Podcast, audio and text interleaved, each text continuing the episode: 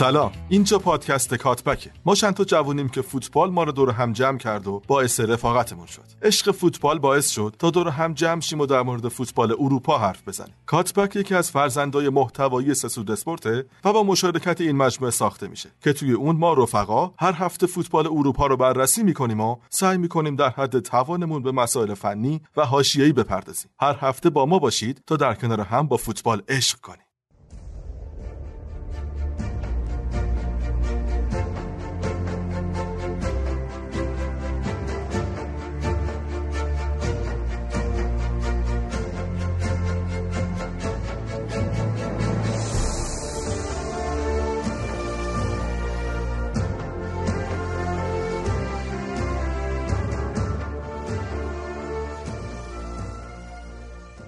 سلام به بخش بوندسلیگا. خوش اومدین. این هفته استثنا تو بخش بوندسلیگا من در خدمتتون هستم به همراه پارسا. خب تو این وضعیتی که حالا در جریانش هستید نوید هفته پیش رفته بود دنبال وام ازدواج و این هفته امیر کار خیلی مهمتری داشت. تو این وضعیت رفته درس بخونه. و امتحان داشت بیچاره. رفته درسشو بخونه و بچه های پادکست هم بهش قول دادن که اگه نمراش خوب بشه برایش دوچرخه بخرن.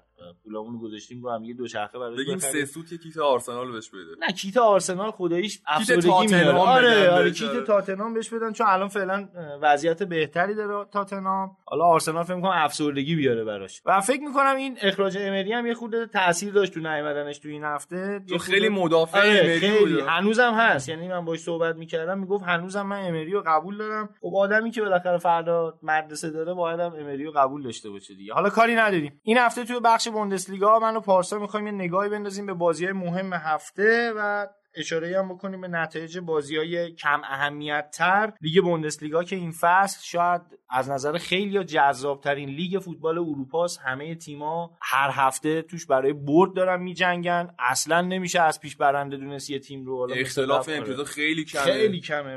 واقعا بازیاشون هم قشنگه. یعنی این هفته حالا مثلا نظر چیه همین الان بریم سراغ بازی بایرن و بایر لورکوزن. اون بازی ببینیم چه اتفاقی توش افتاد. بازی که شاید خیلی فکر می‌کردن بایرن بتونه امتیاز امتیاز کامل این بازی رو هم بگیره ولی خب لورکوزن مانعشون شد و تو خونه شکستشون داد. خب فراد این تقریبا میشه گفت اولین تجربه هاییه که فیلیک روی نیمکت بایرن داره سپری می‌کنه. نحوه بازیش هم اگه کسی نگاه کنه می‌بینه نحوه بدی نیستش و تاکتیک مناسبی برای حمله کردن داره. من این بازی رو نشستم دیدم فراد یه خورده بایرن به نظرم بد شانسی هم آورد تو این بازی و توپاشون به تیرک می‌خورد. دروازه‌بانا دروازه‌بان حریف خیلی خوب بود. از این نکته هم نباید غافل بشیم که لواندوفسکی چند جا بد توپا رو خراب کرده فراد یه تک به تک و عجیب غریب نزد تو گل. یه دونه دیگه تونم بگم تو box بود که زد هوا قشنگ بیرون چارچوب بود توپش. لواندوفسکی تو این بازی خیلی رو دور نبود. یکی از عواملی که باید نتونست این بازی رو برنده ترک کنه زمینو همین می‌تونست باشه. فراد البته لورکوزن هم خیلی بد بازی نکرد. می‌تونستیم بگیم اونا هم خیلی بایرن رو خوب آنالیز کرده بودن.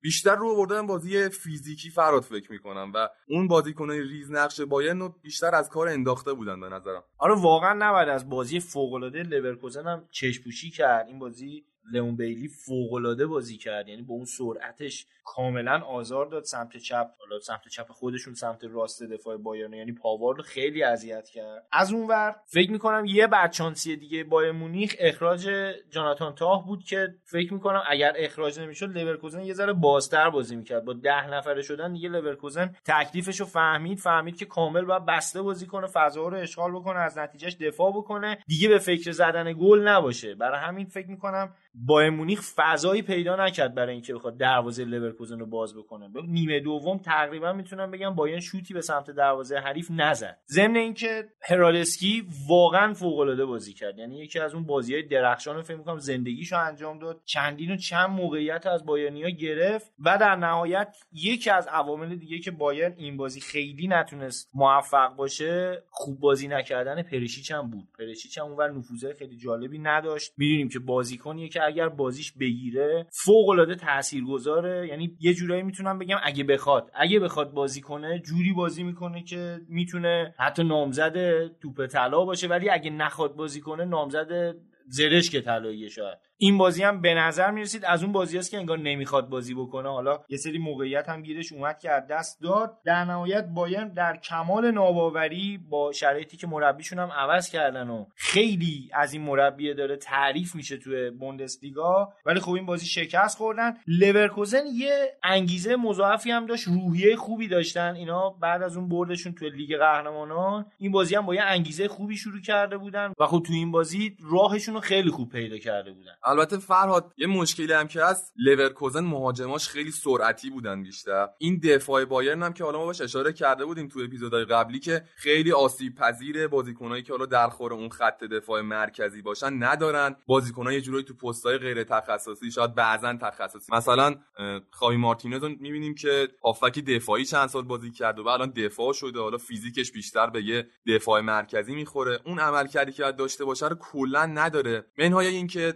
بیلی که خود اشاره کردی پاواردو کاملا جا گذاشته بود و فلج کرده بود. کاملا از اون ناحیه می‌تونم بگم نفوذایی که می‌کرد آبی بود که رو آتیش می‌شد ریخت. و حالا دقت بکنی پارسا اون گلایی هم که لورکوزن زد جفتش هم خیلی شبیه هم بود. یعنی جفتش از همون قسمت پاس گل کوین فولند داد و بیلی اومد دروازه رو باز کرد. فکر می‌کنم کند بودن دفاع بایرن و اینکه یه خورده حالا دقت کردی توی بازی آلفونسو دیویس و داوید آلابا جاشون رو خیلی با هم عوض می‌کردن. یعنی گاهی اوقات دیویس چپ بازی می‌کرد گاهی اوقات هم داوید آلابا برمیگشت به پست تخصصی چپ بازی می‌کرد. یه ذره خب این حالته تو دفاع خیلی مربیا معتقدن که مدافع نباید زیاد پستش عوض بشه. حتی خیلی مربیا حالا مربی قدیمی تر معتقد بودن که مدافع نباید زیاد جلو بره. مدافعی که بره جلو روی ضد حملات اون عملکرد رو نمی‌تونه داشته باشه. نمی‌تونه خوب دفاع بکنه نمی‌تونه صد بکنه راه حریف و یه خود انگار ترسو میشه انگار جایگاهش متزلزل میشه.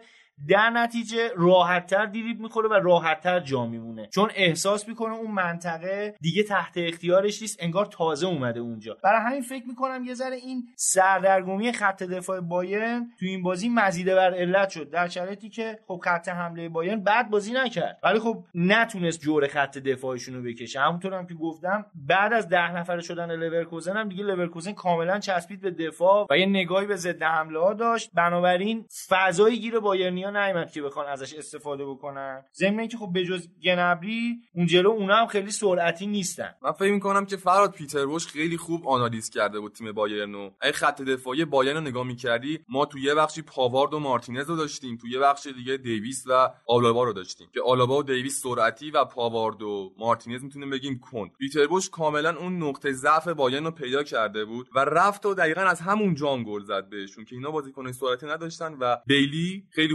تونست جاشون بذاره و تموم کرد کارو. منهای اینکه حالا خط دفاعی لورکوزن هم اگه بازی نگاه کرده باشی می‌دیدی که خیلی کند بودن. پاسای پشت مدافع خیلی مینداختن بایرنیا ولی لواندوفسکی روزش نبود به نظرم. آره لواندوفسکی انگار خیلی مثلا تو شرایط مسابقه نبود. خیلی تمرکز لازم رو نداشت. در صورتی که حالا گنابری خیلی بهتر بازی کرد از اون دو نفر دیگه خط حمله. ولی خب یه نکته دیگه که بازی بایرن داشت من حداقل ازش لذت بردم اینه که گورتسکا دوباره داره خوب بازی می‌کنه. به علاوه حالا توماس مولر که اونم داره خوب بازی می‌کنه ولی خب گورتسکا از کسایی که آینده این باشگاه محسوب میشه هم نسبتا جوونه هم بازیکن بسیار مستعدیه بسیار بازیکن باهوشیه. توی خط هافبک هم شوتهای خوبی می‌زنه هم قد و قامت بلندی داره خوب اضافه میشه به خط حمله. کلا بازیکن تاثیرگذاریه ولی خب این بازی فلیک هم فهمید باید چی کار بکنه. فلیک هم خیلی سریع مولر رو پریشیچ رو. حالا سریع هم که نمیشه گفت. دقیقه 70 اینا رو کشید بیرون. تییاگو آلکانتارا رو آورد که بتونه توپ و نگه داره و ریتم بازی رو حفظ بکنه. کوتینیو رو آورد که بتونه از قدرت شوت زنیش استفاده بکنه. تا حدودی موفقم بود کوتینیو بچه حالا شوت می‌زد ولی متاسفانه خب به دلیل اون تجمعی که تو خط دفاع داشت لورکوزن نتونست به هدفش برسه.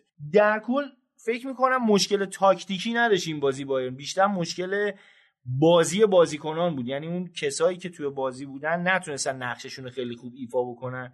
از جمله من خودم شخصا خیلی انتقاد دارم پریشیچ تو این بازی که زیاد بازیکن با کیفیتی نبود. حداقل میشه گفت بازیکن درخور شخصیت بایر نبود تو این بازی. حالا فرهاد من فکر می‌کنم که این تعویضه که گفتی من می‌تونم اینجا به فلیک ایرادی بگیرم که مولر می‌تونست بیاد یه خط جلوتر بازی بکنه. و خب البته فلیک هم فهمید باید چی کار بکنه. دقیقه 69 حالا هم دقیقه 70 تقریبا پریشیچ و مولر رو یعنی تقریبا سمت چپ تیمشو کشید بیرون. کوتینیو و کینگزلی کومن آورد تو بازی که خب کومن از سرعتش بتونه استفاده کنه. خب همونطور که تو گفتی دفاع خیلی سریعی نداشت لورکوزن. می‌تونست از این حربه استفاده بکنه با سرعت کینگزلی کومن بتونه دور بزنه دفاع و بیاد تو محوطه کار تخریبی انجام بده لواندوفسکی صاحب توپ بکنه. کوتینیو اومد تو بازی که بتونه از ضربات پشت محوطه جریمه استفاده بکنه. حالا فرهاد من فکر می‌کنم که این ایرادی هم اگه بشه به فلیک گرفت خب توماس مولر خیلی خوب داشت بازی می‌کرد. تو جریان بازی کاملا خودش رو پیدا کرده بود بعد از مدت ها که حالا نیمکت نشین بود زیر نظر کواچ فکر می‌کنم اگه لواندوفسکی جاش با مولر عوض می‌شد و لواندوفسکی میومد بیرون می‌تونستن به یه گل دیگه برسن. شاید کوتینیو میومد به جای لواندوفسکی حالا پستاشون عوض می‌شد یه بازیکن پرتحرکتر فکر می‌کنم آره این کارو می‌تونست براشون انجام بیرون کشیدن مولر اشتباه بود چون به هر حال یه گل هم زد. نمرش هم اونطوری که من نگاه بد نبود خوب بود تو جریان بازی بود. اشتباهی بود که انجام داد به نظرم. یه خورده البته می‌دونی تعویض لواندوفسکی هم ریسک دیگه. یعنی اگه لواندوفسکی رو می‌کشید بیرون تیمش میباخت خیلی بهش انتقاد می‌شد که چرا مثلا بهترین گلزن تیمو کشیدی بیرون یکی از بهترین گلزنای اروپا رو کشیدی بیرون اینا. خلاصه فکر می‌کنم یه محافظه کاری هم پشت این تعویضا هست همیشه. به خصوص برای مربی که خب می‌دونی جایگاهش خیلی ثابت نیست همچنان متزلزله بیشتر دنبال ثبات تا نتیجه های مثلا بخواد خارق العاده بگیره کار عجیب غریب بکنه.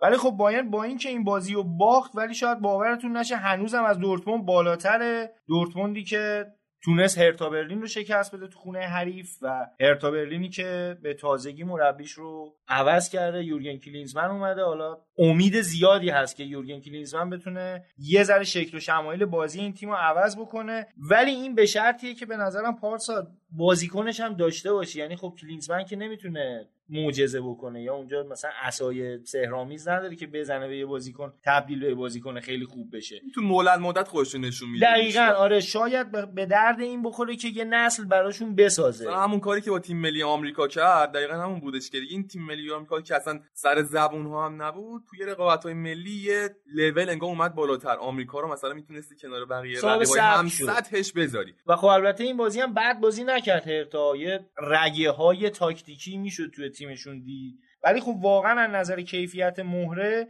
زورشون نرسید به نبوغ مثلا بازیکنی مثل سانچو یا کیفیت بازیکنی مثل رویس. نتونه زورشون نچربید. در شرایطی که خب می‌بینی خط هافبک دورتموند تو هر نفرش نگاه بکنی یه سر و گردن بالاتر بودن از بازیکنهای هرتا هرتا شاید بولترین بازیکنش همون لوکه باکیویی بود که حالا امیرم خیلی راجع بهش صحبت کرده قبلا و یکی از بازیکن مورد علاقه امیر تو بخش بوندسلیگا. و داریدا بود که حالا داریدا هم بد بازی نکرد نسبتا بازی خوبی از خودش به نمایش گذاشت. گلم زد. حالا درست گلش رو اتفاق بود که گل شد ولی در کل بازی بدی نداشت. ولی یه اشتباه من می‌تونم از کلینزمن همین ابتدای کار بگیرم. این بود که لوکباکیو رو کشید بیرون. شاید اگه لوکباکیو تو بازی میموند خط دفاع دورتموند که حالا هوملسشون هم اخراج شده بود بیشتر تحت فشار قرار می‌گرفت و مجبور بود بیشتر مراقب لوکباکیو باشه. ولی خب نمی‌دونم حالا این تعویزی بود که انجام داد جوابم نداد. شاید می‌خواست یه ریسکی انجام بده موفق نشد. از اون ور از بازی چشمگیر رافائل گریروی پرتغالی هم نباید بگذریم. سمت چپشون خیلی خوب عمل می‌کرد. تو اون سیستم 3 4 2 1 یا حالا شبه 3 4 3 که داشتن بازی می‌کردن نسبتا میشه گفت سمت چپ دورتموند خیلی قوی تر از سمت راستش بود. برخلاف همیشه که خب می‌دونی اشرف حکیمی واقعا سمت راست یه اتوبان باز می‌کرد. آره ولی این دفعه استثنا سمت چپشون خیلی بهتر بود. یعنی جایی که حالا تو خط دفاع زاگادو بود گریرو تو خط هافبک به اصطلاح حالت فول بک داشت و سانچو هم هافبک مهاجم سمت چپ دورتموند بود تو این سیستم. برات یه خورده وضعیت دورتموند داره عجیب غریب پیش میره به نظرم. کسی نمی‌دونه که الان این لوسیان فاوره بالاخره میمونه میره. یه بازی خوب بازی می‌کنه یه بازی بد بازی می‌کنه. بعضی بازی ها میگن بعد اخراج بشه یه سری میگن بعد بمونه بازی قبلی ما دیدیم که خط دفاعیشون خیلی آسیب پذیر بود فراد و از سمت نیکو شولز خیلی نفوذ داشت مهاجم حریف. ولی تو این بازی دیدیم که اومدن سه دفاع رو امتحان کردن که یه خورده اون خط دفاعیشون رو تقویت کنن که متاسفانه آقای هوملز دوباره اخراج شد. ولی تو این بازی به حال دورتموند اون خط دفاعی خوبش که حالا سه دفاع من خودم همیشه گفتم که برای دفاع مناسب ترین گزینه است. به خصوص اگه مهرهای خیلی خاصی نداشته باشید یعنی واقعا وقتی که بازیکن‌ها تو یه رنجی باشن. آره واقعا تو خط دفاع خب ببین ما متومنس رو قبول داریم. خیلی بازیکن خوبیه. ولی آکانجی و زاگادو بازیکن اونقدر با ثباتی نیستن. بازیکن خوبی انا نمیشه گفت بازیکن بدی ان نرماله. آره ولی واقعا ثبات ندارن. نمیشه همه بازی ها روشون حساب کرد که اینا همیشه خوبن. در حد یه تیم بزرگ نمی‌تونی اینا رو داشته باشی. ولی خب وقتی سه دفاعش می‌کنی یه خود تقسیم وظایف میشه و پارسا برای تیمی که می‌خواد از دفاع بازی سازی بکنه سه دفاعه خیلی مناسب تره و خب می‌دونی که تیم لوسیان فاوره خیلی دوست داره بازی سازی بکنه. و خب خط هافبک میشه گفت خوبی هم داره ولی خط هافبکش توی کار دفاعی خیلی خط هافبک خوبی نیست. بیشتر توی بازی سازی کار خوبیه. بنابراین فکر می‌کنم سیستم سه دفاعه حالا با هر خط هافبکی چه پنج نفره چه چهار نفره. فکر می‌کنم خیلی بهتر باشه. ضمن اینکه این بازی حتی میشه گفت اینا سه 6 یک بازی کردن. ببین هازارد و سانچو وینگر نبودن تو این بازی. هافبک تهاجمی بودن یعنی در حقیقت attacking midfielder بودن تو این بازی. و خب به خاطر شکل ظاهری که اصلا توی بازی اینا هست شکل ذاتی بازیشون اینا در عمل وینگرن بودن. یعنی می‌دونی چی بهت میگم؟ یه میشه گفت یه بازیکنی که شرح وظایفش همیشه وینگره اومدی گذاشتی به عنوان هافبک تهاجمی. و می‌دیدی که سانچو هم تقریبا به عنوان یه هافبک تهاجمی گل زد تو این بازی. یه شوت زد و تونست دروازه حریف رو باز بکنه. آره دقیقا حالا این حرفی که زدی تو بازی قشنگ مشخص بود. خود لوسیان فاور تیمش مهاجم نوک نداره عملا فرهاد من فکر می‌کنم که این تمام قوای خط هافبک و حمله شو حالا اون attacking midfield ی که گفتی و جمع کرده و گذاشته بود که بالاخره ما یه جوری گل بزنیم. چون رویس اصلا تو اون خطی که نوک حمله بذارنش خوب کار نمی‌کنه. خب واقعا این کاره نیست. این کارم نیست. بعد پشت مهاجم باشه هافبک تهاجمی باشه. این توان رو کاملا جمع کرده بود برای اینکه یه جوری به گل برسه و دقیقا هم این اتفاق افتاد. بالاخره بازی رو بردن. یه خوشحالی عجیب غریبی هم بعد بازی داشتن می‌کردن. به نظرم انگار لیگو برنده شدن. فراد اگه بازی دیده باشی خوشحالی بعد گلشون. پارسا سوای همه این حرفای خود برای خود دورتموند زشته که پیروزی برابر هرتا برلین انقدر براشون لذت بخش باشه. می‌دونی؟ انقدر عملکرد بدی داشتن که با یه همچین پیروزی تقریبا میشه گفت تونستن نتیجهشون رو حفظ بکنن انقدر خوشحال میشن. یه خوده جای بحث داره این حرکت. برای تیمی که خب فینال لیگ قهرمانان رو تجربه کرده بازیکنای نسبتا بزرگی توش حضور داشتن. بود یادمون نره همین لواندوفسکی تو این تیم ستاره شد یا خود ماریو گوتزه تو این تیم ستاره شد گذشته تر بازیکنه مثل ماتیاس سامر یان کولر اینا تو این تیم بازی می‌کردن. یه خورده برای شخصیت این تیم خوب نیست که توی یه همچین بازی که حالا شاید هرتا تو این بازی خوب بازی کرده باشه اصلا بحثی در این نیست. ولی از نظر اسم و رسم از هر لحاظی بخوای نگاه بکنی دورتموند یه سر و گردن که چه از کنم یه تن و بدن بالاتر از هرتا بلینی. یه خود زشت بیاید اینجاها خوشحالی بکنی. خودت داری این پیامو به خودت میرسونی که ما رقیبامون اینان شما باید رقیبتو بایر مونیخ در نظر بگیری که بتونی با اون رقابت بکنی و حالا نمیگم هرتا رو دست کم بگیری ولی یه اعتماد به نفسی داشته باشی که آقا ما واقعا در سطح ما نیست هرتا. ما باید خیلی راحتتر اینا رو شکست می‌دادیم. یه جورایی میشه گفت خودشون دارن سطح خودشون رو پایین میارن. و خب این حالا شاید اشتباهات مدیریتیه که اینا یه دونه مهاجم بیشتر ندارن و یعنی فکر می‌کنم اگه آلکاسر مصدوم نمی‌شد قطعه به یقین این نتایج رو به دست نمی آورد دورتموند. یعنی یه خود شرایطشون فرق می‌کرد. آلکاسری که واقعا تبدیل به ستاره شده بود تو دورتموند خیلی هم خوب داشت بازی می‌کرد ولی خب هیچ جایگزینی براش ندارن. اینه که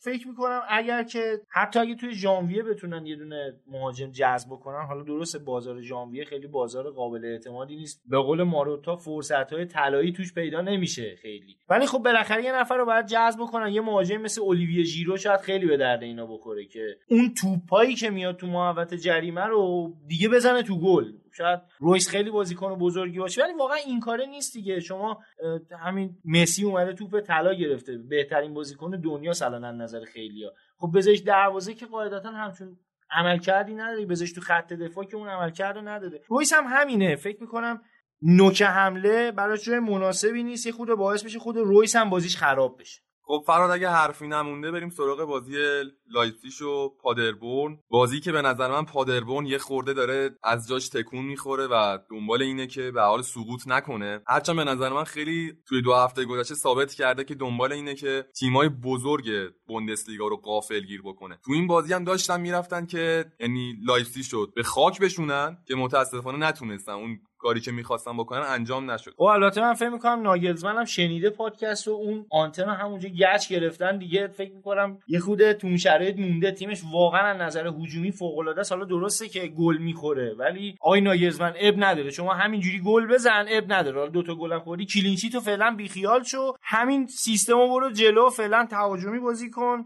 کسی از شما الان انتظار کسب جام نداره. الان بیشتر از شما انتظار خلق شگفتی دارن. انتظار اینو دارن که بیای خودتو معرفی بکنی و به جرگه بزرگان بپیوندی. هنوز الان می‌دونی که به نظرم پارسا واقعا اینجوری نیست. الان لایپزیگ جزء بزرگا محسوب نمیشه. جزء تیمای محسوب میشه که دارن اون پله رو میرن بالا برسن به اون جایگاهی که حالا الان حداقل دورتموند توشه. یه ذره پایینتر از بایر مونیخ فعلا. شاید حتی بتونه در آینده بایر مونیخ هم بگیره. در کل پتانسیلش انصافا دارن. یعنی هم مربی خوب دارن هم squad قابل اعتمادی دارن. تیم مدیریتیشون هم خیلی خوبه. تیم مدیریتیشون شاید بتونم بگم سوپر استارشون اونه. یعنی همین انتخاب مربی انتخاب بازیکن نحوه برخورد با بازیکنایی که می‌خوان خارج اصلا لایپزیگ بیاد سر زبون ها بیفته تو دو سه فصل اخیر بیاد بالا همینجوری بعد الان یهو بیان ناگلزمن رو بکنن مربیشون و همچین شگفتیایی به بار بیارن. این نشون میده که کادر مدیریتیشون فوق العاده داره عمل می‌کنه. یه آکادمی هم پشت سرشون هست به اسم سالزبورگ که هر سال بالاخره یه بازیکن خوبی پرورش میده تقدیم اینا می‌کنه. فکر می‌کنم به نظر می‌رسه که ارلینگ هالند هم مقصدش هم اینجا باشه. حالا احتمالا جایگزین تیمو ورنر دیگه که تیمو ورنر اگه بخواد بره ارلینگ هالند رو بیارن اینجا. واقعا نعمته یه همچین رابطه ای که اینا دارن با باشگاه سالزبورگ. جفتشون مال ردبولن دیگه آخه. آره دقیقا دیگه این موهبتیه که نصیب حالا تماشاگرای لایپزیگ شده و حالا خب امیرم که فعلا داره ازش لذت می‌بره. الان داره درس می‌خونه ولی الان یه توییت می‌زنه. یقین آره الان یه توییت بزنه. البته خب امیرم البته دیگه باید چیز کنیم ها جز طرفدارای لایپزیگ بدونیمش. دیگه می‌دونی که از ما اینتریا نیست. ما چون با اینکه کیتمون هم زشته ولی همچنان طرفدار تیممون هستیم. نوید الان با این کیت لایپزیگی که گرفته خیلی داره کیف می‌کنه. و خب از نظر من دیگه الان طرفدار لایپزیگ شده. حالا خب از بحث بازی دور نشیم. این بازی تیمو ورنر یه عملکرد خیره کننده داشت. نکته جالب اینه که اگر به بازی دقت می‌کردی توی خط هافک هم سابیتسر هم انکونکو که جفتشون بازیکنهای کناری تلقی میشن تقریبا جزء بهترین بازیکنهای زمین بودن. حالا شاید اگه ورنر اون گلا رو نمی‌زد و بهترین بازیکن زمین نمی‌شد قطعا یکی از این دوتا به خصوص انکونکو که حالا پاس گلم داد کاندیدا این بودن که بهترین بازیکن زمین بشن. اگر میگم گلزنی امتیاز تلقی نمی‌شد قطعا انکونکو بود. بازی فوق العاده درخشانی به نمایش می‌ذاره از خودش. تیمای ناگلزمن پارسا یه نکته خیلی بارز دارن اینه که خط هافبکشون خط منظمیه یه یعنی خط پویاه. واقعا شرح وظایف تک تکشون مشخصه یعنی هر لحظه می‌دونن باید چی کار بکنن. و به نظر می‌رسه که انگار فقط رو خط هافبکش کار می‌کنه. روی خط دفاع اونقدر تاثیر نداره که روی خط هافبک داره. و از یه بازیکنایی هم میاد حالا ستاره نمیشه گفت ولی ابزار می‌سازه که تا الان اسمشون سر زبونا نبوده یادمون نره همین نبی کیتا حالا تو همین لایپزیش بود. اومد بیرون. خیلی ها فکر می‌کردن که خب با اومدن یه همچین بازیکنی از این تیم که بیاد بیرون خط هافبک این تیم مشکل بشه یه خوده براشون. ولی خب با اومدن ناگلزمن می‌بینی که داره مثلا بازیکنی مثل سابیتزر که از همین سالزبورگ گرفتنش خیلی خوب داره عمل می‌کنه خیلی خوب داره جلو میاد و میگم به قول تو واقعا خیلی مثال خوبی زدی. یعنی حرف قشنگیه. میگم واردترین حرف به این خط هافبک همینه که پویاست می‌دونه داره چیکار می‌کنه. حالا فرق راجع به تیمو ورنر و سابیتزر و بقیه بازیکن‌ها که به نظر من عملکردشون تا اینجای فصل ثابت شده یه جورایی صحبت کردیم. می‌خوام یه جورایی یه نگاهی بندازم بازی پاتریک شیک. بازیکنی که از سمپدوریا اومد یوونتوس و یوونتوس به خاطر مشکلات قلبی می‌گفتن حالا مشکل سلامتی داره و اینا. ردش کردن. تست پزشکی رد تست پزشکی رد شد. بعدش رفت روم تو روم خیلی عملکرد خوبی نداشت. الان که اومده لایپزیگ یه خودی نشون داد بالاخره بعد از مدت ها فرهاد و اون استعدادی که می‌گفتن تو ایتالیاست سمپدوریا تیمیه که بیشتر بازیکن پرورش میده. اینجا بالاخره پاتریشیک یه خودی نشون داد و نمی‌دونیم بالاخره مشکل قلبیش درسته نیستش. تا چقدر می‌تونه اون توانی که داره رو تو زمین به نمایش بذاره. تو این بازی که به نظرم خیلی قشنگ بازی کرد. حالا اینجا جاش نیست. تو خودت هم طرفدار یوونتوسی جاش نیست اینو بگیم. ولی من لازم می‌دونم این نکته رو بگم که به نظر من تیم پزشکی یوونتوس و اون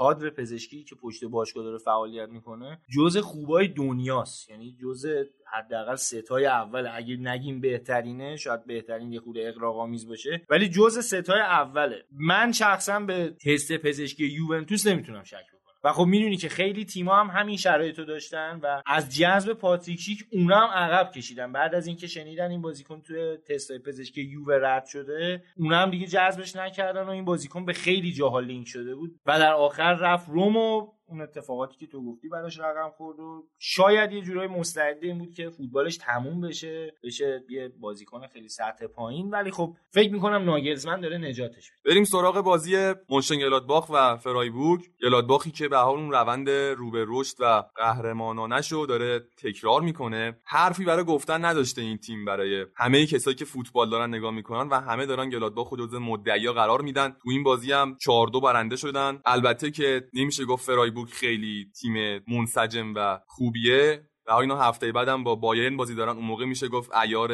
این تیمی که داره شگفتی خلق می‌کنه مشخص میشه و خط حمله خیلی خوبی جمع کرده این تیم. با وجود مارکوس تورام و امبولو یه زوج خط حمله خیلی خوبی تشکیل دادن. مشکل گلزنی نداره این تیم به نظرم. حتی از پاتریک هرمان هم نگذریم که سرعت خیلی خوبی داره. یه بازیکنیه که شاید خیلی روش نمی‌تونی حساب بکنی. یعنی تیم حریف خیلی نمیاد مارکش بکنه. بنابراین فضای بهتری گیرش میاد. بیشتر هم نقش سازندگی ایفا می‌کنه توی بازی ها و خب مارکوس تورام اون مهاجمیه که همه تیما میرن دنبالش که حالا اینو خونساش بکنن. ولی خب این بازی دیدیم که امبولو توی اون پستی که حالا این بازی جدیدن اومده توش قرار گرفته به عنوان هافبک تهاجمی اومد دو تا گل زد. تازه یه پنالتی هم از دست داد. اگه پنالتی هم گل می‌کرد که نتیجه اصلا چیزی غیر از این می‌شد. و خب همونطوری که دیدید بازیو از نظر تاکتیکی کار جالبی داشت می‌کرد مونشنگلادباخ داشت 4 4 2 لوزی بازی می‌کرد و در بعضی اوقات تبدیلش می‌کرد به 4 3 3 یعنی همون یه دونه هافبک تهاجمی که امبولو بود با اون سرعت خیره کنندش می‌رفت اضافه می‌شد. تورام و پاتریک هرمن میومدن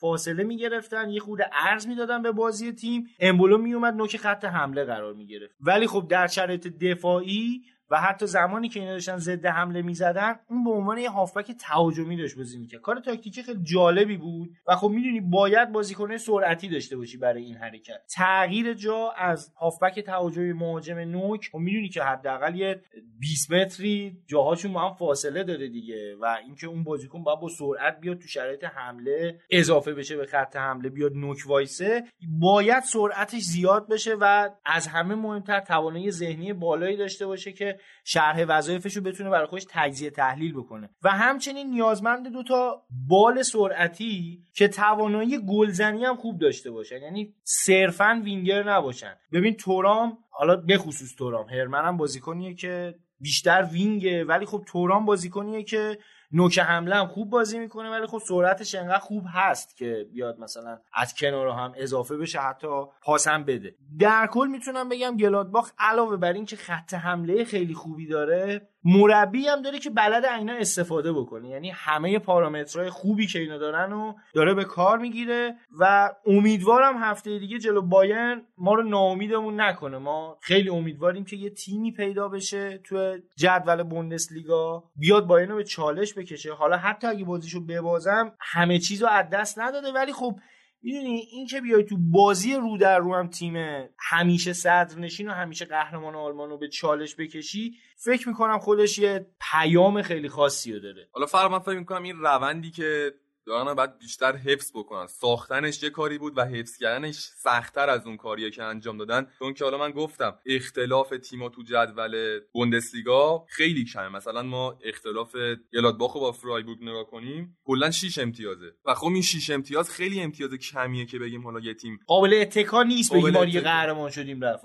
یه خوب متزلزل هنوز. و اینم جز جذابیت های لیگ آلمانه که این فصل گفتیم به نظر خیلی بهترین لیگ این فصل اروپا. حداقل رقابتی ترینشون خب توی بقیه بازی های این هفته هم شالکه تونست دو یک یونیون برلین شکست بده. کل و آکسبورگ یک یک مساوی کردن. دوسلدورف و هوفنهایم هم یک یک کردن. فکر می‌کنم هوفنهایم هم که ناگلزمن از دست داد دیگه اون روزای خوشش هم انگار به پایان رسیده. دیگه اون نتایج درخشان حداقل نمی‌بینیم ازشون. یه تیم معمولی دوباره تبدیل شده و دیگه اون تیم مورد انتظار فصل قبل نیست. توی یه بازی قشنگ دیگه این هفته هم وردر برمن تونست سه دو وولسبورگ رو تو خونش شکست بده. آخرین بازی هفته هم ماینز دو یک آینتراخت فرانکفورت رو شکست داد. آینتراختی که معلوم نیست داره چیکار می‌کنه. یه بازی می‌بره میاد مربی اخراج می‌کنه. به قول امیر تا حالا دو تا دو تا مربی و این زده زمین دیگه. هم امری و هم کوواچو به اصطلاح اخراج کرد در حقیقت آینتراخت باعث شده. ولی خب جلو ماینز شکست خوردن آینتراخت هم حالا حالا فکر می‌کنم به اون شرایط فصل گذشتهش بر نمیگرد یه سری هم به جدول گلزنا و پاس گلها بندازیم که دوست عزیزمون لواندوفسکی کماکان آقای گل این فصل بوندسلیگا هستش تا به اینجای کار و پشت سرش تیمو ورنر با 13 هنینگز با 10 وگهورست با 7 گل و ما بقیه دوستان با 6 گل مثلا مارکو رویس با 6 گل مارکوس توران با 6 گل و بقیه بازیکنان یه سری هم به جدول پاس گل ها بندازیم که توماس مولر با 8 پاس گل خیلی عجیبه که کم بازی کرده ولی خب خیلی خوب پاس گل داده. کریستوفر انکونکو با 6 پاس گل و تورگان هازارد با 6 پاس گل. جیدون سانچو با 6 پاس گل و یکی از بازیکنان تاثیرگذار گلادباخ مارکوس توران با 5 پاس گل از کسایی که تو این فصل بوندسلیگا خوب پاس گل دادن.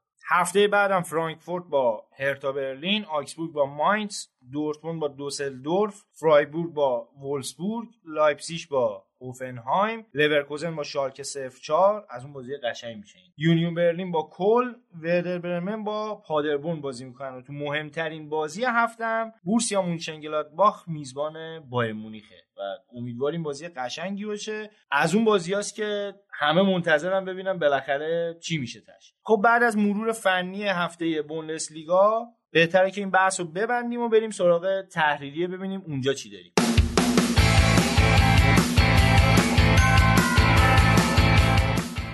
تحریریه رو با یه fact جالب از باشگاه بایرن شروع کنیم. این اولین بازی بودش که توماس مولر گلزنی کرد و بایرن بالاخره شکست خورد. تو هیچ کدوم از بازی‌ها که توماس مولر بازی کرده و گلزنی کرده فرهاد بایرن شکست نخورده بود و یکی از نکات جالبی بود که به حال لازم بود تو تحریریه بهش بپردازیم. مطلب بعدی راجع به لوکاس هرادسکی دروازه‌بان لورکوزن که گفتش که یه مسابقه جالب کرده و گفته که نیمه اول یکی از لنزام گم شد و تقریبا هیچی نمی‌دیدم. و فشار بی سابقه ای از سمت باین به ما داشت تحمیل می‌شد و من اون موقع زیر بار فشار روحی روانی بودم که اگه گل بخوریم مثلا بعد چیکار بکنم و اینا. وقتی فهمیدم که داور 6 دقیقه وقت اضافه گرفته می‌خواستم گریه کنم و خوششانس بودم که بازی امروز بردم. این هفته اتفاقات دیگه هم افتاد حول باشگاه بایرن اینکه تقریبا همه مربیای قدیم بایر مونیخ و همه حالا بزرگان این تیم اومدن از هانسی فلیک دفاع کردن گفتن که چیزی عوض نمیشه یکی از مهمتریناشون مصاحبه که رومنیگه انجام داده و گفته که ما اون کیفیتی که باید ارائه بدیم و مد نظر داریم و فلیک داره این کار رو برای ما انجام میده. باخت به لورکوزن یه اتفاق بود و برای ما چیزی رو عوض نمی‌کنه. ما همچنان دوستش داریم و ازش حمایت می‌کنیم. انصافا به نظرم پارسا داره راست میگه. یه جورایی فلیک داره بازی درستی انجام میده. حالا روی اتفاق بالاخره چه می‌دونم بهترین تیمای دنیا هم همیشه روز بد دارن در صورتی که دیدیم این بازی بایرن بد بازی نکرد. حالا بد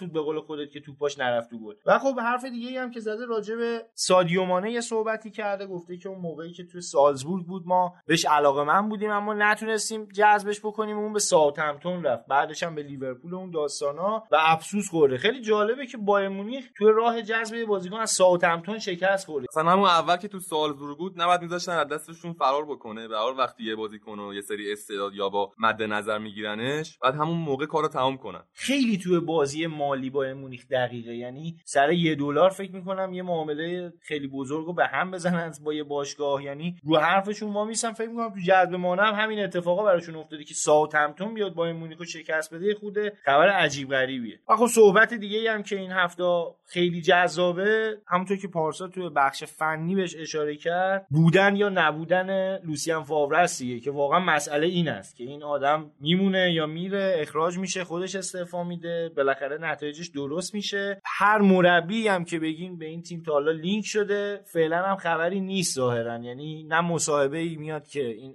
با ما میمونه نه مصاحبه میاد که این می‌خواد بره. هیچ حرفی زده نمیشه. همچنان هممون سردرگمیم. یه سریامون آرزو داریم که اخراج بشه یه سریامون آرزو داریم که بمونه. ولی خب به هر شکل فعلا که هست یه خط در میون داره خوب بازی می‌کنه. روندش انقدر سینوسیه. بازی خیلی بده یه بازی خیلی خوبه.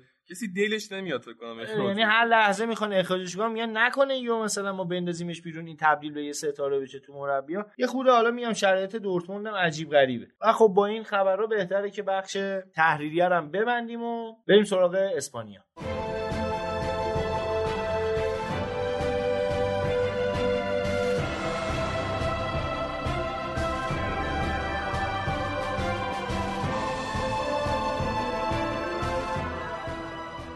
رسیدیم به بخش جذاب لالیگا. کنار من نویده یه مهمون که نمیشه گفت. یه صابخونه ویژه هم داریم. زهرا هم در کنار من هست. از منافع رئال مادرید دفاع خواهد کرد.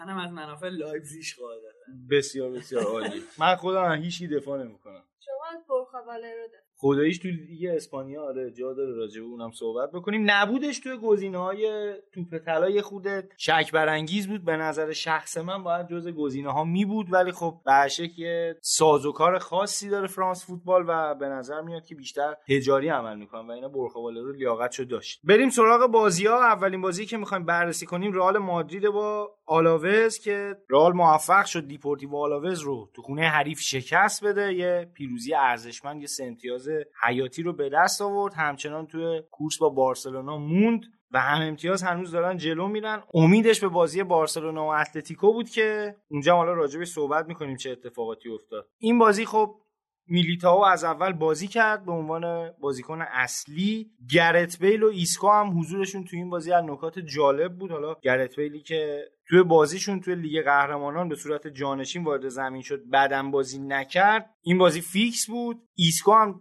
تا اواخر بازی تو زمین بود و حالا دقیقه 90 تعویض شده تعویضی که بیشتر برای گرفتن زمان بازی بود. و یعنی عملکرد خوبی هم داشت. کریم بنزما نتونست گل بزنه. این هفته بار گلزنی رئال رو مدافعینش به کارواخال و راموس برای رئال گلزنی کردن. اونورم لوکاس پرز تک گل دیپورتیو آلاوز رو زد. آلاوزی که انصافا بدم بازی نکرد و می‌تونست حتی یک امتیاز از رئال بگیره ولی خب کارواخال خیلی زود رئال رو به بازی برگردون و سه امتیاز رو براشون حفظ کرد. خب زهرا چطور بود بازی؟ اول یه fact درباره تیم آلاوز بگم. اونا این بوده که اینا تو این فصل لالیگا تو تمام بازی خونگیشون فقط دوتا گل خورده بودن. و رئال هم اومد دوتا گل دیگه بهشون زد و این آمارشون شد چهار تا گل. نکته فنی که می‌خوام درباره بازی بگم اینه که تو نیمه اول خیلی سعی کرده بودن که وسط زمین رئال رو ببندن و موفقم بودن. کروس و مدریش و ایسکو مجبور بودن که هی پاس به عقب بدن و یه جورایی اومدن مسئولیت بازی سازی رو به راموس دادن. از اون وقت تمام فشارا روی راموس بود و کار دیگه که کرده بودن این بود که تمام مسیرهایی که راموس حق انتخاب برای بازیکن داشت که بازی رو پیش ببره بسته بودن. عملا رئال مجبور بود که بیشتر از توپای بلند استفاده کنه تا بتونه بازی رو پیش ببره. حالا خب راموس هم همونطور که گفتی فشار روش زیاد بود. هم وظیفه کمک به حمله رو داشت هم روی ضربات ایستگاهی مجبور جلو بره. همین که خب توی کار دفاعی انصافا وظیفش خیلی سنگینه به خصوص اینکه دفاع تیمی رئال یه مقدار مشکل داره. بارها راجبش صحبت کردیم. این هفته هم حالا علیرغم کیفیت خوب دفاعی که حداقل نسبتا خوب دفاعی که رئال نشون داد ولی راموس یه پنالتی داد. یه ذره این هفته داره متزلزل عمل می‌کنه. اون پاس گلی که یه بار به حریف داد و نمی‌دونم حالا پنالتی میده یه خوده توی خط دفاع به نظر میاد که حالا مشکلات رئال از دروازه منتقل شده به خط دفاع. بازی با پاریس هم دیدیم که تقریبا میشه گفت واران دیریبل زد. کورتوا رو حالا کورتوا هم یه بار تو زندگیش اشتباه نکرد. واران براش این کار انجام داد فکر می‌کنم. حالا این چیزی که میگی از دروازه اومده رو دفاع رو دفاع که کلا بود. این مشکله. دروازه اگه بخوایم انصاف داشته باشیم آره. کورتوا پیشرفت کرده حالا کمتر گل شاید پیشرفت نباشه این اسمش. یه خود ثبات ذهنی پیدا کرده یه خود اعتماد به نفسش رفته بالا. میشه اینو گفت. منتها باز هم انتظاری که از کورتوا داریم این نیست واقعا. حالا همین که از اون شرایط واقعا اسفناکش فاصله گرفته حداقل چند تا شوت توی بازی می‌گیره سیو داره. خب بالاخره خیلی خبر خوبیه برای شما رئالیا دیگه چون واقعا یه دوره اگه کسی توپو قلم می‌داد سمت رئال امکان داشت گل بکنین شما. امکان داشت که یعنی گل میخوردین دیگه. قطعا. بازی با الانم همه توپا رو یا مشت می‌کنه یا میندازه بیرون. یه اصلا نمی‌گیره توپا رو. خب میگم دیگه حالا به شکل تا همین هم شما قانع باشین حداقل توپ نمیره تو گل. این بازی گرت بیل چطور دیدی؟ من فکر می‌کنم انگار یه ذره رابطش با زیدان بهتر شده. تیمم ازش حمایت کرد. با اینکه خیلی هوش کرده بودن تو بازی قبلی این بازی اومد به صورت بازیکن اصلی بازی کرد. جایی که هفته گذشته رودریگو هم بازی کرده بود. ایسکو هم اومد اونور سمت چپ جای هازارد بازی کرد. انصافا میشه گفت ایسکو حداقل عملکرد خوبی داشت. یعنی اگر بهش اعتماد بشه من فکر می‌کنم رئال به اهدافش خیلی راحتتر برسه. آره ایسکو تو زمانی که سولاری اومده بود چون بهش بازی نمی‌رسید و بهش بازی نمی‌داد اینطوری بگم بهتره.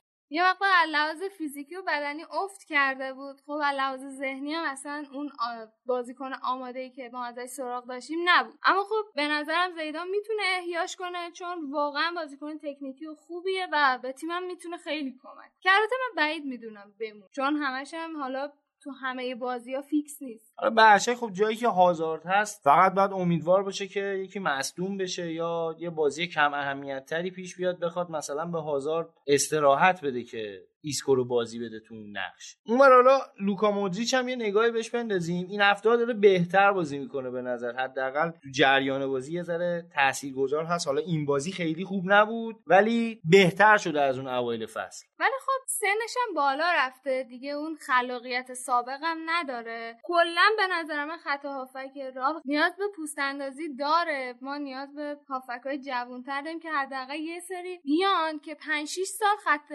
وسط زمینمون بیمه شده باشه واقعا. والورده آره اون الان خوبه. کیفیت خوبی داره. آینده خوبی هم فکر می‌کنم در انتظارشه. حالا من صحبت می‌کردیم قبل از شروع بخش لالیگا که کاشکی فندبیک و اینتر بخره ولی خب به این نتیجه رسیدیم که تا وقتی که می‌تونه بیاد رئال فکر نمی‌کنم باشگاه دیگه ای بره. ولی نمی‌دونم چرا رئال نخریدش. انصافا یه جورای اون مهره گم شده خط که تیم زیدانه. یعنی هم اون دوندگی لازم رو به خط اضافه می‌کنه هم یه نظم خاصی میده. حالا الان نظم دادن به خط هافک کار تونی کروسه. ولی خب فندویک هم می‌تونه خیلی کمک بکنه به این قضیه. فکر کنم بریم سراغ بازی بعدی که بازی مهم هفته شاید تو حتی کل اروپا بود بازی بارسلونا و اتلتیکو مادرید. بازی که اتلتیکو میزبان بارسا بود و با تک گل دقیقه 86 مسی و با نبوغ این بازیکن والورده تونست سه امتیاز دیگه هم به دست بیاره و در صدر جدول همچنان با رئال مادرید در حال رقابت بشه. به نظر میاد که برنده این کورس رو حداقل برای نیم فصل خود بازی ال کلاسیکو تعیین بکنه. اینجوری که دو تیم دارن پیش میرن ضمن اینکه خب هر دوتاشون هم صعودشون توی لیگ قهرمانان قطعی شده. بازی بعدیشون یه جورایی تشریفاتیه. به شخصه امیدوارم که بارسلونا با تیم پنجمش بیاد به زمین.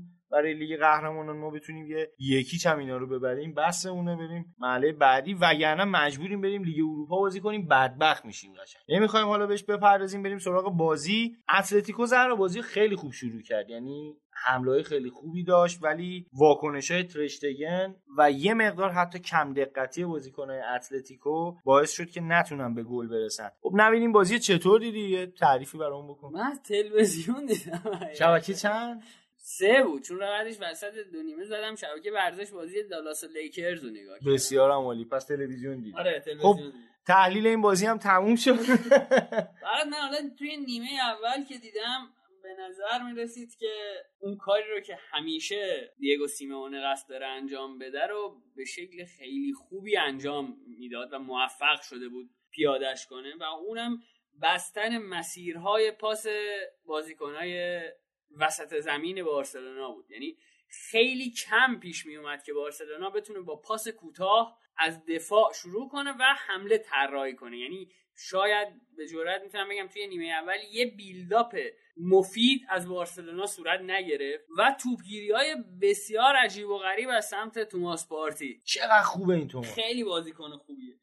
و چندین و چند فرصت هم داشت اتلتیکو که ترشتگن رشادت به خرج داد واقعا. یکی که رو خط آره. دروازه کشید بیرون. و بارسلونا شانس آورد نیمه اول رو بازنده به رخکن نرفت. ولی خب نیمه دوم بازی عوض شد. حالا بعد از اینکه بازی دالاس و لیکرز دیدیم ما اومدم این بازی رو دیدم کامل. و نیمه دوم بازی کاملا عوض شد.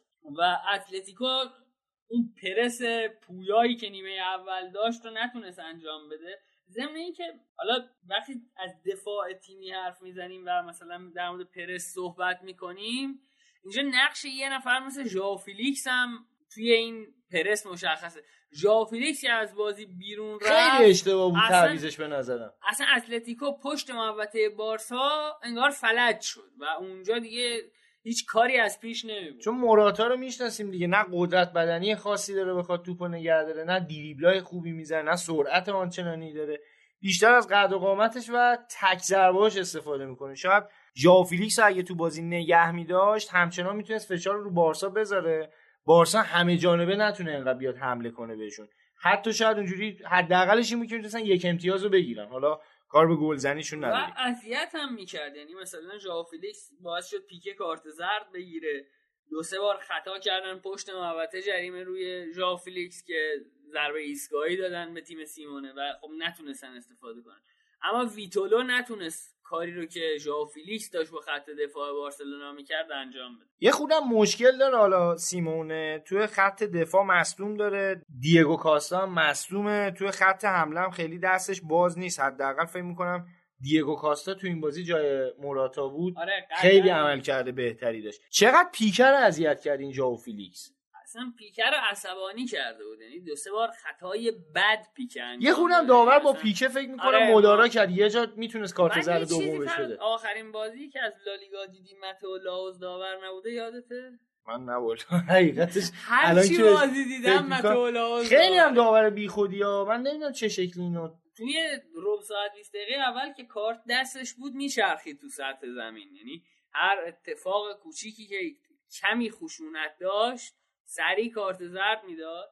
ولی خب بعد از اینکه به پیک کارت زرد داد توی نیمه دوم باش خیلی مدارا آره می‌تونست. حداقل یه جا می‌تونست کارت زرد دوم بهش بده ولی خب بیخیال شد. احترام شکیرا رو سرش گذاشت. احتمالش هست. از اون ور خب راکیتیچ هم تو این بازی به صورت فیکس بازی کرد. بعد از مدت ها اومد به ترکیب اصلی. خیلی هم دیدیم که این چند وقت اخیر مصاحبه کرده بود که من توی بارسا خیلی مثلا خوشحالم ولی اگه نتونم بازی بکنم تیممو عوض می‌کنم. این مصاحبه اینجوری کرده بود. این بازی اومد بازی کرد. خوبم بازی نکرد بعدم بازی نکرد. یه عملکرد آره، معمولی داشت.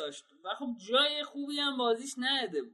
یعنی بیشتر وظیفش آره، دفاعی بود انگار. دفاعی بیشتر بهش داده بود. و خب شاید دلیل این که توی نیمه اولم بارسلونا انقدر تحت فشار بود همین بود که ملو و دیانگ از پس وظایف هجومی که قبلا راکیتیچ انجام می‌داده تو این تیم بر نیومدن و خب راکیتیچ رو انگار تو قفس کرده بود والورده. آره، راکیتیچ خب بازیکن دفاعی نیست بیشتر کار بازی سازی حالا شوت از پشت محوطه اینجور کارا رو انجام میده. و خب یکی از دلایل موفقیت بارسا هم فکر می‌کنم همین بود که آرتور ملو رو کشید بیرون. ویدال آورد به جاش وظایف دفاعی و ویدال به عهده گرفت و راکیتیچ رفت سراغ اون بازی سازی و بازی اصلی خودش. ذره شرایطش بهتر شد. ولی خب از همه اینا که بگذریم اونور تریپیر رو می‌بینی که مثل همیشه نبود. خیلی نتونست نفوذ بکنه. اونور بیشتر مواظب این بود که گریزمان نفوذ نکنه. راه اونو بسته بود نتونست خودش اون نفوذاشو انجام بده. از اون طرف هم یه نکته دیگه که حالا هفته گذشتم راجبش قبلا صحبت کردیم اینه که خب دفاع چپ نداره اتلتیکو مادرید و ساول نیگز داره به عنوان دفاع چپ بازی می‌کنه. یه جورای حیفه یه همچین آره. بازیکنی با این کیفیتی حالا درسته اونجا هم بد بازی نمی‌کنه و از پس وظایفش برمیاد. ولی واقعا حیفه. ساول نیگوز شاید اگه جای هکتور هررا بازی می‌کرد خلاقیت خط هافبک اتلتیکو مادرید خیلی بیشتر می‌شد می‌تونستن به نتیجه برسن به این بازی رو بارسا برد یکیچ. تو خونه حریف هم برد. سه امتیاز بسیار ارزشمندی بود توی کورس. موند همچنان با رئال و کار به هفته های آینده رسید. باید ببینیم که هفته های آینده اینا چیکار می‌کنن. همچنین اتلتیکو مادرید هم به خوب نتیجه نگرفتنش داره ادامه میده. یه شرایط سینوسی رو داره تجربه می‌کنه. یه هفته خوبن یه هفته بعد یه خوده فکر می‌کنم نوید به خاطر اینم هستش که حالا توی یه سری پست الان صحبت کردیم. دفاع چپ ندارن. نداره، آره. و مثلا یه بازیکن مثل دیوگودین این تیم رفته خیمنز مصدومه بازیکنه جدید اضافه شدن هکتور هررا جدیده ژائو فیلیکس جدیده اینا یه خوده تا جا بیفتن فکر می‌کنن یه یه فصلی کار داره تا بتونن فلسفه دیگو سیمونه درک بکنن. به خصوص اینکه می‌دونیم دیگو سیمونه مربیه که کارهای تاکتیکیش خیلی زیاده و خیلی روی این بحثای روحی روانی و بدنی بازیکناش هم حساسه. کار می‌بره تا بازیکن‌ها رو اونجوری که خودش دلش می‌خواد آماده بکنه. بریم سراغ بازی بعد بازی سویا و لگانس که با تک گل دقیقه 63 کارلوس سویای برد خونگی رو تجربه کرد تا با یک امتیاز کمتر بتونه رئال و بارسا رو تعقیب بکنه. الان سی امتیازی هن. البته با یه بازی بیشتر یه بازی عقب افتاده از لالیگا هستش که اونم خود ال کلاسیکو تعیین کننده خیلی چیزاست. شاید تیمایی مثل سویا و سوسییداد و بیلبائو و حتی اتلتیکو مادرید آرزو داشته باشن که این بازی مساوی بشه بتونن نزدیک بشن به این تیم‌ها و اختلافشون بیشتر نشه. نکته فنی خاصی نداره این بازی بریم اشاره بکنیم بازیهای دیگه چه اتفاقی افتاده. سلتاویگو و وایادولید 0 0 بازیشون به اتمام رسید. توی خونه سلتاویگو این بازی برگزار شد و دو تیم میشه گفت پایین جدول. هر کدومشون یک امتیاز از این بازی گرفتن و و چشم امیدشون به هفته های آینده است. شاید اونجا یه فرجی براشون صورت بگیره. همینجا داریم این نتایج رو بررسی می‌کنیم. من یه انتقادی هم از دولت بکنم. این بنزین رو که گرون کردن مردم راهش رو پیدا کردن که چیکار بکنن. الان ما داریم صحبت می‌کنیم. همه اون افرادی که حالا با وانت و حالا ماشینای شخصی اینو میومدن بنزین میسوزوندن الان دیگه ماشین نمیارن. همشون به نظر می‌رسه که رفتن خاور خریدن. چون از اون موقعی که ما اومدیم اینجا نشستیم یه 50 تا خاور اومده اینجا هم بوق می‌زنن هم خیلی گاز میدن. نه حالا چرا درجا گاز میدن؟ من با اینش خیلی مشکل دارم. حالا اینی که گازوئیل همچنان قیمتش ثابت مونده. که قیمت اون هم سه برابر میشه. حالا دیگه آره دیگه چون درست نیست می‌دونی؟ الان ما اینجا می‌خوایم ضبط کنیم من فکر می‌کنم که قیمتاشو ببرم بالاتر. دیگه هیچکی تو خیابون نیاد ما هم راحت بتونیم ضبط کنیم خیالمون راحت بشه. یا از گشنگی بمیریم. میشه اونم میشه. البته از گشنگی نمیمیریم. ما همیشه یه راهی هست. بالاخره همدیگه رو می‌کشیم می‌خوریم دیگه. حالا ما راهشو بلدیم. بریم سراغ ادامه بازی ها. سوسیدا 4 1 تونست ایبار رو شکست بده. یه پیروزی خونگی دلچسب و پرگل به دست آوردن. رئال سوسیدا جز تیمای خوب این فصل لالیگاس الان چهارمه و همچنان خوب امتیاز می‌گیره. رئال بتیس 2 1 تو خونه حریف مایورکا رو شکست داد. والنسیا 2 1 تونست ویارال رو شکست بده. تو مستایا یه ذره رتبهش رو بهبود بخشید. به منطقه کسب سهمیه نزدیکتر شد. حالا خیلی زوده بخوایم راجع به کسب سهمیه صحبت بکنیم. ولی میشه گفت اتفاقی که نیم فصل میفته پی این قضیه رو می‌کنه دیگه که چه تیمایی مدعی هن چه تیمایی می‌خوان همون میانه جدول کار رو تمام بکنن چه تیمایی دنبال قهرمانی هن چه تیمایی هم حالا دنبال سقوط نکردن. توی یه بازی دیگه اتلتیک بیلبائو دو هیچ گرانادا رو شکست داد. اسپانیول تو خونه خودش چهار دو به اوساسونا باخت. نتیجه عجیبی بود. خطافه چهار هیچ لوانتر شکست داد و به این ترتیب بازی های هفته 15 همه لالیگا هم به پایان رسید. بریم سراغ جدول.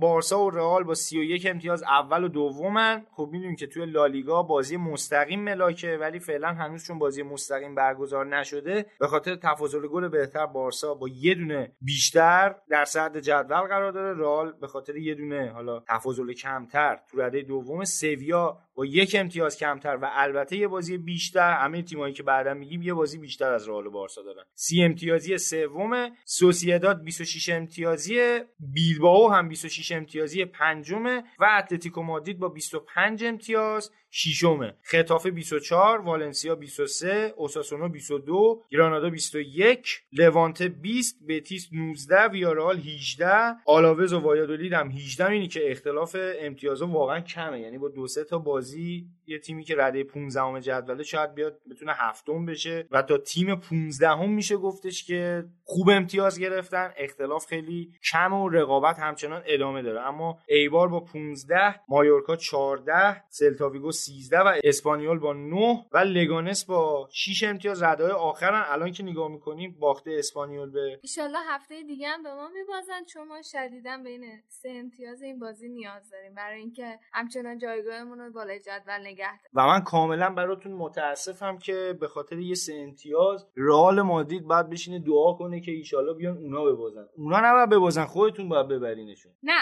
الان بحث سر اسپانیول بود گفتم ببازن. حالا برشک شما بگو ولی اب نداره ولش اگه بخواد به دعا باشه تیم مقابلم خدا داره اونا هم میشینن دعا می‌کنن. آقا چجوریه که شما دعا کردی بارسا با تیم پنجم بیاد که شما ببرید؟ من دعا کردم با تیم پنجم بیاد. نگفتم بیان به ما ببازن که. بیان با تیم پنجم بیان که ضعیف باشن ما بتونیم ببریمشون. ببین تفاوتش اینجاست. ولی خب به نظر می‌رسه که توی رقابت لالیگا اینجوری که شما صحبت کردی تیمی که تقواش بیشتر باشه به صدر جدول می‌رسه. ایمان تقوا عمل صالح کاملا موافقم باتون و تحلیل بسیار مذهبی داشتیم توی لالیگا این هفته. هفته آینده که میشه از تقریبا دو سه روز دیگه ویارال با اتلتیکو مادرید بازی می‌کنه رئال با اسپانیول گرانادا با دیپورتیو آلاوز لوانته میزبان والنسیاست بارسا میزبان مایورکاست ختافه به خونه ایبار میره اتلتیک بیلبائو به خونه بتیس وایادولید میزبان سوسییداد لگانس میزبان سلتا ویگو و در نهایت سویا به خونه اوساسونا میره و باید ببینیم که چه نتایجی در انتظارشون توی جدول گلزنان آقای بنزما اول. حالا به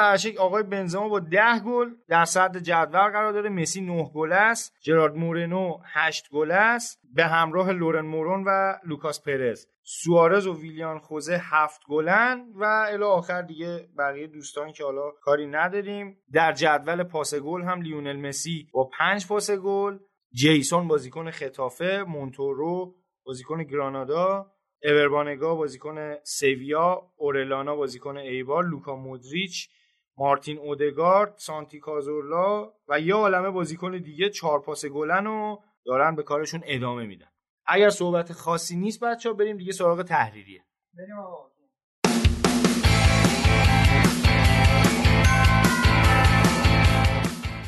رسیدیم به بخش تحریریه. از نظر فنی حالا تا حدودی بازی ها رو بررسی کردیم تا اونجایی که شور تاکتیکیمون می‌رسه. بیایم بریم ببینیم که هواشی هفته گذشته لالیگا چی بوده؟ اولین خبری که هست اینه که خاویر تباس ظاهرا استعفا کرد از سمتش. حالا دلیلش هنوز نمی‌دونیم. حداقل ما نمی‌دونیم فعلا چه اتفاقی افتاده. هنوز هیچ روشنگری در این باره اتفاق نیفتاده.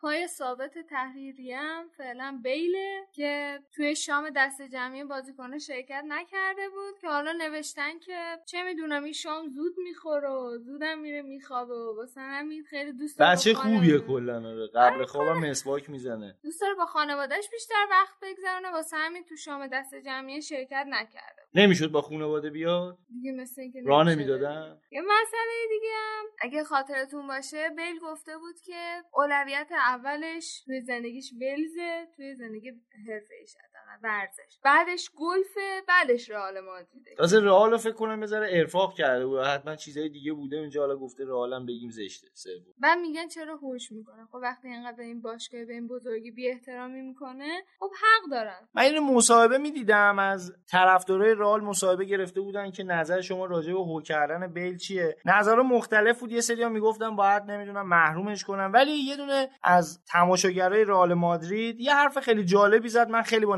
نظرش موافق بودم. می‌گفت آقا این تا زمانی که بازیکن رئاله و داره به این تیم کمک می‌کنه ما نباید هوش کنیم و باید سعی کنیم که در آرامش اینو بتونیم بفروشیمش و بتونیم با خوشحالی از هم دیگه جدا بشیم هم برای اون بهتره هم برای ما. ولی تا موقعی که عضو باشگاه رئاله و این پیرنو میپوشه به نظرم باید حالا تا حدودی ازش حمایت بکنیم. نظر منطقی بود انصافا حالا درسته که بیل آره به هواداری رئال بی احترامی کرد با این حرکتی که کرد. ولی خواستم به همین اشاره کنم که احترام و متقابل وقتی به باشگاهی که داری توش بازی می‌کنی بی احترامی می‌کنی انتظار احترام هم نباید ولی خب یه بحثی هستش که الان اگر که یه نفر حتی پیداشه بره ترور کنه گرت بیلو کسی که ضرر می‌کنه خود رئاله قاعدتا. چون حتی از فروشش هم نمی‌تونه یه سود مالی به دست بیاره. و بهترین کار اینه که فکر می‌کنم الان زیدان یکی از دلایلی که داره به بیل بازی میده همینه. همین که خب بازیکن نداره یه مقدار نظر بازیکنی تو مزیقه است.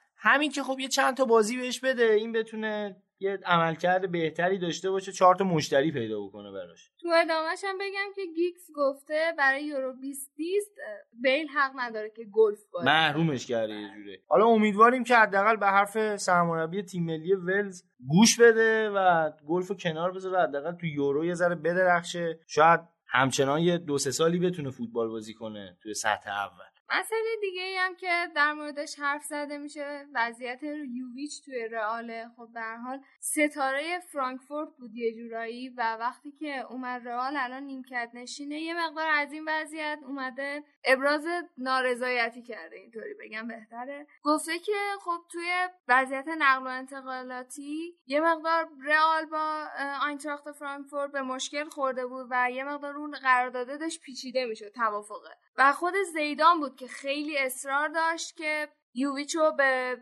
رئال بیاره. الان یوویچ رو نیمکده و انتظار تغییر داره انتظار داره که بیشتر بازی کنه که خب حقم داره به هر بازیکن انصافا جوونیه. دوختتش به نیمکت و حتی بازیایی هم که اهمیت کمتری داره به عنوان جانشین هم نمیارتش. یعنی من فکر می‌کنم یه همچین بازیکنی با این شرایط سنی حقش هستش که حداقل هر بازی ده دقیقه بهش یه فرصت بده کم کم به ترکیب اصلی اضافهش بکنه. شاید هم دلیل فنی داره نبودش. حالا اینم بگیم که ما تمرینات رئال که نیستیم بدونیم چی. ولی چیزی که از شواهد قرائن پیداست اینه که ظاهرا زیدان حاضر نیست بنزما رو از ترکیب حتی برای دقایق خارج بکنه و اعتماد کامل بهش داره. و از اون ور یوویچو گذاشته انگار واسه موقعی که دور از جونش بنزما مصدوم شه مثلا. خودش هم گفته که بهترین دوستش تو رئال در حال حاضر مودریچه. مودریچ هم بهش گفته که بهتره که یه مقدار صبر بکنه. موقعی که منم به رئال اومدم. همین وضعیت بود. منتها با تلاشی که خودم داشتم تونستم جای خودم رو تو ترکیب اصلی پیدا کنم و بشه فیکس تا جایی که حتی به یکی از بهترین موزیکان رئال هم تبدیل شد. و در آخر هم اشاره بکنیم به اینکه مراسم بالوندور به قولی برگزار شد. مسی تونست شیشمین توپ تلاش هم بگیره. از رونالدو جلو افتاد. حالا خیلی انتقاد شد به این انتخاب. خیلی هم تمجید کردن ازش. برشک اتفاقی که افتاد. حالا فرانس فوتبال هم معیارهای خودشو داره و جایزه‌ای که خودش داره تقدیم می‌کنه به بازیکن‌ها فندایک دوم شد و رونالدو سوم. رونالدو هم اصلا توی این مراسم شرکت نکرده بود. دیگه خودش هم می‌دونست رقابت بین فندایک و مسی خدایش هم رونالدو کاری نکرده بود حالا اصلا که لایقه نگاه کنی با 6 اختلاف امتیاز توپ طلا رسید به مسی. حالا در جریان این مراسم با فندایی هم مصاحبه کرده بودن گفته بودن نظرت راجع به رقابت با رونالدو چی بوده؟ گفته بود اصلا مگه رونالدو رقیب منه؟ و یه جورایی حالا با تنه و به خود مسخره بازی اومده و جواب داده بود. مثلا شوخی. حالا نمیشه بهش گفت شوخی یه جورایی کری خونده بود و خیلی مغرور شده تقریبا میشه گفت. اومده بود صحبت کرده بود که این اصلا رقیب من نیست و من رقیبم مسی بوده و یه خود رونالدو رو به قولی پایین آورده بود کیفیتش رو. حالا درست رونالدو خیلی کار خاصی نکرده ولی خب به رونالدو دیگه افتخارات خیلی بزرگی داشته. خواهر رونالدو هم اومده یه دونه پست تو اینستاگرام گذاشته و گفته که این راهی که تو شروع کردی و تو اولش قرار داری کریس بارها رفته و برگشته. اون کشوری که تو داری توش فوتبال بازی می‌کنی هنوز دستت به هیچ جامی نرسیده. کریس بارها و بارها قهرمان شده با تیم ملی تو اون تیم جام برده حتی. تو فینال لیگ ملت‌های اروپا هم خب پرتغال تونست هلند رو شکست بده. از اون ور توی فینال هم خب رئالی که رونالدو توش بازی می‌کرد یه بار تونست لیورپول رو شکست بده. یه خورده اومده بود از این حرفای حماسی زده بود و فن‌دایک یادآوری کرده بود که خیلی هم حالا مغرور نشو. خودت هم چیزی به دست نیاوردی. به شکل من فکر می‌کنم که توی مراسم توپ طلا دوم و سوم شدن خیلی تفاوتی نداره. فقط اون اول شدن مهمه. حالا شما دوم یا سوم خیلی چیز خاصی نیست. خب اینم بخش تحریری اسپانیا. امیدوارم که خوشتون اومده باشه. ما همچنان روی حرفمون هستیم. اگر که فکر می‌کنید می‌تونید به ما کمک بکنید؟ ما قطعا مشکلاتی داریم به خصوص حالا توی بخش اسپانیا. واقعا دیگه فرصت نمی‌کنیم همه بازی ها رو ببینیم. چند تا بازی مهمش رو می‌تونیم بررسی بکنیم. اگر فکر می‌کنیم می‌تونیم به ما کمک بکنید در پادکست به روی شما بازه. بیاین اگر دوست داریم به صورت دائمی کار بکنیم با هم دیگه صحبت می‌کنیم. اگر هم دوست داشتیم به عنوان مهمان بیاد یک هفته ببینید اینجا چه جوریه شاید خوشتون بیاد. ولی همچنان میگیم ما برای لالیگا پلن های زیادی داریم و نقشه ها براش کشیدیم. قطعا از این جذابتر خواهد شد. یه مقدار درگیر مشکلات شخصی هستیم به خصوص من. یه خورده حالا فعلا وقت اضافه کم دارم یعنی وقت اضافه اصلا ندارم و حالا خبرش بعدا می‌فهمین که چه اتفاقی داره میفته بریم سراغ ایتالیا.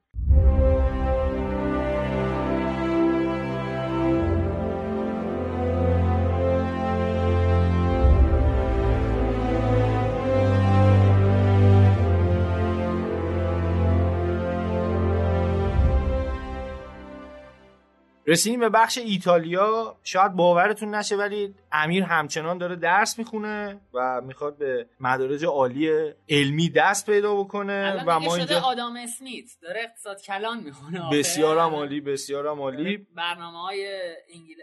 انگلیس و بریتانیا بعد از برگزیت رو داره خیلی من فکر می‌کنم پای در راهی گذاشته که جورج کلینی اومد اونجا دکترا آره، دقیقاً. دکترای اقتصاد داره و امیر شمیرانی فکر می‌کنم که در آینده از نظر علمی حداقل کلینی رو می‌گیری آره زمین راحت. بزنه حتما. به خصوص اینکه اون الان مصدوم هم هست نمی‌تونه خیلی درس بخونه. و امیرم مصدوم آخه. همین مسئولیتش خیلی اون حالا پاش چیز نیست. مسئولیت پاش خیلی مد نظر از ناحیه دیگه مسئولیت داره که حالا من صلاح نمی‌دونم اینجا راجبش توضیح بدم. بریم بپردازیم به بازی ها و امیدواریم که امیرم 20 بشه. ما اینجا بهش دوچرخه رو بخریم. بریم اشاره داشته باشیم به بازی یوونتوس و ساسولو. خب پارسا چندومین الان؟ متاسفانه دومی متشکرم. من بعد دیگه صحبتی ندارم.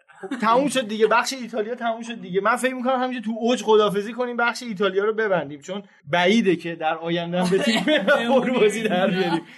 آره خب تو این هفته ما تو پادکستمون مهمون حضوری نداشتیم و یه مصاحبه نوید زحمتشو کشیده انجام داده با یه طرفدار دو آتیشه و خیلی فهیمه میلان که در ادامه این بخشم میشنویم. بریم سراغ بازی یوونتوس و ساسولو. بازی که بالاخره یوونتوس توی کورس قهرمانی امتیاز از دست داد و ساسولو گربه سیاه سابق اینتر. این بار گربه سیاه یوونتوس شد. خب فراد ساسولو کلا تیمیه که عادت داره تیمای بزرگ و چغره کلا. آره. کلا تیم چغر و بد بدنیه واقعا. تو این بازی هم دیدیم که بالاخره اینا کار دست ما دادن و این ترکیبی که بد چینده شده بود از نظر من. حالا مثلا بوفون شاید خیلی بگن دروازه‌بان خیلی خوبی ولی دیگه اون کیفیت گذشته رو نداره. همون شزنی بهتره که گلر فیکس یوونتوس باشه و حالا بوفون برای بازی‌های مثلا پیش پا افتاده بیاد توی زمین. خب این بازی هم پارسا پیش پا افتاده محسوب می‌شد ببین من تو ساسولو رو می‌شناسیم جلو ساسولو. این ساسولو تیمیه که واقعا مثال خوبی زدی. چغره. تو این بازی خب امره جان هم به جای ماتویدی داشت بازی می‌کرد. امره جانی که اصلا چند جا من دیدم پاساش به مقصد نمی‌رسید. نه اون کاری که حالا ما میگیم جنگندگیشو داشتش. اصلا هیچی برای ارائه نداشت. تو این بازی من فکر می‌کنم که پکیج یوونتوس یه جورایی اون روال سابق رو داشت طی می‌کرد. ولی رو اشتباهات فردی متاسفانه ما نتونستیم بازی رو ببریم. خصوص دلیخت که فکر می‌کنم ناامید کرد همه کسایی که آره. دلیخت و بوفون آره. دلیخت بوفون و مهمتر از همه رونالدو. یعنی رونالدو واقعا من بعد از اون ماجرای پاتریس اورا تو لیگ قهرمانان که حالا اون پاس بد و داد و منجر شد که بازی بایرن رو ببازیم. برای اولین بار بود که اینقدر تونستم هرس بخورم به خاطر اینکه یه بازیکن چقدر می‌تونه برعکس عمل مگه کنه رونالدو بازیکن شما؟ رونالدو بازیکن- سویپر ساسولو آره، بود توی. این بازی سویپر نگو ساسولو. اینجوری که می‌کنی نبید.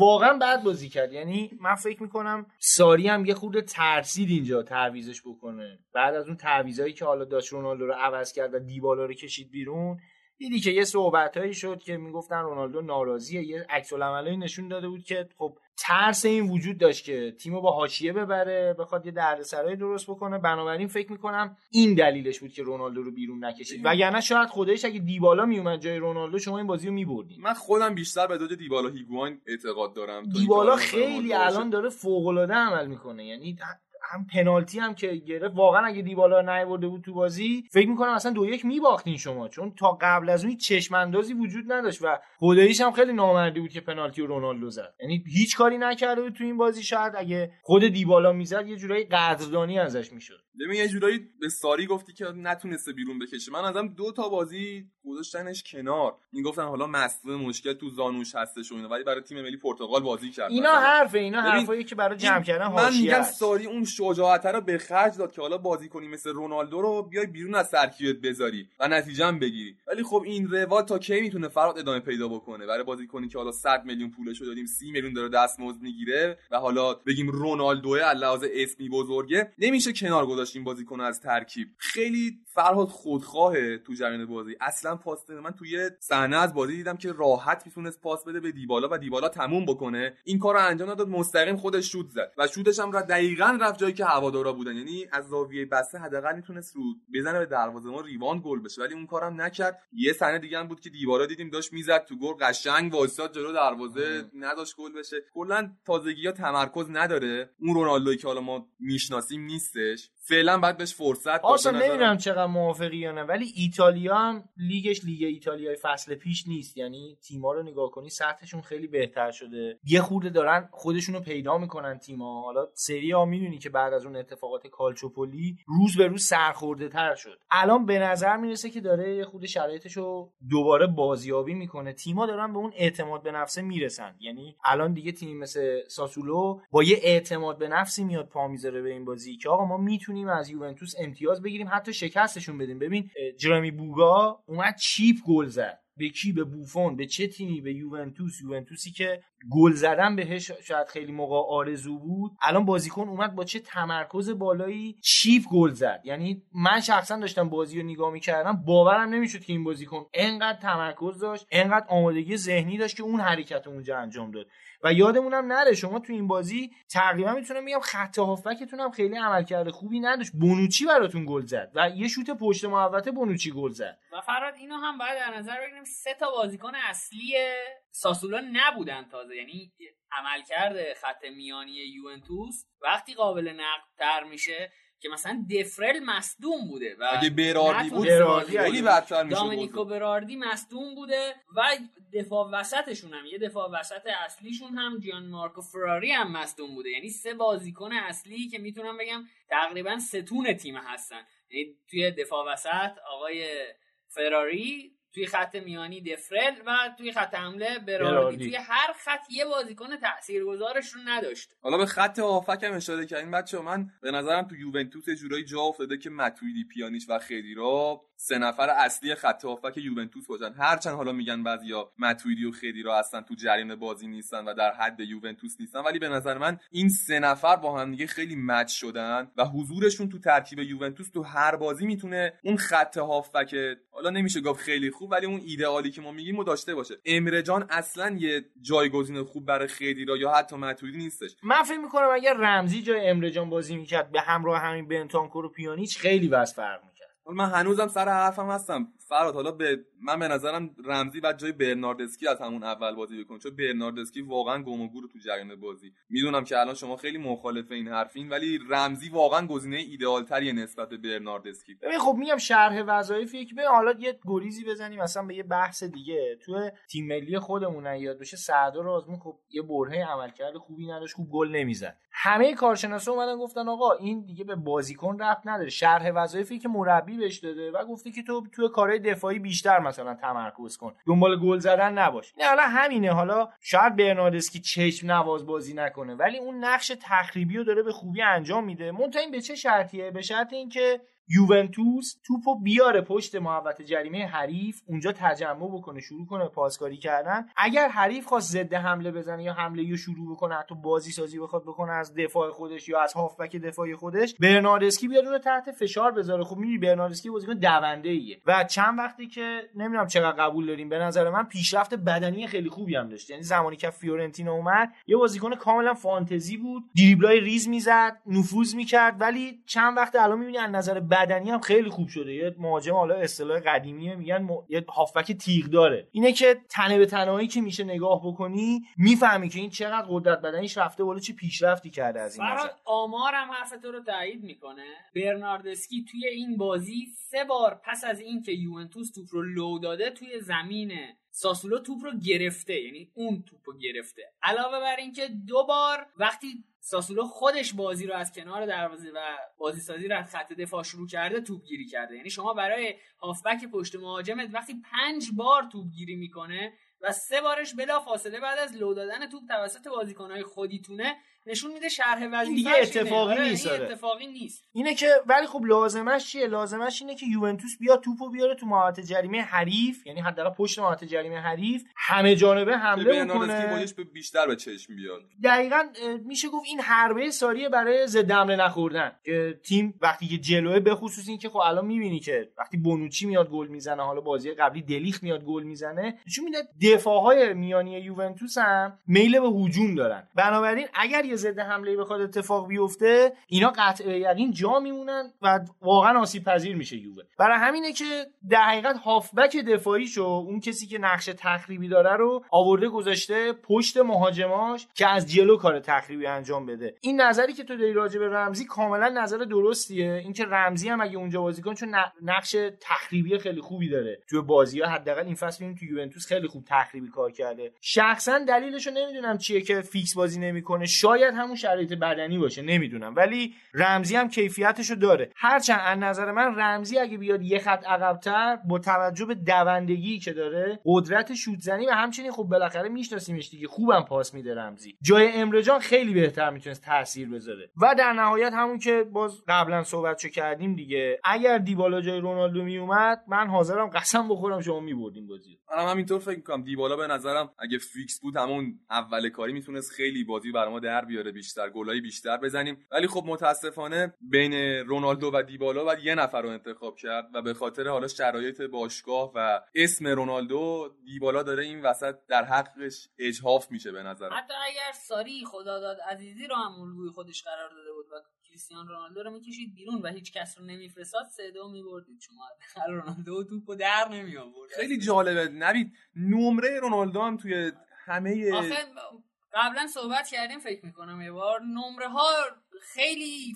خشکه یعنی سیستم نمره دهی خشکه. یعنی یه گل زده. گل بزنی دو تا مثلا اضافه میشه به اون پنج نرمالت. و خب اینم یه گل زده دیگه. ولی بازم این نمره ای که بهش دادم به نظر من یه خود زیاده واسه خیلی زیاده واسه ما یه بار صحبت کردیم که کاپلو اومده و گفته بود که توی دو سه سال اخیر حتی یه دونه دریبل نزده. من شخصا اینجا گفتم که آقا یه خود دیگه زیادی اغراق کرده. دیگه یه دونه دریبل هم نزده. ولی تو این بازی واقعا یه دونه دریبل هم نزد. زمانی که با دیبالا توی بازی بودن می‌دیدی که دیبالا دریبل می‌زنه دفاع رو تخریب می‌کنه میره جلو حتی پنالتی گرفت. ولی رونالدو در مسافه‌های تک به تک هم خیلی خیلی راحت توپ از دست می‌داد. یعنی بازیکن ساسولو مقابل دیبالا خیلی بیشتر مشکل داشتن تا رونالدو. تقریبا می‌تونم بگم حتی هیگواین هم یک دو تا دریبل زد ولی رونالدو نتونست دریبل موفقی بزنه. این آخه اینجا لالیگا نیست. سری ها خیلی فرق می‌کنه با لالیگا رونالدو وقتی پا به توپ می‌شد مستقیما می‌زد به قلب دفاعی حریف. ولی خب تو سری ها چون دیگه دفاعی تریه و خاطر دفاع ایتالیایی معروفه. برای همینه که رونالدو فعلا نتونسته اون دریبلایی که حالا ما مد نظرمون از رونالدو رو کلا پیاده بکنه. کلا وضعیت رونالدو وضعیت خوبی نیستش. حالا شما از لحاظ فنی گفتید. من یه چیز غیر فنی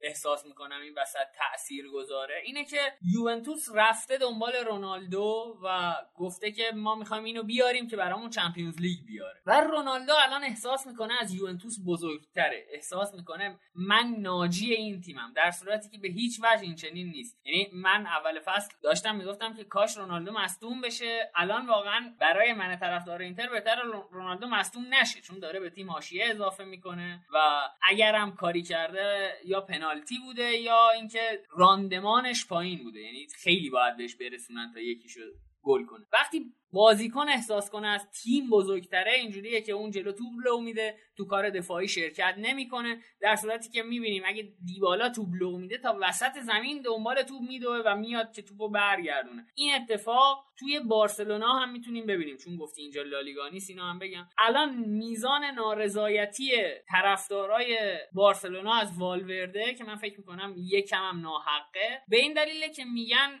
مسی ناجی تیمه و دقیقا الان مسی از بارسلونا بزرگتر شده و وقتی نیست سردرگم انگار بارسلونا. یعنی اینکه بازیکنت از تیم بزرگتر جلوه کنه یه باگ مدیریتی یعنی مدیران باشگاه سرمربی نباید بذاره بازیکن هم چلسی کنه. شما کریستیانو رونالدو هستی؟ باش. ولی از باشگاه تاریخ یوونتوس شما پشه ای هستن اینجوری من فکر می‌کنم با بازیکن برخورد شما اومدی اینجا داری انقدر دستمزد می‌گیری هر کاری من بهت میگم با بکنی. تو کارمند باشگاهی. ضمن که یوونتوس تو تاریخش کم بازیکن بزرگ ندیده یعنی حالا زیدان پلاتینی حالا از رفیق امیر می‌خوام تعریف کنم. دل پیرو. آره دل پیرو بوده باجو بوده. چه می‌دونم خیلی ندوید یعنی پاول ندوید به نظر شخص من یکی بهترین هافک های تاریخ اصلا شکی درش نیست. یا همچین بازیکنایی داشته. بازیکنای کوچیکم برای این مثلا کامورانزی بازیکن شاید فوق العاده ای نبود ولی نیکولاس پپه آره. مثلا یه دوره. ولی میمون پای باشگاهمون رفتن با این تیم تا سری بی بعد دوباره اومدن ولی این تاریخ یوونتوس می‌تونه گردن رونالدو رو بشکونه و نباید بذارن همچی احساسی کنه. حالا منم خیلی از یوونتوس تعریف کردم ولی باشه اشکال حتی اونم سیمون پپه بود اونم شوخی گفتم اون نیکولاس پپه. اصلا یاد امیر رو زنده کنه حالا از اون ور بیایم یه نگاهی بندازیم به ساسولو تیم روبرتو دیزروی که حداقل تو این بازی عملکردش واقعا شایسته تقدیره. اومد سیستم 4 2 1 3 رو اومد اجرا کرد و یکی از دلایل ناموفق بودن برناردسکی تو این بازی همین دوه بود. دو تا بازیکن اومد در حقیقت دو تا بازیکن اومد گذاشت جلوی برناردسکی. این دو تا بازیکن اومدن اینو خونساش کردن و حداقل آره دقیقاً. برتری عددی دقیقاً. و ضمن اینکه چقدر نوید لوکاتلی عمل کرده فوق العاده لوکاتلی فقط قبلا میلان بود. دقیقاً آره. همون بازیکنه و واقعا عملکردش فوق العاده بود. فکر می‌کنم که این تو میلان بودنش هم یه ذره باعث شد که جلو یوونتوس یه روحیه 21 آره. سالش هم. خیلی بازیکن جالبیه. کلا هافک درجه یکیه به نظر من. می‌تونه به تیمای بهتری بره. اگه یادتون باشه تو اون سوپر کاپ ایتالیا بین یوونتوس و میلان هم یه گل خیلی آره، خوشگل به یوونتوس زد. کلا هافکی که پتانسیلش خیلی بالاست و بیشتر بعد ازش بشنویم فکر می‌کنم الان جاش خالیه واقعا تو خود میلان. و اونور جرمی بوگا چقدر فوق‌العاده عمل کرد با اون سرعتش. و یه عملکرد دیگه ای که روبرتو دیزروی داشت این بود که تراوره رو گذاشته بود پشت مهاجم. یعنی تراوره به عنوان یه هافبک تهاجمی و در ظاهر قرار بازی سازی بکنه. ولی تراوره چیکار می‌کرد؟ تراوره در حقیقت باعث سردرگمی خط هافبک یوونتوس به خصوص امرجان شد. چون تو خط هافبک وظایف دفاعی جلوی دفاع یوونتوس رو امرجان به عهده داشت. کاملا امرجان رو اذیت کرد به یکی از دلایل اینکه حالا امرجان هم اینور خوب عمل نکرد و بازی بدی نشون داد خودش همین سرعت حامد تراوره بود که فوق العاده عمل کرد و اونور کاپوتو بیشتر از اینکه یه مهاجم نوک باشه یه جورایی false nine عمل کرد. مثل کاری که تادیچ داشت می‌کرد فصل قبل برای آژاکس به عنوان مهاجم نوک بازی می‌کرد میومد عقب فضا سازی می‌کرد دوتا وینگرا می‌رفتن تو درگیر می‌شدن گل می‌زدن. حالا فقط یه خبر خوبم می‌تونه برای ما یوونتوسیه باشه چون که تراوره بازیکن خودمونه قرض شدیم به ساسولو. ولی یه نکته دیگه هم می‌خوام اضافه کنم. برای تو این فصل سری ها همه دروازه‌بانا انگار خیلی خوب شدن. از عملکرد توراتی نباید صرف نظر کرد.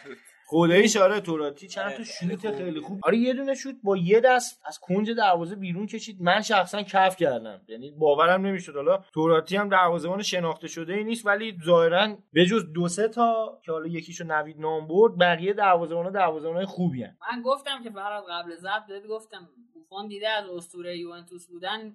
آبی براش گرم نشده این فصل می‌خواد اسطوره اینتر بشه. شاید هم با کنته ما- بسته ها؟ کسی که ما سری بی اومده خیلی وقت اسطوره شد من فکر می‌کنم که با کنته شاید بسته باشه چون رفیقم با آخه حالا کار نداریم. اول فصل یه سری از این دوستان اینتری ما صحبت می‌کردن که آقا با حالا وقتی که ناینگولان و پرشیچ و ایکاردی رفتن از تیم می‌گفتن که خب ماروتا و کنته یوونتوسی و اینا اومدن که پروژه اینتر رو نابود بکنن اینتر به یوونتوس نرسه. حالا فکر می‌کنم دیگه نمی‌دونم یعنی مثلا چه فکری کرده بودن حالا کار نداریم. از اون برم احتمالا همچین یوونتوسیایی شاید بعدا پیدا بشن بگن که آقا این با کنته بسته بوده می‌خواسته اینتر قهرمان بشه مثلا یا اینتر بیاد صد اومده سوتی داده گل هرچی پیش میاد دیگه ضمن اینکه حالا روی یه گل مقصر بود. حالا نمیشه اون چیپر رو خودش دیگه هر کی بود می‌خورد کار نداریم. حالا یه بازی هم بوفون هم بالاخره این همه برای این باشگاه زحمت کشیده این همه فوق العاده عمل کرد حالا یه بازی هم اب نداره اشتباه بکنه. بیشتر این بازی عملکرد مهاجمای یوونتوس مورد انتقاد تا دروازه‌بانش. خب فراد فکر می‌کنم بگذریم از این بازی. والا من که دلم نمی‌خواد این بازی بگذرم چون بازی خوشایندی بود ولی آره بریم سراغ اینتر و اسپال.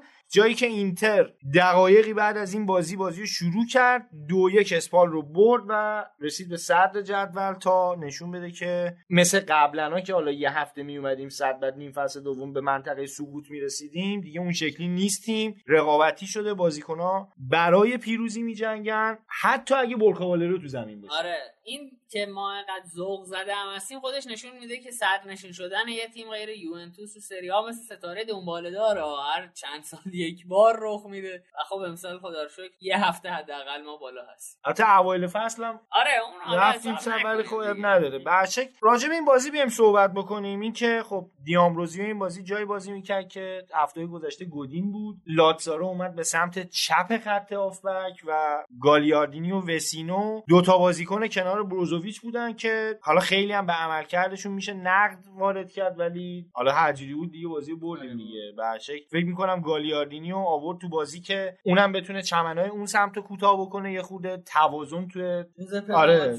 برقرار. بشه چون این اعتراض کرده بودن که آقا چمنای تیکش کچل یه تیکش بلنده یه گالیاردینی اومد تو بازی ولی خب از همه مهمتر این بود که برخوالرو هم به این بازی اومد بازیکنی که چند روز پیش تلاشش آره. کرد اینتر توی همون یه هفته مونده به پایان هست بشه. آره دیگه حذف بشه که اصلا لیگ اروپا هم نره. نه. می‌دونی خیالمون راحت شه ولی خب موفق نشد متاسفانه. و بنده خدا فقط ده دقیقه بازی کرد که. نه این بازی نه، نه، هفته بازی پیش اسلاویا میگیم با اسلاویا پراگ. بازی کرد. حداقل دو تا پاس تو در به فوروارد اسلاویا داد. یه جا خالی موفق. یه حرکت بدن اومد که شد پاس تو در. یعنی واقعا فوق العاده است این برخورد حالا جالبه که کنته اومده بود بعد بازی ازش تقدیر کرده بود گفته بود که این چی چقدر بگه آخه؟ توف سربالا نه خب یه فوشی یه چیزی بالاخره بده ما دلمون خنک شه اینجا چرا تعریفی کنی؟ ازش فکر می‌کنه کارش خوب اون حالیش نمیشه دارن متلک بهش میندازن. حالا نوید بیا راجع به این بازی صحبت بکنیم. عملکرد اینتر چجوری دیدی؟ من فکر می‌کنم بعد از اینکه دوتا گل زد یه خورده ول کرد بازی اینتر آره شل می‌کنه. این مشکل توی نه فقط این بازی فراد توی خیلی از بازی این فصل دیدیم که اینتر بین دقایق مثلا 50 تا 70 یه افت عجیب غریبی می‌کنه. توی حتی بازی با بارسلونا اگه یادت باشه توی همون دقایق 50 تا 70 انگار با شکم سیری بازی می‌کنه. من متوجه این نمیشم که مشکل کجاست نمی‌دونم چرا تیمی که اونقدر با ولع میره تو زمین یهو اون هیجانش می‌خواد به خصوص وقتی که جلو باشه آره، وقتی یعنی جلو. جلو باشه با خود آره ساسولویی که مثلا با خود بازی با ساسولو ما چهار یک جلو افتادیم فکر کنم ولی داشت بازی پنج دقیقه. بازی ادامه داشت آره چهار چهار می‌شد ولی خب یه نکته هم هست. این نبود هافبک بازی نگهدار فکر می‌کنم جز دلایلیه که اینتر اینجوری میشه بعد از گل زدن و خب می‌دونی که خب بالاخره تیم حریف هم آره. بیکار نیست دیگه فشار میاره کسی رو نداریم برامون توپو حفظ بکنه. روزایی که سنسی بود تو ترکیب دقت کرده باشین اتفاق نمیافتاد. بازیکنی بود که از مخمسه ها در می‌رفت توپو حفظ می‌کرد و خب خوبم پاس می‌داد. ولی الان واقعا با وسینو و گالیاردینی نمیشه این کار انجام داد. اینا بیشتر بازیکنایی که واقعا برای خالی نبودن عریضه دارن بازی می‌کنن. حالا درسته گاهی اوقات حرکتایی می‌کنن. همین بازی وسینو شوت خیلی خوب زد. ولی از بازیکن اینتر انتظار میره که آقا بیشتر از یه شوت خوب مثلا از خودت نشون بدی توی بازی. یه چهار تا حرکت خاص یه عملکردی نشون بدی که نشون بده آقا تو درخور پوشیدن پیراهن یه باشگاه بزرگ هستی و درخور پوشیدن پیراهن تیمی هستی که داره برای قهرمانی میجنگه و داره یوونتوس رو به چالش می‌کشه. نبود هافک یکی از بزرگترین مشکلات اینتره که خب بارها کنتم بهش اشاره کرده ولی خب دیگه بیچاره کاری هم نمی‌تونه بکنه که حالا ظاهرا یه قولایی هم گرفته از ماروتا چون ماروتا هم صحبتایی که کرده گفته که ما بازار ژانویه رو به دقت بررسی می‌کنیم هر فرصتی اونجا گیرمون بیاد قطعا ازش استفاده می‌کنیم. حالا راجع به تیم کنته صحبت کردیم که تا الان چه کارهایی انجام داده و چه جوری حالا روند رو طی کرده. ولی به نظر من کنته تا ژانویه روند خیلی سختی رو در پیش داره. چون بازی هایی داره که واقعا میان که کنته رو به چالش بکشن و خیلی هم سختن. بازی های بعدی کنته با روم و بارسلونا فیورنتینا ناپولی آتالانتا و جنوا. اینا تیمایی که تو سری خب و حالا بارسلونا چمپیونز لیگ یه سراگرن از بقیه تیم‌ها بالاخره این نبود هافبک به نظرم خیلی می‌تونه به تیم کنته ضربه بزنه و اون خستگی ناشی از بازی ها به نظرم می‌تونه جایگاه کنته رو یه جورایی کنته که نه تا جایگاه اینتر تو صدر رو یه جورایی متزلزل بکنه. این روند رو فکر نمی‌کنم بتونه خیلی نگه داره ازش حفظ بکنه. حالا منم خیلی نگران این قضیه ام. حالا بجز جنوا می‌تونم بگم همه تیمایی که اسم بردی پتانسیل خیلی بالایی دارن که بیان از اینتر امتیاز بگیرن حتی شکست بدن اینتر رو. ولی خب از اون بازی های یوونتوس هم که یه خورده بررسی بکنین یوونتوس هم بازی ساده ای خیلی نداره. با لاتزیو بازی دارن تو خونه حریف. حالا لورکوزن که دیگه قهرمانان مهم نی اودینزه و سمپدوریا رقبای سطح پایینشونن که حالا اودینزه از اون تیماست که می‌تونه چالش درست بکنه برای تیمای بزرگ. همین شبیه ساسولو کار می‌کنن ولی خب کالیاری و روم هم باز بازی داره که بالاخره کالیاری به خصوص تیم خطرناکیه. تیمی که حالا ناینگولان هم در اختیار داره. آتالانتای دوم فکر کنم. حتی شاید از اونها هم یه ذره جلو بزنه در آینده. ولی خب یه بازی هم دارن توی سوپرکاپ باز با لاتسیو که اونم باز بازی مهمی محسوب میشه. سر همین یه خورده فکر می‌کنم بازی یووه هم سخته. ولی قطعا. آره قطعا بازی اینتر سخت‌تره. نه فقط به خاطر رقبا به خاطر شرایطی تیم خود اینتر داره. واقعا آره نگران کننده است. ولی خب تا همینجاش هم ما خیلی راضیم که تیم داریم میجنگه. اولش هم گفتیم که ما من هنوزم که هنوز فکر می‌کنم قهرمان فصل یووه اول فصل می‌گفتم 5 درصد اینتر قهرمان میشه. الان مثلا میگم چه می‌دونم 70 سیه. ولی هنوزم شانس یوونتوس رو شخصا بالاتر می‌دونم به خاطر اسکوادی که در اختیار داره مگر اینکه اتفاقات خاص بیفته حالا مثل همین بازی اشتباهات فردی بیاد جلوی امتیازگیری یوونتوس رو بگیره. خب به هر شکل فکر می‌کنم این بازی هم بگذریم. فقط باز تکرار بکنم پارسا جون که بعد از این بازی اینتر اومد به صدر و با یه امتیاز بیشتر اینتر جلوتر از یوونتوسه قهرمان یهرمانان آره همین همینجا نمیشه فصل رو تموم کنن. آ نمیشه فصل تموم شه همینجا فیفا داره یه دونه چیزی می‌زنی آره، تموم تموم. نداره؟ الان بزنین تموم شه بره دیگه. بریم سراغ بازی بعدی میلان و پارما. میلانی که همچنان حال و روز خوبی نداره ولی تئو هرناندز بهشون کمک می‌کنه. اواخر بازی تونست بالاخره دروازه رو باز بکنه و میلان یکیچ پارما رو شکست داد تو خونه حریف. حالا شاید از نظر خیلیا کار خیلی ساده ای بوده شکست پارما ولی بدونی که تیم روبرتو دیاورسا تیم بسیار سخت کوشیه بخصوص تو خونه. تیمیه که به این راحتی ها نمیشه شکستش داد. یعنی حداقل اینه که هر چقدر تیم حریف قوی باشه برای گرفتن یه مساوی میاد جلو. خب تو این بازی هم مثل روالی که حالا پیولی اومده بود تو میلان دیدیم که میلان بالاخره یه بازی روون و به حال بهتر از تیم جامپولو به نمایش گذاشت. تنها نکته منفی یعنی بازم میگم تنها نکته منفی این روزای میلان همون پیونتکه که واقعا معلوم نیست داره چی کار می‌کنه. من یه آمار جالب بدم اینه که تئو هرناندز از پیونتک بیشتر گل زده. این یه چیز خیلی جالبه که مهاجم نوک میلان که حالا پیونتک باشه و خیلی سر زبون افتاد تو جنوا از تئو هرناندزی که نیمکت نشین رئال بود کمتر گل زده. به نظرم تئو هرناندز نوک خط حمله فکر اونجا بیشتر. حتی شاید وینگر بازیش بدن انصافا عملکرد بهتری داشته باشه. واقعا بازی خوبی کرده این فصل برای میلان.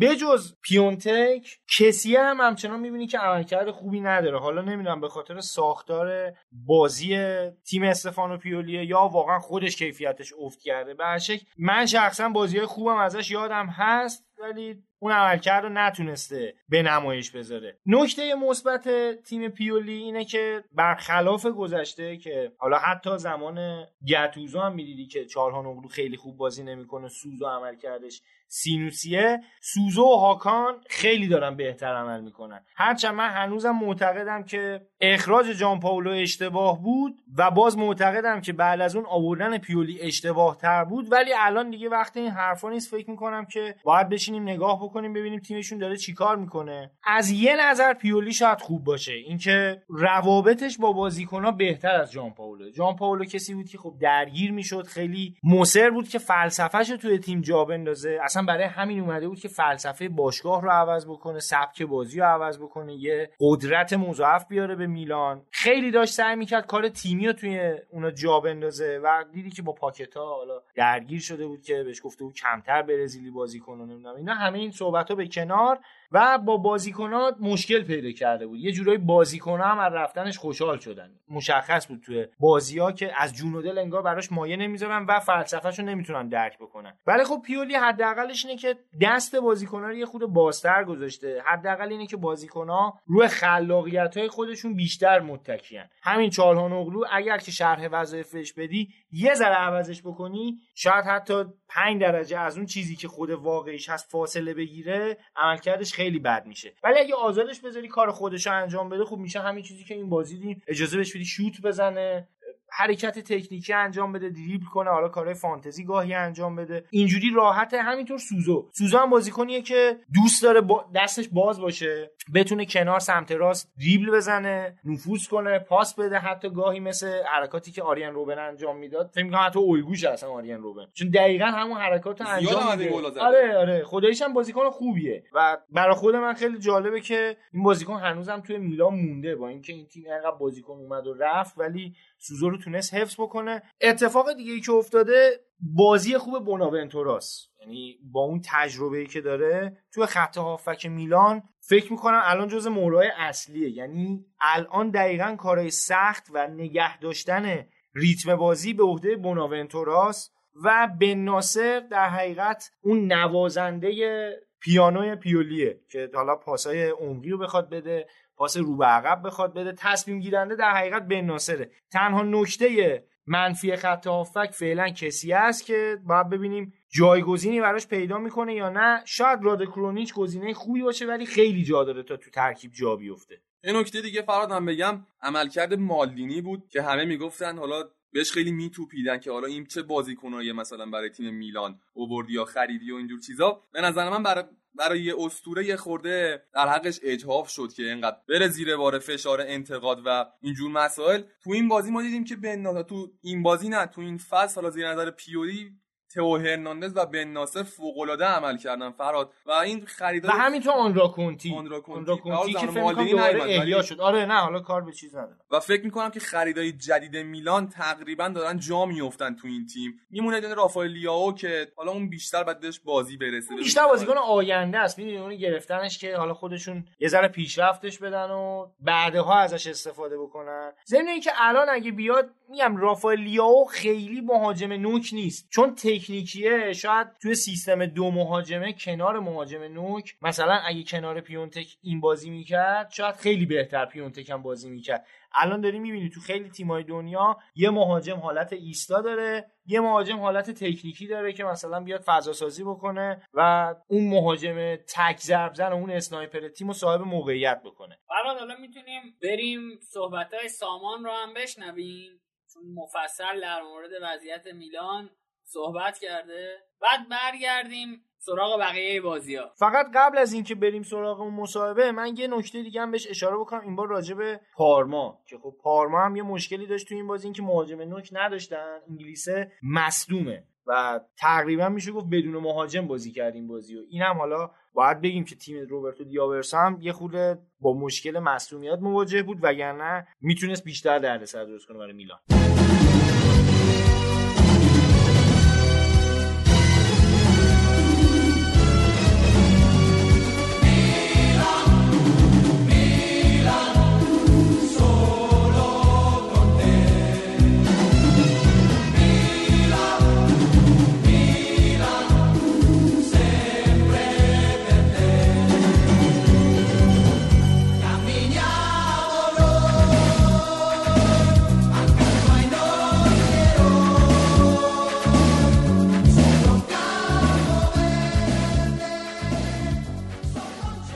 من در خدمت هستم؟ الان اوکی آره. آقا خیلی هم خوشحالم صداتو میشنوم. شرمندم وقتتو دارم می‌گیرم. شاید. ساعت خوبی هم نباشه. اونور اینجا که ساعت هشت. شب. الان ساعت نهار ماست دیگه به وسط کاره. ولی خب یه بریک گرفتم که اول. که وقتتو دادی به ما. آقا از اول فصل اگه اجازه بدی شروع کنیم. چرا رفتن سراغ جان پاولو؟ خب ببین الان با توجه به چیزی که ما دیدیم این سوال در واقع برامون پیش اومده که چرا رفتن سراغ جان پاولو ولی جان پاولو در ابتدای فصل یکی از گزینه های مهم و منطقی مدیریت میلان برای آوردن به تیم بود. حالا من دو تا دلیل میارم که قوی تر هم می‌کرد این گزینه رو نسبت به بقیه. گزینه های موجود البته. مسلمه که ما نسبت به گزینه های موجود که می اومدن میلان داریم صحبت می‌کنیم. یکی این که اه، شاید خیلی اینو خاطرشون نباشه. این اولین باری نیست که اسم جان پالو برای نیمکت میلان مطرح شد. یک دور زمانی که قبل از اینکه مونتلا سرمربی بشه یعنی دوره‌ای که هنوز برلوسکونی و گالیانی بودن در تیم و بعد از اخراج بروکی که اخراج که در واقع نه پایان مأموریت بروکی به عنوان مربی موقت در اون زمان یک بار صحبت جان پالو مطرح شد. جان پالو کسی بود که توی فوتبال ایتالیا به عنوان یک نمونه دیگر از کسانی که تاکتیسیان بودن و حالا سابقه فوتبال بازی کردن جدی نداشتن و از رده های پایین تر تیماشون آورده بودن بالا و اسمی در کرده بودن مثل ماریتیو ساری. بله. جان پالو یک گزینه دیگری مثل این بود. اونجا اسمش مطرح شد ولی خب نیومد و رفت سمتوریا. در سمتوریا نتیجه نگرفت ولی عملکرد خوبی داشت. عملکرد خوبی نداشت. یعنی رتبه دهم می‌شد همش دهم و نهم. ولی بازی تیمش چشم نواز بود. یعنی خود من وقتی بازی تیم سمتوریا رو نگاه می‌کردم متوجه بودم که آقا این پشت یک فوتبال تاکتیکی جریان داره یک فوتبال امضاداری جریان داره. بعد نکته من توییتر دنبالت می‌کنم سامان جان. یادم بله. اصلا قبل اینکه اصلا حرف میلان اومدن بشه یا لینک بشه شما از بازی سمپدوریا و جان پاولو خیلی تعریف می‌کردی. باریکلا یعنی حتی قبل از اینکه اصلا مربی میلان باشه آره. قبل اینکه در اصلا بگن. گزینه میلان هست حتی. بله. دلیلش هم این بود که تاکتیکی که بازی می‌کرد یک دلیل خیلی مهمش. ببین توی ایتالیا خوب می‌دونیم که اکثر تیم ها 4 3 3 بازی می‌کنن. یا حالا قبل از اون در دوران گذشته یک کمی دورتر یعنی یک دهه قبلتر 4 4 2 لوزی سیستم محبوب ایتالیایی ها بود برای اینکه روی یه چیزی در واقع تعصب دارن اونم داشتن یک رجیستا در میانه میدانه و دو تا بازیکنی که حالا تو ایتالیا بهش میگن متزالا روی دست این رجیستا و تاکتیکا به شکلی نوشته میشه که این بازیکن ها بتونن این فرمیشن خط میانی رو بسازن. برای همینه که مثلا وقتی الگری اومد حالا قبل از الگری تو یوونتوس مورینیو تو اینتر اومد و 4 2 3 1 بازی کرد این یک نوآوری تاکتیکی در تاکتیکی در سری آ محسوب میشه. و همین صورت جان پاولو شیوه بازی که ارائه می‌داد ترکیبی از در واقع تاکتیک های سنتی ایتالیایی یعنی تاکتیک تک محوره در خط هافبک و علاوه بر اون وجود بازیکن به اسم trequartista پشت خط دو, دو تا مهاجم و علاوه بر اون ترکیبی از تاکتیک های روز فوتبال جهان در سایر نقاط جهان مثل انگلیس و اینا هم وارد کرده بود. که حالا من وارد جزئیاتش نمیشم. به خاطر همین خیلی چشم نواز بود و خصوصا در گرفتن فضا از تیم حریف عالی کار می‌کرد سمتوریا به خاطر همین وقتی که جان پالو انتخاب شد خیلی مخالفتی که نبود. آها یه نکته دیگه این که فصل قبل ما با گتوزو تقریبا بهترین نتایج فصول اخیرمون رو گرفتیم. آره دیگه یه قدمی سهمیه بودید و اینتر با خوششانسی میشه گفت سهمیه گرفت دیگه. یعنی میگم آره. سهمیه مال شما بود در واقع و اینتر خوششانسی آورد. یعنی میشه گفت هفته های آخر خوششانسی اینتر بود توی برهی که سهمیه رو از میلان گرفت. یه دونه بازی همین پارما بود که دقیقه 94 گل مساوی رو خوردیم. اون در واقع میشه گفت به نظر من مهمترین جایی بود که ما سهمیه رو از دست دادیم و و خب بازی آخر اندانویچ. و تیر دروازه دیگه. آره و تیر دروازه درست. و تیر دروازه. میگم خوش شانسی اینتر بود همینه دیگه. آره فصل قبل با گتوزو به سهمی خیلی نزدیک شدیم. منتها بحثی که بود همه معتقد بودن خب گتوزو تاکتیسیان نیست. یعنی درک درستی از تاکتیک بازی تیمی نداره. در بعضی چیزا قوی تره مثل روحیه تیمی یا انتخاب بازیکن برای ترکیب اصلی اینا. کارهای مثبتی انجام داد ولی خیلی معتقد بودن تاکتیکش زیادی ساده است. دارم اینطوری بگم. و خودت هم یکی از این کسا بودی. بله. و زیادی پیش قابل پیش بینی تیم البته حالا وارد بحث فصل گذشته بشیم گتوزو خیلی کارهای مثبتی کرد ولی در خیلی مواقع هم فوتبال یه اتفاقاتی رقم می‌خوره که به یه سمتی میره. یه چند تا بازی یه چند تا بازی ما توی نیم فصل اول داشتیم که دقایق 92 93 ناگهان به شکل عجیب غریبی تیم برد بازی رو و این باعث شد که از همون ابتدا تیم قرار بگیره تو کورس سهمیه. منتها این انتقادهایی که راجع به تاکتیک تیمی بود چند جا هم گتوزو اشتباهات مهلکی داشت که امتیازات حیاتی از دست رفت و انتقادات بیجایی نبود. در مجموع این فضا و این جو مدیریت رو به این سمت برد که جانپالو انتخاب خوبیه و اکثرا هم موافق بودن. بعد یه سوال سامان. چی شد که جان پالو اصلا توی میلان چون از هفته های اول معلوم بود که این تیمه یه مشکلی داره و خب تحملم نشد. یعنی من شخصا فکر می‌کنم که هفت هفته برای یه مربی مثل جان پالو که اومده بود می‌خواست سبک بازی میلان رو زیر و رو کنه کم بود. چی شد که تحمل نشد توی میلان؟ چه اتفاقی افتاد؟ اتفاقی که افتاد این بود که علاوه بر نتایج شما حالا یه چیز جالبی که بخوام بهت بگم همین الان میلان 14 تا بازی داره و 17 امتیاز. از این 17 امتیاز 9 امتیاز رو جامپالو گرفته جامپالو و 8 یعنی امتیاز بیشتری رو جامپالو داشته تا. البته خب بازی هم آسونتر بودن بازی های جامپالو به نسبت بازی که پیولی داشت. منتها دو تا بحث است. یکی این که تیم حقیقتا بد بازی می‌کرد. یعنی من که خودم من کسی بودم که حتی مدافع همین گفتمان بودم که حالا هنوز زوده برای تغییر مربی و باید زمان داد. منتها یه تیم حقیقتا بد بازی می‌کرد و اصلا نشانه پیشرفت دیده نمی‌شد. حالا این خودش بحث جداییه که چرا جان پاولو که می‌تونست اون تاکتیکا رو به اون شکل در سمتوریا پیاده کنه موفق نشد در اجرای همین کار. به نظر من مهمترین دلیلش نداشتن بازیکنان مناسب برای پست های کلیدی که مد نظر داشت بود. و از اون یک مثال من بزنم. مثلا توی سمپدوریا برای پست ترکواتریستا یا پشت دوتا فوروارد این بازیکن سابق میلان رو داشت که ای بابا اسمش یادم رفت. میشه همچی چیزی. ای بابا. حالا یادم میاد بهت میگم. این بازیکن فیزیکی با تکنیک مناسب که توانایی درگیری داشت توانایی شکستن خط دفاعی از مقابل رو داشت.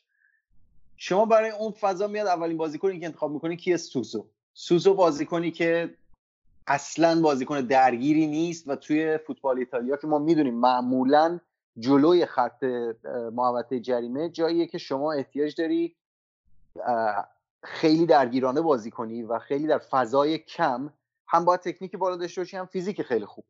و همین که قدرت اثرگذاری رو توپای هوایی که سوزو هیچ کدوم نداشت.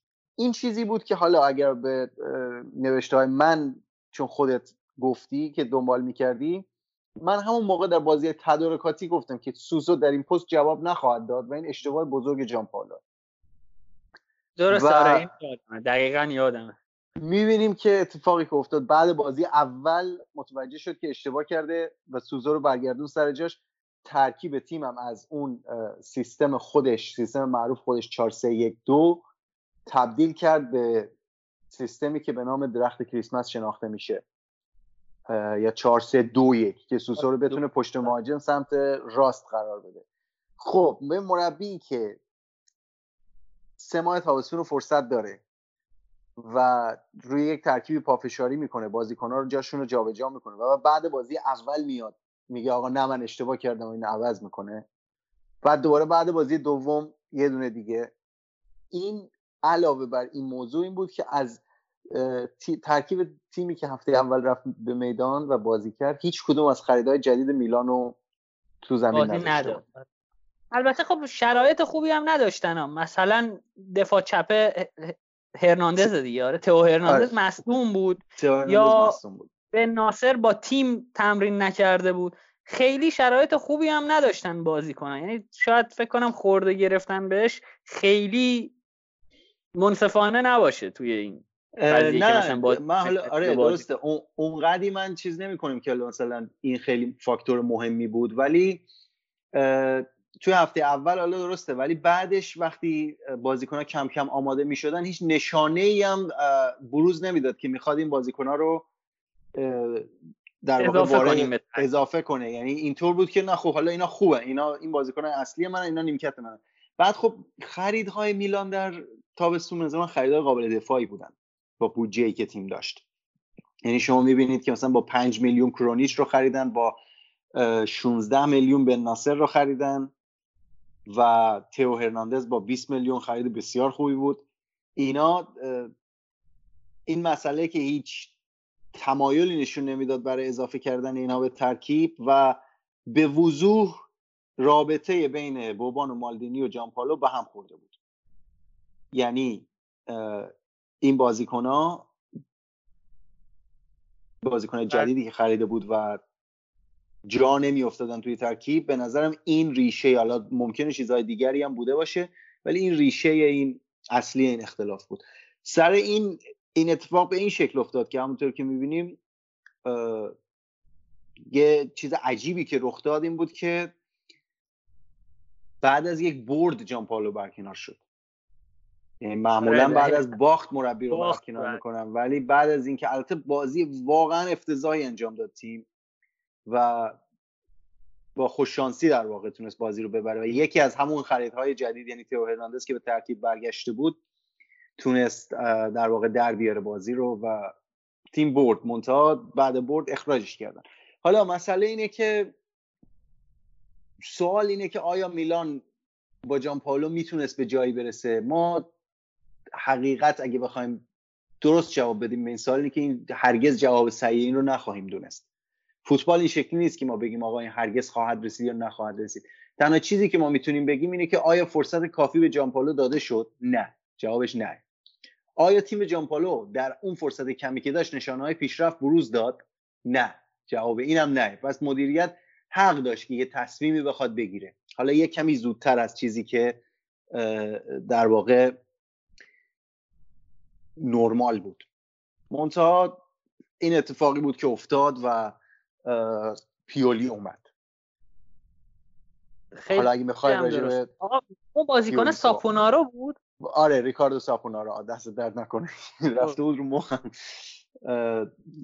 ریکاردو ساپونارو بود. البته یک بازیکن اورگوئی هم داشتن که در همون پست بازی می‌کرد و خیلی بازی های گاستون رامیرز. گاستون رامیرز آره گاستون رامیرز بازی می‌کرد و ساپونارا جفتشون بازیکنایی بودن که هم تکنیک بالایی داشتن و هم فیزیک خیلی خوبی داشتن و پشت دوتا فوروارد از اینا بازی می‌گرفت و بسیار چشم نواز می‌شد اون بازی.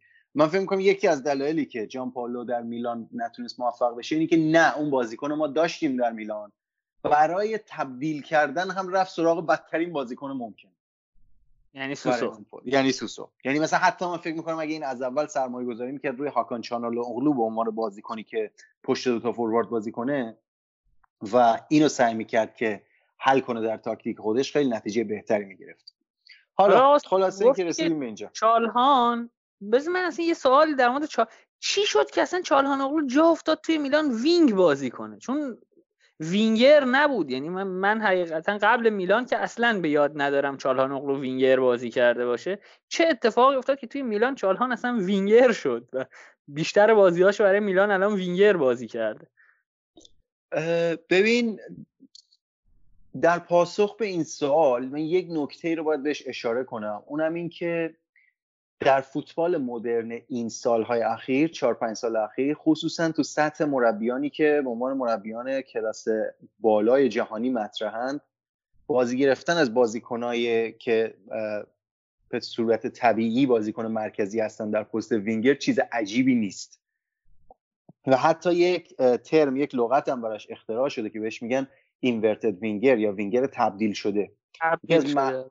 معروف ترین کسانی که وینگرهای تبدیل شده رو به فوتبال معرفی کرد گواردیولا بود که داوید سیلوا رو در واقع توی سیتی توی این پست استفاده می‌کرد و قبلش هم توی بارسلونا هم حتی ما می‌دیدیم که از بازیکنهایی که پست تخصصیشون وینگر نیست در پست وینگر استفاده می‌کنه. دلیلش هم اینه که دلیلش هم اینه که افزایش اهمیت نیم فضاها به عنوان فضاهای اصلی که میشه به حریف ضربه زد یعنی و در واقع در عین حال افزایش حوزه عملکرد طولی فولبک ها دفاع کنارهای تیم. به صورت خلاصه قضیه میشه این که وینگر ما با وینگرهایی سر و کار داریم در سطحی از فوتبال مدرن دنیا. نمونه بسیار بارزش لیورپوله.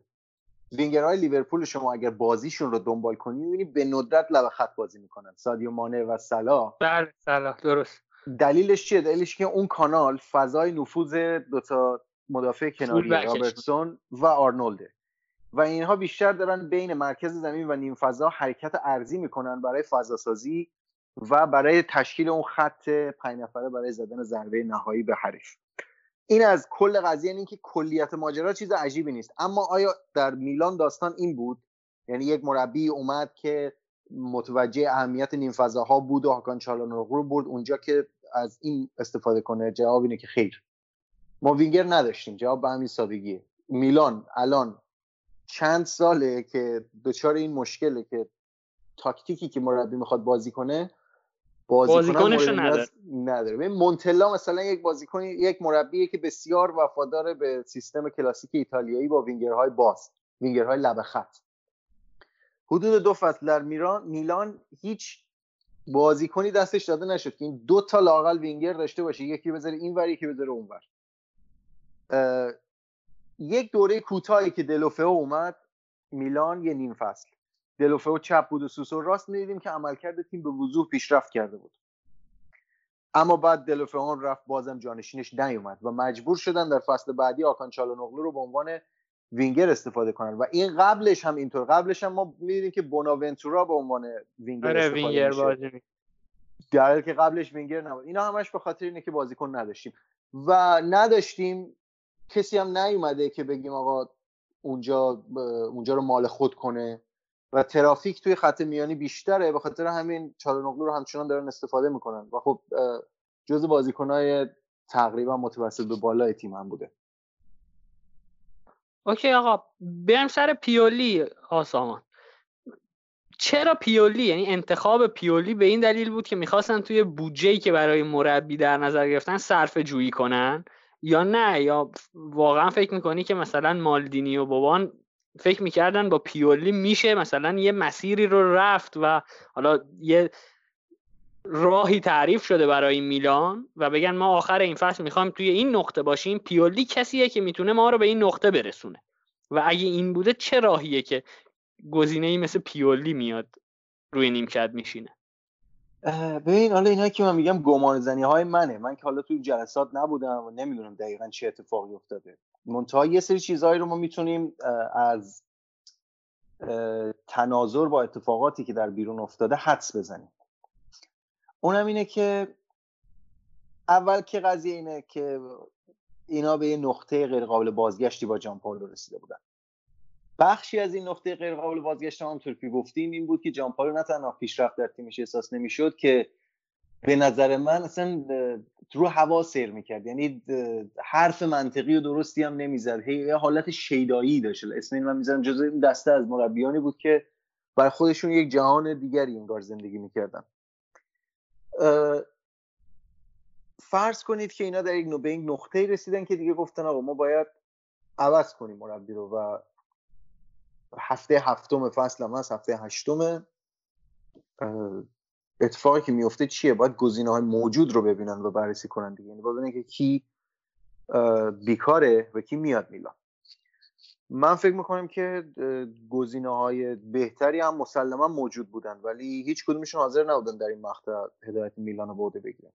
یعنی مثلا فرض کن الگری بود که من بعید می‌دونم کسی پیولی رو به الگری ترجیح می‌داد در اون مقطع ولی الگری نمیومد میلان.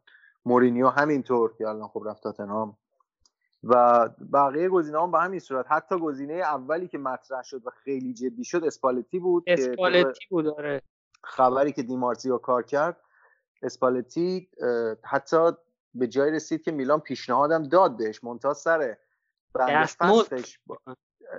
دستمزد هم حتی نه سر بند فسخش با اینتر به توافق نرسیدن چون اسپالتی به ازای فسخ کردن با اینتر چیز می‌خواست درآمد می‌خواست از میلان. در واقع می‌خواست اون پولی که اونجا از دست میده رو هم میلان پرداخت کنه.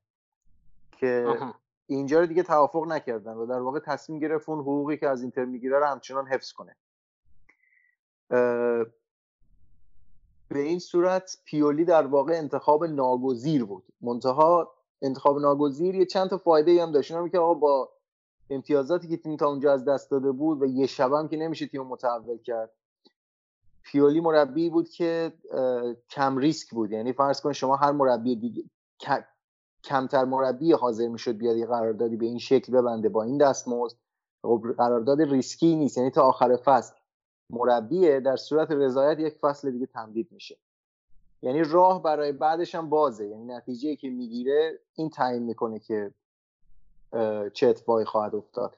اینا نمی‌خوان دوباره یک دوره جدیدی ایجاد بشه که میلان به چهار تا مربی همزمان دستمزد بده. این خود بی خود خیلی... برای خودش نمی‌خوان درست. آره این هم خیلی تاثیرگذاره. و خب حالا خودت پیالی رو چجوری می‌بینی تو این هفته ها از هوادارا حداقل میشنویم که فکر راه یکم روونتر بازی می‌کنه میلان. انگار دوباره جون گرفته. تو چجوری می‌بینی بازی رو سامان جان؟ ببین فوتبال چیزی نیست جز ترکیبی از اگر از نظر فیزیکی به فلسفه فوتبال نگاه کنیم ما یه سری مهره داریم یه سری حجم داریم در واقع که در یک فضای روی یک صفحه دو بودی این حجم ها دارن با هم ارتباط برقرار می‌کنن. یعنی ما با یک چیز یک مخلوطی از فضا و زمان روبرو هستیم. زمان یعنی چی؟ زمان یعنی در واقع اون چیزی که اون فاصله های فضایی رو پر می‌کنه برای ما دیگه. یعنی از نقطه آ به نقطه ب یعنی در صفحه در فضا اینقدر ثانیه طول بکشه تا اینا حرکت کنن. جان پاولو رو من مربی می‌دونستم که تخصص داره در ایجاد ارتباط بهینه بین این حجم ها این جرم ها در واقع و فضا و زمان. در میلان این از هم پاشید. ما می‌دیدیم که جان پاولو نه تنها در ایجاد ارتباط بهینه تیمش ناتوانه یعنی چی؟ یعنی ارتباط موثر بین این نقطه ها که حالا بازیکن باشن روی این سطح فضا کاملا از بین رفته. مثل جزیره های مجزا دارن عمل می‌کنن. و علاوه بر اون پوشش فضا گرفتن فضا از حریف هم تیم توش ناتوانه. چطوری می‌تونیم توی یه تیم ببینیم؟ اولین و اولین چیزی که یکی از ساده ترین چیزهایی که موقع دیدن فوتبال به ما میگه یک تیم این ارتباط بهینه بین فضا و زمان و توپ و جرم که اون بازیکنها باشن و ایجاد کرده یا نه موفقیت یا عدم موفقیتش در پرس نقطه تهاجمی و در مقابله با پرس در موقع بازیسازی از عقبه این یکی از یکی از بارزترین نموده های اینه که یک مربی در گام اول تاکتیک تیمی خودش تونسته موفق باشه یا نه. چون که پرس کردن تیم حریف نیازمنده که شما اون جزیره های مجزا اون جرم های مجزا رو توی این فضا به هم ارتباط بدی به هم وصل کنی. کاملا یعنی به یه شکل هندسی که شما و تیمت روش تسلط داری بتونی این پیوستگی رو ایجاد کنی که با توجه به این پیوستگی پیوستگی حریف رو قطع کنی. خب توی بازی هایی که بالانسه توی بازی هایی که تعادل برقراره شما می‌بینی که این بین دو تیم هی عوض میشه. برتری و برنده شدن بین قطع پرس پرس موفق شکستن پرس یعنی دو تا این تیم پرس می‌کنه توپو می‌گیره دو تا اون تیم پرس می‌کنه. یه بار این پرس گریزی می‌کنه با توجه با استفاده از بیلداپ موثر یه بار اون می‌کنه.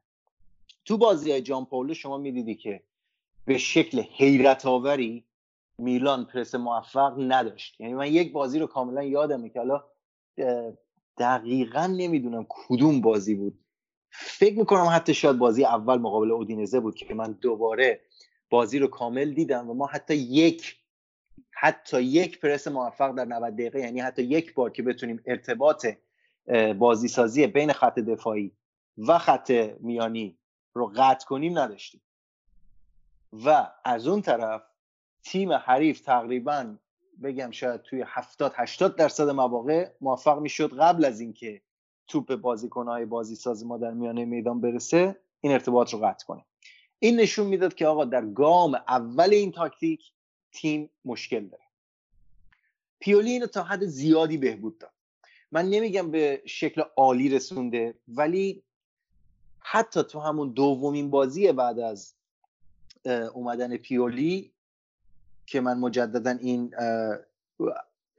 آنالیز رو در واقع روی تیم انجام دادم باز دوباره اومدم و شمردم. و متوجه شدم که یه پیشرفت واقعا قابل توجهی تیم کرده. دومین بازی همون بازی بود که ما مقابل روم شکست خوردیم دو یک و بازی خوبی هم نبود. یعنی در مجموع بازی خوبی نبود. ولی توی همون بازی بعدی که تیم داشت ارائه می‌داد من متوجه شدم که اون connection بین خطهای ما داره پیشرفت می‌کنه. و جالب اینه که موقعی که همه شاکی بودن و همه داشتن نارضایتی بروز می‌دادن از بازی تیم اینو من نوشتم. یا آقا پرس تیم به وضوح پیشرفت کرده من چیز می‌بینم. در واقع یک ارتباطی بین خطوط موقع پرس می‌بینم. این بازی به بازی پیشرفت کرد و ما اینو نمی‌تونیم انکار کنیم. هر بازی بهتر شد و در بازی جلو یوونتوس می‌تونم بگم به اوج خودش رسید. در بازی یوونتوس ما یکی از بهترین تیم های سری رو کاملا ناتوان کرده بودیم از ایجاد موقعیت و ایجاد اون پیوستگی که ازش حرف می‌زنیم در فضای بیلداپ دلیلش هم گرفتن فضا از حریف بود. این یک نکته بود. نکته دوم اینه که من همیشه میگم مربی قدم اولش خصوصا مربیایی که میان در شرایط بحران یه تیمی رو تحت کنترل می‌گیرن. قدم اول اینه که بدونه و متوجه باشه که مشکل تیم چیه. چرا؟ سوال ساده چرا ما نتیجه نمی‌گیریم؟ چند مسئله رو مطرح کرد. یکی به محض ورود و بعد از یک هفته تمرین با تیم که اینترنشنال بریک هم بود در واقع به فرصت داشت با تیم تمرین کنه. گفت آقا چیزی که من می‌بینم بدنها به شدت ناآماده است.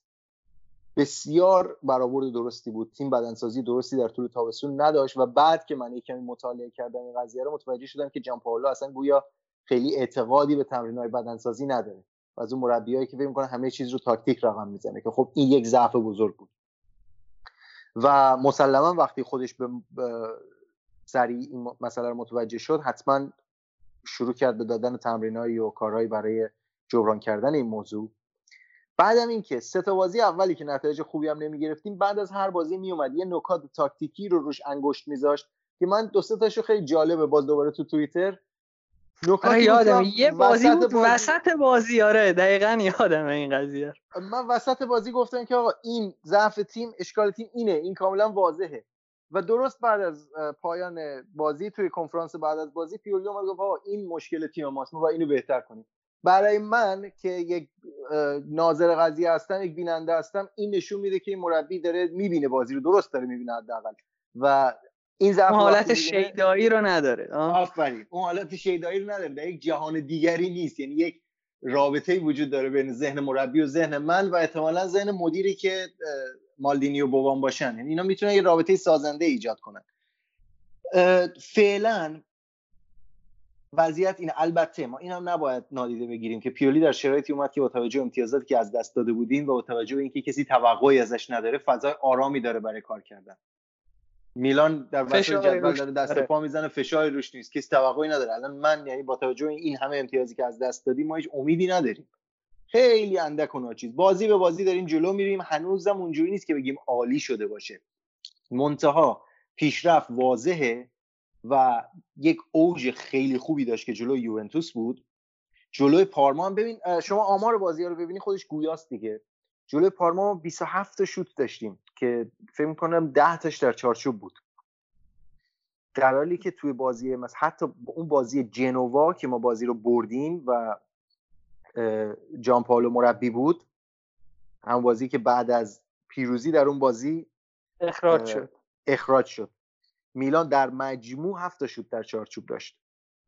ببخشید در مجموع هفت شوت داشت که 6 داشت یا 5 داشت نمی‌دونم در چار دقیقا خاطرم نیست. 6 تا شوت داشت که سه تاش نمی‌دونم در چارچوب بود. همچین چیزی. یعنی این پیشرفت هجومی تیم هم کاملا واضحه که تونسته راه دروازه رو پیدا کنه. ولی خب از طرفی هم در واقع برگشته به تاکتیک ساده تر یه چیزی تقریبا شبیه همون که گتوزو بازی می‌کرد. با یه سری تفاوت های جزئی البته که حالا توی این بازی با پارما هم خیلی بیشتر واضح بود که ما می‌بینیم اون کاری که من گفتم استفاده و فرستادن وینگرها به نیم فضا رو پیولی هم من می‌بینم داره تا حدی انجام میده. یعنی نه تنها با چالانوغلو که ذاتا یک بازیکن متمایل به مرکزه بلکه با سوزو هم این کار می‌کنه و دیروز دیدیم که با استفاده از کنتی و کسیه در سمت راست اینا خط رو می‌گرفتن تا سوسو رو بفرستن به سمت مرکز برای سانترهای به سمت داخل در واقع افقی این سانترهای تو در. و فرصت شوت زنی که ما تقریبا با یکی از همین شوت ها هم که البته بوناونتورا زد به نتیجه رسیدیم ولی پنج دقیقه قبل از گلی که میلان زد از همون نقطه دقیقا که بوناونتورا شوت زد از همون نقطه سوسو یک شوت زد که دروازه‌بان برگردوند. این تکرار این الگوها نشون که خب تیم داره یک مسیری رو پیش می‌گیره. حالا اگه می‌خوای ببینید که پیش بینی من راجع به انتهای فصل چیه و اونم می‌تونیم بپردازیم. آره من خیلی هم نمی‌خوام وقت بگیرم با توجه به اینکه کارم داری الان. فقط دو تا سوال دیگه دارم. اولیش اینه که پیونتک چش شده؟ اون ماشین گلزنی فصل پیشتون چرا به همچین حال و روزی افتاده؟ که توی مثلا اون بازی خوبی که جلوی یوونتوس کردید واقعا اگه پیونتک فصل پیشو داشتید بازی رو شاید میبردید. اصلا برای منی که طرفدار اینترم دور از ذهن نبود که میلان اون بازی رو ببره اگه یه فوروارد 6 دونگ داشت. و اینکه پیش بینی در مورد آخر فصل سری آ کلا چجوریه؟ ببین در مورد پیونتک ببین اکثر ما فوتبال بازی کردیم. حالا خود من فوتبال حرفه‌ای در یک نقطه فوتبال حرفه‌ای تلاشم برای در واقع فوتبال حرفه‌ای تمام شد. در سن حدود 20 21 سالگی. و بعدش مداوم در سطوح حالا آماتور و نیمه آماتور فوتبال بازی کردم. دفاع بازی می‌کنی اگه اشتباه نکنم؟ نه من قبلا اون موقعی که فکر می‌کردم دوست داشتم بازیکن حرفه‌ای بشم به اشتباه فوروارد بازی می‌کردم. بعدا متوجه شدم که اصلا پست من فوروارد نیست و در واقع هافبک وسط پستیه که من ذاتا براش ساخته شدم. الان که دیگه سنمون بالا رفته دیگه عقب بازی می‌کنم دفاع وسط بازی می‌کنم. توی این لیگ های آماتور منطقه تورنتو. آره چون یادم یه بازی دفاع بودی اعصابت خورد بود. می‌گفت تیکه از موقعی که من رفتم کمتر گل خوردیم اونا قور می‌زنن. آره نه اون یه بازی حذفی بود توی لیگ سطح آ که بازی سطح بالایی هم بود. من رفته بودم به عنوان یار کمکی برای یه تیمی دفاع وایساده بودم. پست خود من هافک وسطه ولی دفاع هم اگر باشه دفاع وسط هم بازی می‌کنم. خلاصه این که عرض خدمت شما ببین حتی توی سطح ما خب وقتهایی بوده که من می‌بینم من می‌رفتم تو زمین از نظر روحی اینقدر داغون بودم که این استوپ نمی‌تونستم بکنم توپ یعنی توپ میومد سمت من حتی نمی‌تونستم درست استوپش کنم. این خیلی چیز عجیبیه. و فقط باید فوتبال بازی کرده باشین تا متوجه این بشین که چطور اون state ذهنی می‌تونه تاثیر بذاره روی عملکرد بازیکن. حتی روی چیزهای ساده ای مثل استوپ کن ببین باکایوکو فصل قبل تو میلان یکی از بهترین بازیکنان بود دیگه. یعنی حتی خیلی ها میگن اصلا یکی از مهمترین عوامل موفقیت تیم گاتوزو موفقیت نسبی باکایوکو توی خط بود. دو سه تا بازی اولی که باکایوکو میومد تو زمین به عنوان یار ذخیره این مدام رو توپ سر می‌خورد. یا مثلا توپ از زیر پاش در می‌رفت. میومد استوب کنه توپ از زیر پاش در می‌رفت. این همون چیزیه که من میگم و این همون اتفاقیه که برای پیونتک افتاده. پیونتک توانایی ذهنی خودش رو برای بازی به عنوان مهاجم نوک بعد مهاجم نوک پستیه که بسیار بسیار به ذهن آماده نیاز داره. چون شما در طول بازی ممکنه فقط چند تا تاچ داشته باشی باید به بهترین شکل استفادهش کنی. ببین باز دوباره مثال می‌زنم. ببین شما تو فوتبال یه موقعی باز بازیکن ها تجربه کردن در هر صفحه. یه توپی داره میاد سمت دروازه خالیه. یهو می‌بینی توی ذهنت یه صدای شروع به حرف زدن می‌کنه. میگه مگه مگه میشه من یه گل نزنم؟ مگه میشه من اینو گل نزنم؟ این صدای من نمی‌دونم از کجا میاد ولی هست. یهو میاد باعث میشه نزن و باعث میشه نزنی باعث میشه برای خود من اتفاق افتاده که این باعث شده من دروازه خالی یعنی دروازه که دروازه‌بان هم حتی توش نبوده رو توپو نتونم گل کنم. این قضیه برای پیونتک اتفاق افتاده. علاوه بر اینکه بالاخره پیونتک هیچ وقت بازیکن شیش دونگی توی استفاده بازی با پا و استفاده از تکنیکش و اینا خیلی بازیکن شیش دونگی هیچ وقت نبود. اون فصل قبل هم نبود. ولی فصل قبل از نظر ذهنی اون قدرت برتر رو داشت که بهترین تصمیم رو بگیره و بهترین حرکت رو انجام بده. الان این فشار روشه. فشار گل نزندن مضاعف روش شده.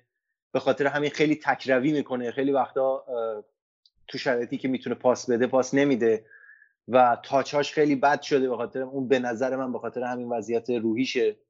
خلاصه اینکه احتیاج داره به اینکه خیلی سریع این وضعیت رو عوض کنه. وگرنه من فکر می‌کنم حتی آینده فوتبالش در میلان هم حتی ممکنه به خطر بیفته.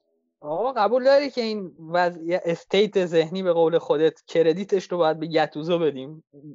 فصل پیش میلان رو؟ قطعا. قطعا قبول دارم. تمام با... یعنی بازیکنهایی که واقعا بیکیفیتن رو هم حتی توی زمین با توجه به این این این چیزیه که من میگم وجود داره دیگه. یعنی نمیشه گفت که نداریم همچین چیزی. منتها این تا یه جایی جواب میده دیگه به قول معروف. یعنی ممکنه شما بتونی با برانگیختن تیم تیم از بحران در بیاری نتایج بهتری بگیری. ولی معمولا تا یه حد متوسطی پیش میره همونجا میمونه. مثل چیزی که تو تیم گتوزو دیدیم.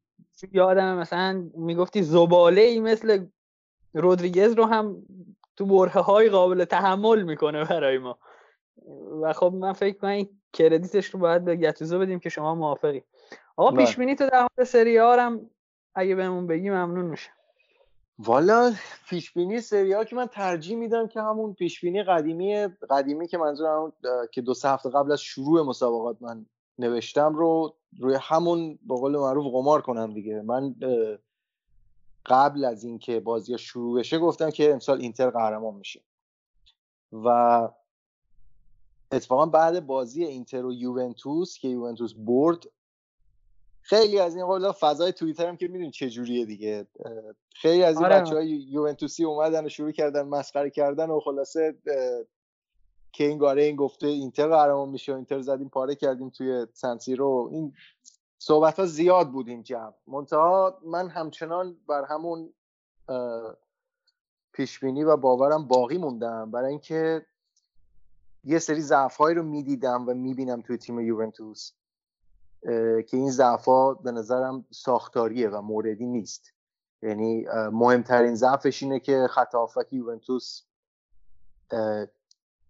حداقل اون بازیکنایی که عموما بیشتر بازی می‌کنن یک کم ایستا هستن و با توجه به اینکه توی خط حمله هم مثلا یه بازیکنی مثل رونالدو خب خیلی کمتر تمایل داره به برگشتن توپ گرفتن از عقب بیشتر متمایل میشه به سمت خط خودش برای اینکه توپ برسه به اونجا این همون مشکل پیش بینی پذیری رو برای تیم ایجاد می‌کنه که در بازی های سطح بالا یه کمی دچار مشکل میشه. اما خب یوونتوس تیمیه که خیلی مهره داره مهره خیلی خوب داره و می‌بینیم که مثلا ببین این این چیزیه که مهره داشتن برای یه تیم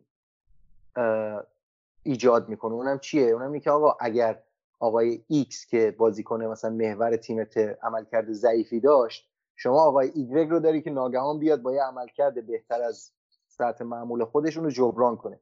ببینید که وقتی همین رو بگم سامان جان. الان من خودم فکر کنم یوونتوس قهرمان میشه. دلیلش هم شاید دلیل محکمی نباشه ولی الان اگه نگاه کنیم آلترناتیو ساری وسط زمین ربیو و رمزی هستن و الان توی این وضعیت کنته آلترناتیو شده برخا والرو. یعنی توی با توجه به مصدومیت هم که پیش اومده و اینتر کلا 14 15 تا بازیکن داره. یعنی کل اینتر 14 تا بازیکن دقیقا همینطوره. دقیقا مسئله اینه که داشتن بازیکنهای زیاد در سطح بالا خصوصا برای تیمایی که توی چند رقابت فعالیت می‌کنن تو خط حمله هم همینطوره. مثلا رونالدو افت می‌کنه دیبالا اوج می‌گیره و ایگواین همزمان. وقتی این قضیه اتفاق میفته شما می‌بینید که بالاخره ها نقش همدیگه رو جبران می‌کنن. منتها باز من ترجیح میدم که به همون پیشبینی قهرمانی اینتر باقی بمونم. یه حالت ریسکی هم دا قماره دیگه در واقع چون روی کاغذ یوونتوس تیم قوی تریه به خاطر همین که تعداد بازیکنهای با کیفیت بیشتری داره. ولی خب من این همون جریان قدیمی توی فوتبال ایتالیا دارن چند سال اخیر که حالا کدوم مربی الگری ساری کنته اینا. همیشه من کسی بودم که می‌گفتم کنته یک سطح دیگری از مربیگری داره نسبت به حرفی هم من چند جا ازش استفاده کردم. بذار همینجا ازت تشکر کنم. البته کپی رایت رو رعایت کردم. یادم اول فصل گفتی اون چیزی که تو سری های یه تیم قوی می‌کنه کنته است. بله. و خب ما این رو این تغییر رو خیلی احساس کردیم و امیدوارم که پیش هم به حقیقت کاملش کاملش دقیقا کلمه کلمش این بود که آقا شما اگه می‌خواین یه تیمی رو ناگهان متحول کنین و تغییر مثبت ایجاد کنین می‌تونی یا بری مثلا 10 تا بازیکن بخری یا می‌تونی کنتر رو برداری بری سرمربی سرمربی کنی. این همون در واقع تحوله. و الان این چیزی که تو اینتر اتفاق افتاده ما داریم می‌بینیم و توی دقیقا همون کاری که کنته تو یوونتوس کرد.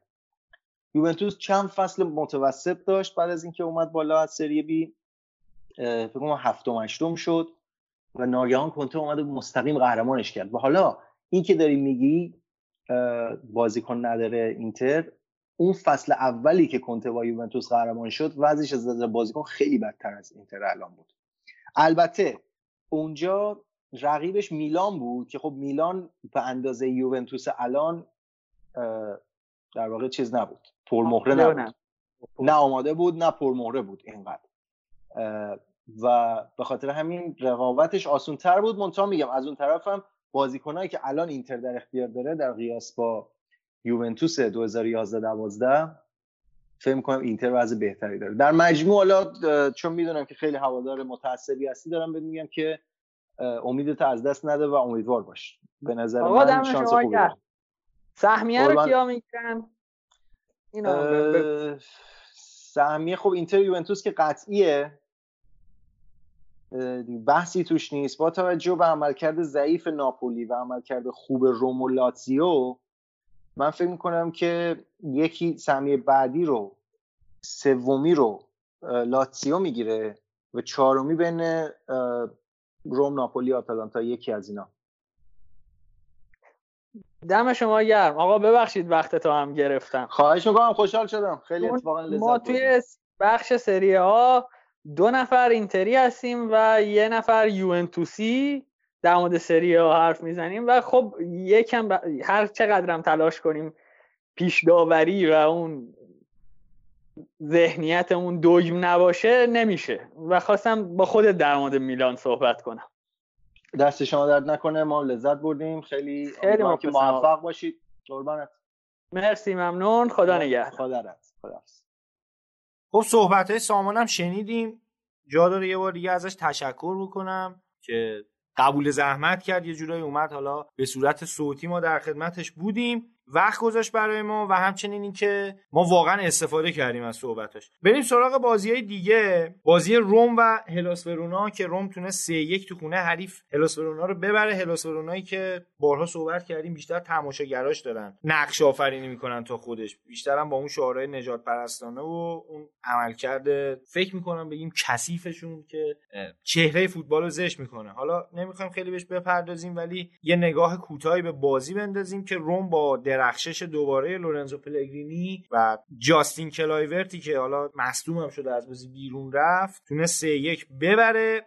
همچنین که شاید باورتون نشه ولی کریس اسمالینگ توی روم همچنان داره خوب بازی می‌کنه. من خودم هم باورم نمیشه ولی برچه این اتفاق افتاده. فونسکا فراد انگار که یه تعهدی داده که بازیکنهایی که توی لیگ انگلیس داشتن نابود می‌شدن رو زنده کنه. هنریک میخیتاریان هم توی این بازی تعویضی اومد توی بازی و گل زد و اسمالینگ هم که خوب شده. یعنی آتا آشغالای منچستر یونایتد و آرسنال رو جمع کرده و داره ازشون بازی می‌گیره. حالا میخیتاریان واقعا آشغال نبود ولی اسمالینگ عملکردش واقعا کلمه ندارم خیلی اسفناک. آره اسفناک بود. حالا کاری ندارم نمی‌خوام خیلی به اون اشاره بکنم ولی من شخصا معتقدم که سرمربی و تاکتیک هایی که پیاده می‌کنه برای تیم خیلی تاثیر گذاره تو عمل کرده بازیکن ها حالا یه سری بازیکن ها می‌بینی واقعا تواناییشو ندارن ولی یه سری بازیکن ها رو می‌بینی که توی یه سری ترکیبا خوبن توی یه سری ترکیبا با یه شرح وظایف خاص نمی‌تونن اون عمل کرده انجام بدن. فکر می‌کنم این وظیفه سرمربی هم هستش که بدون آقا اون بازیکن توانایی چقدره؟ شما معذرت می‌خوام از یه دونه گوسفند نمی‌تونی تو... مثلا انتظار داشته باشی که بره مثلا برات بار ببره. کار اولاغ بار بردن او از یه اولاغ هم نمی‌تونی انتظار داشته باشی یا چیر بهت بده مثلا شیر بخوری صبح این چی بهت میگم؟ یه ذره فکر می‌کنم باید اینا رو بیشتر بهش بپردازیم. انگار اسمالینگ توی روم داره راحت تر بازی می‌کنه. حالا می‌بینیم که بازیکنهای کناریش هم بازیکنهای خوبی هن. جان لوکا مانسینیه که در عین جوانی هم داره یاد می‌گیره هم داره نسبتا خوب بازی می‌کنه. از همه مهمتر مدافعین کناری روم که دور زدنشون خیلی کار ساده ای نیست. به خصوص اینکه توی پلنی که فونسکا داره مدافعین کناری لازم نیست همش نفوذ بکنن. بیشتر این وظیفه به عهده هافبک های کناریه که حالا جاستین کلایورت و چنگیز اوندر بودن تو این بازی که حالا کلایورت مصدوم شد. به جاش پروتی اومد. و بهترین بازیکن زمینم شد پروتی. یه گل زد بازیکن خیلی. خوبیه. از اون بازیکناست که همون موقع هم که داشت میومد روم باز اینتر دست گذاشت آره، ولی. مثل همیشه از روم شکست خورد. و خب یه مدت هم افت کرده بود و دوباره داره پروتی هم زنده میشه انگار. فکر می‌کنم مهمترین دستاوردی که فونسکا داشته توی تیم روم همین احیا کردن بازیکنها بوده وگرنه از نظر کسب نتیجه نتایج درخور روم رو به دست نیورده. بریم سراغ بازی بعدی لاتزیو و اودینزه که سه هیچ لاتزیو تونست اودینزه رو شکست بده با درخشش دوباره چیرو ایموبیله و ایموبیله هم توی این بازی تونست به 17 همین گل فصلش برسه توی تمام رقابت ها و فعلا نفر اول عنوان کفش طلاست حالا نکته ای هم که هستش خیلی به لواندوفسکی پرداخته میشه که الان چقدر خوب گل زده و مثلا چه عملکرد فوق العاده داشته. ولی خب ایموبیله بازیکنیه که کمتر ازش صحبت میشه با اینکه الان یه دونه هم از لواندوفسکی بیشتر گل زده. هرچند که یه نکته جالب این بازی داره. دقیقه 45 یا هم حالا بهتر بگیم دقیقه 46 دیگه. تو وقت اضافه نیمه اول یه پنالتی دیگه نصیب لاتزیو شد. خود چیرو ایموبیله پنالتی رو داد به لوئیز آلبرتو بزنه. یعنی می‌تونست 18 گله بکنه خودش رو ولی داد بازیکن کناریش بزنه که نشون دهنده ارتباط خوب بازیکنهای لاتزیو با همه. و اینکه خب چیرو هم به نظر می‌رسه انقدر اعتماد به نفسش بالا هست که امید داشته باشه به بازی آینده که بتونه تو جریان بازی باز گل بزنه و پنالتی رو داد به لوئیز آلبرتو. ضمن اینکه قبلش هم یه پنالتی خودش زده بود تو این بازی. فراد تمام این پیشرفتی که لاتزیو طی سالهای اخیر کرده به نظر من فقط و فقط برمیگرده به اینزاگی سرمربی درصد. ببین چیرو ایموبیله که رفت دورتموند نابود شد به هر حال سویا رفت آره. آره خیلی اصلا یه تبدیل شد به یه مهاجم بی خطر و الان شده یکی از کاندیداهای کفش طلای اروپا این نشون میده که چقدر ذهنیت یه مربی و کاری که می‌تونه با یه دونه مهاجم از کار افتاده انجام بده چقدر تاثیر یا لوکاس لیوایی که اصلا دیگه به عنوان یه بازیکن تموم شده اومد به لاتزیو. هیچ جایگاهی نداشت تو باشگاهش. اومد اینجا و تبدیل شد به ستون خط هافبک پنج نفره لاتسیو و در کنارش لویز آلبرتویی که روز به روز داره بهتر میشه. یعنی من فکر نمی کنم اگر این بازیکن‌ها زیر دست حتی آنجلوتی هم بودن یا چه می‌دونم بهترین مربی دنیا شما بیاد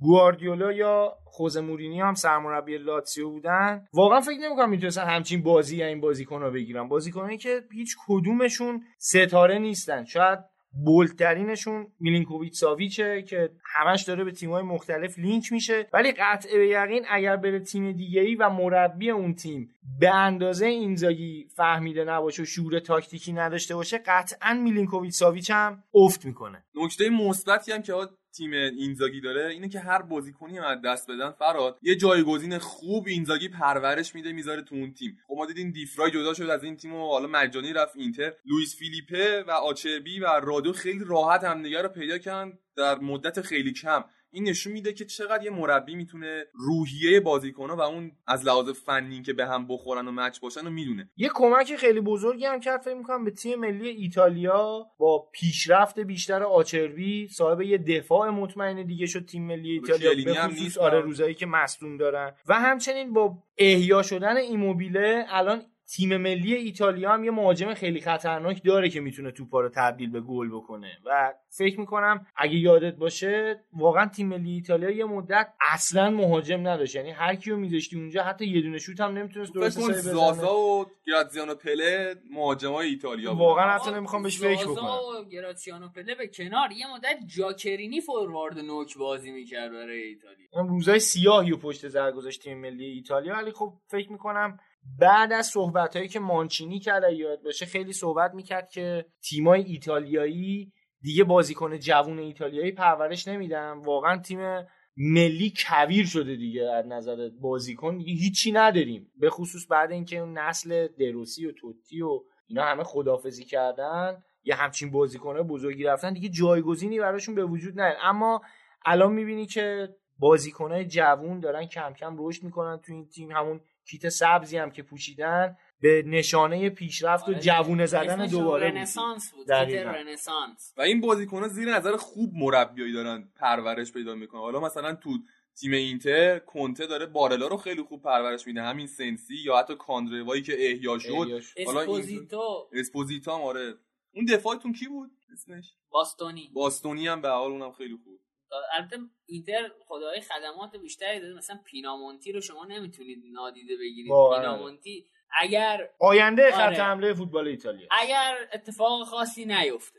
مثل مویز کین آره، نشه بره یه تیم. اشتباه. آره. بریم سراغ بازی بعدی. یه نتیجه خیلی عجیب هم این هفته به دست اومده. البته دو تا نتیجه عجیب به نظرم. اولیش این که ناپولی تو خونه خودش دو یک به بولونیا باخت و همچنان داره از صدر جدول دورتر میشه. اومدن هفتم.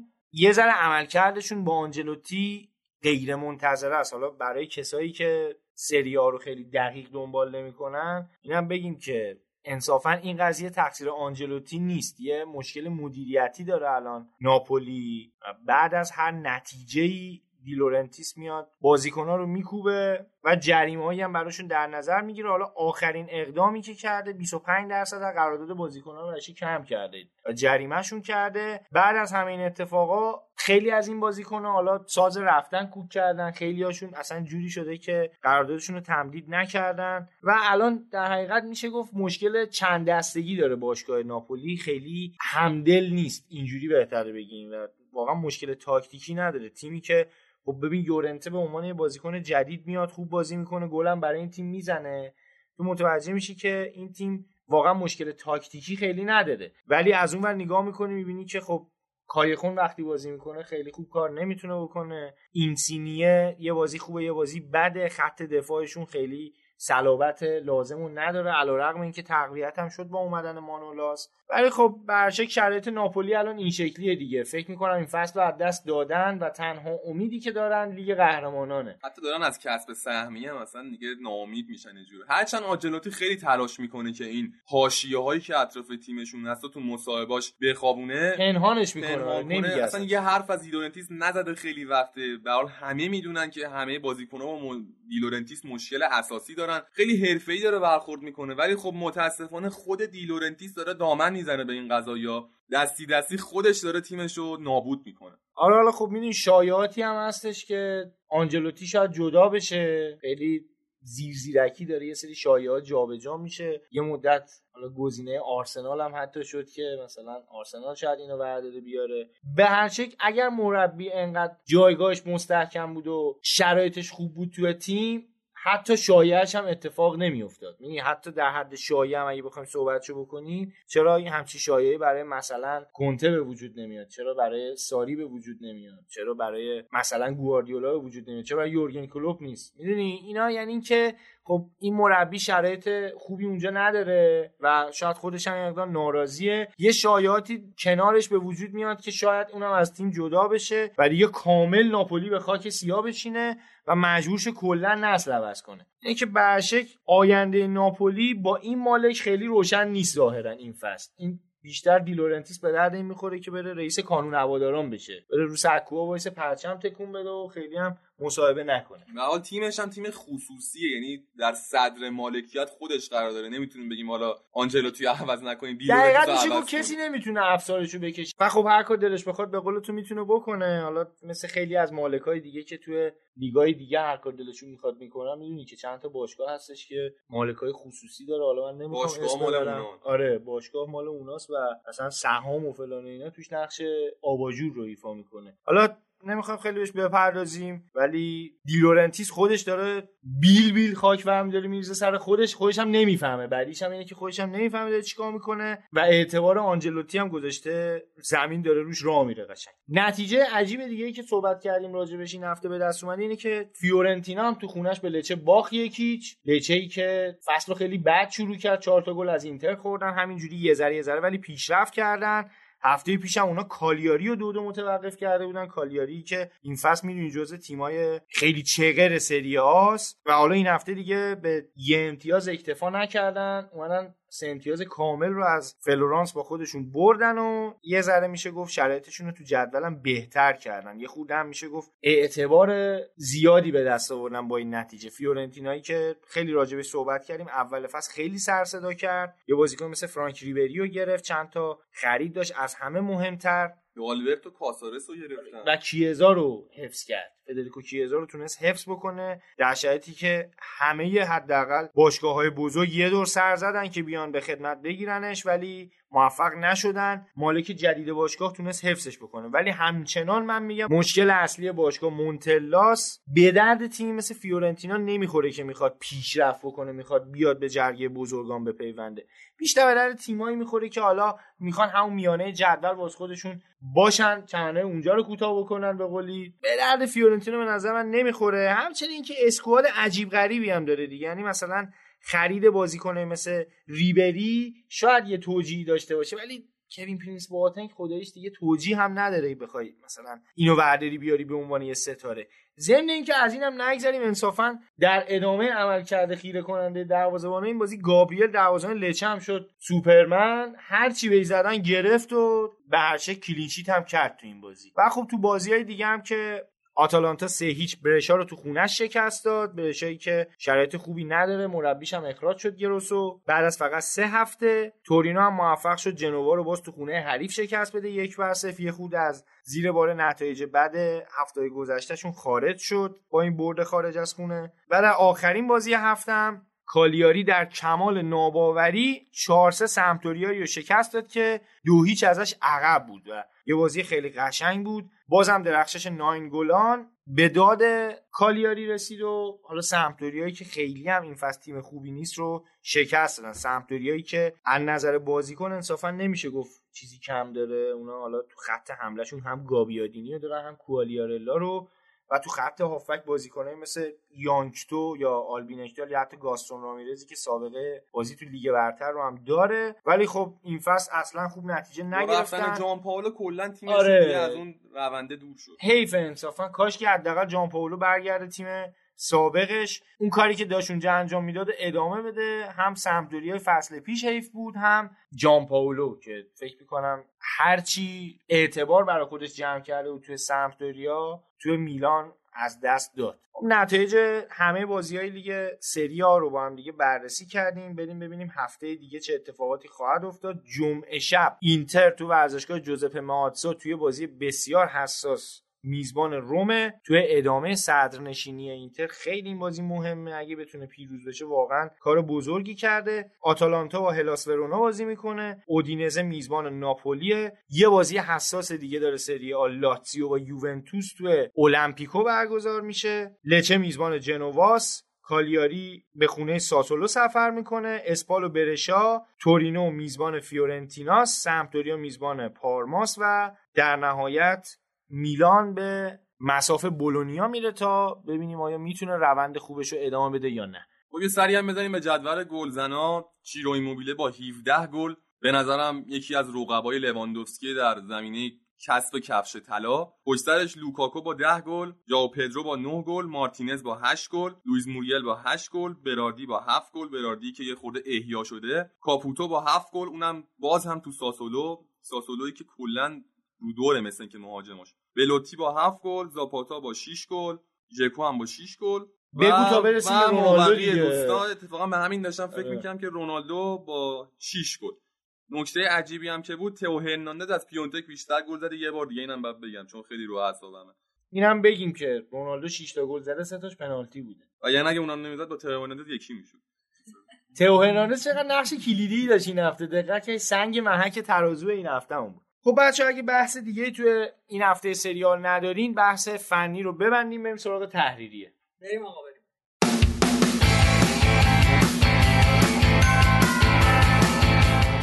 اومدیم به بخش تحریریه. تو این بخش قصد داریم یه سری اتفاقات و حواشی که توی فوتبال ایتالیا گذشته رو بررسی بکنیم ببینیم اونجا چه خبر بوده. پارسا فکر کنم تو شروع کن بگو که چی برامون آوردی. یه خبر خیلی مختصر مفید مارکو. از چی؟ مارکو. چه برای ما مارکو شامپوی پرجای کدومو داری؟ بوشو بدم بگذاریم آقا.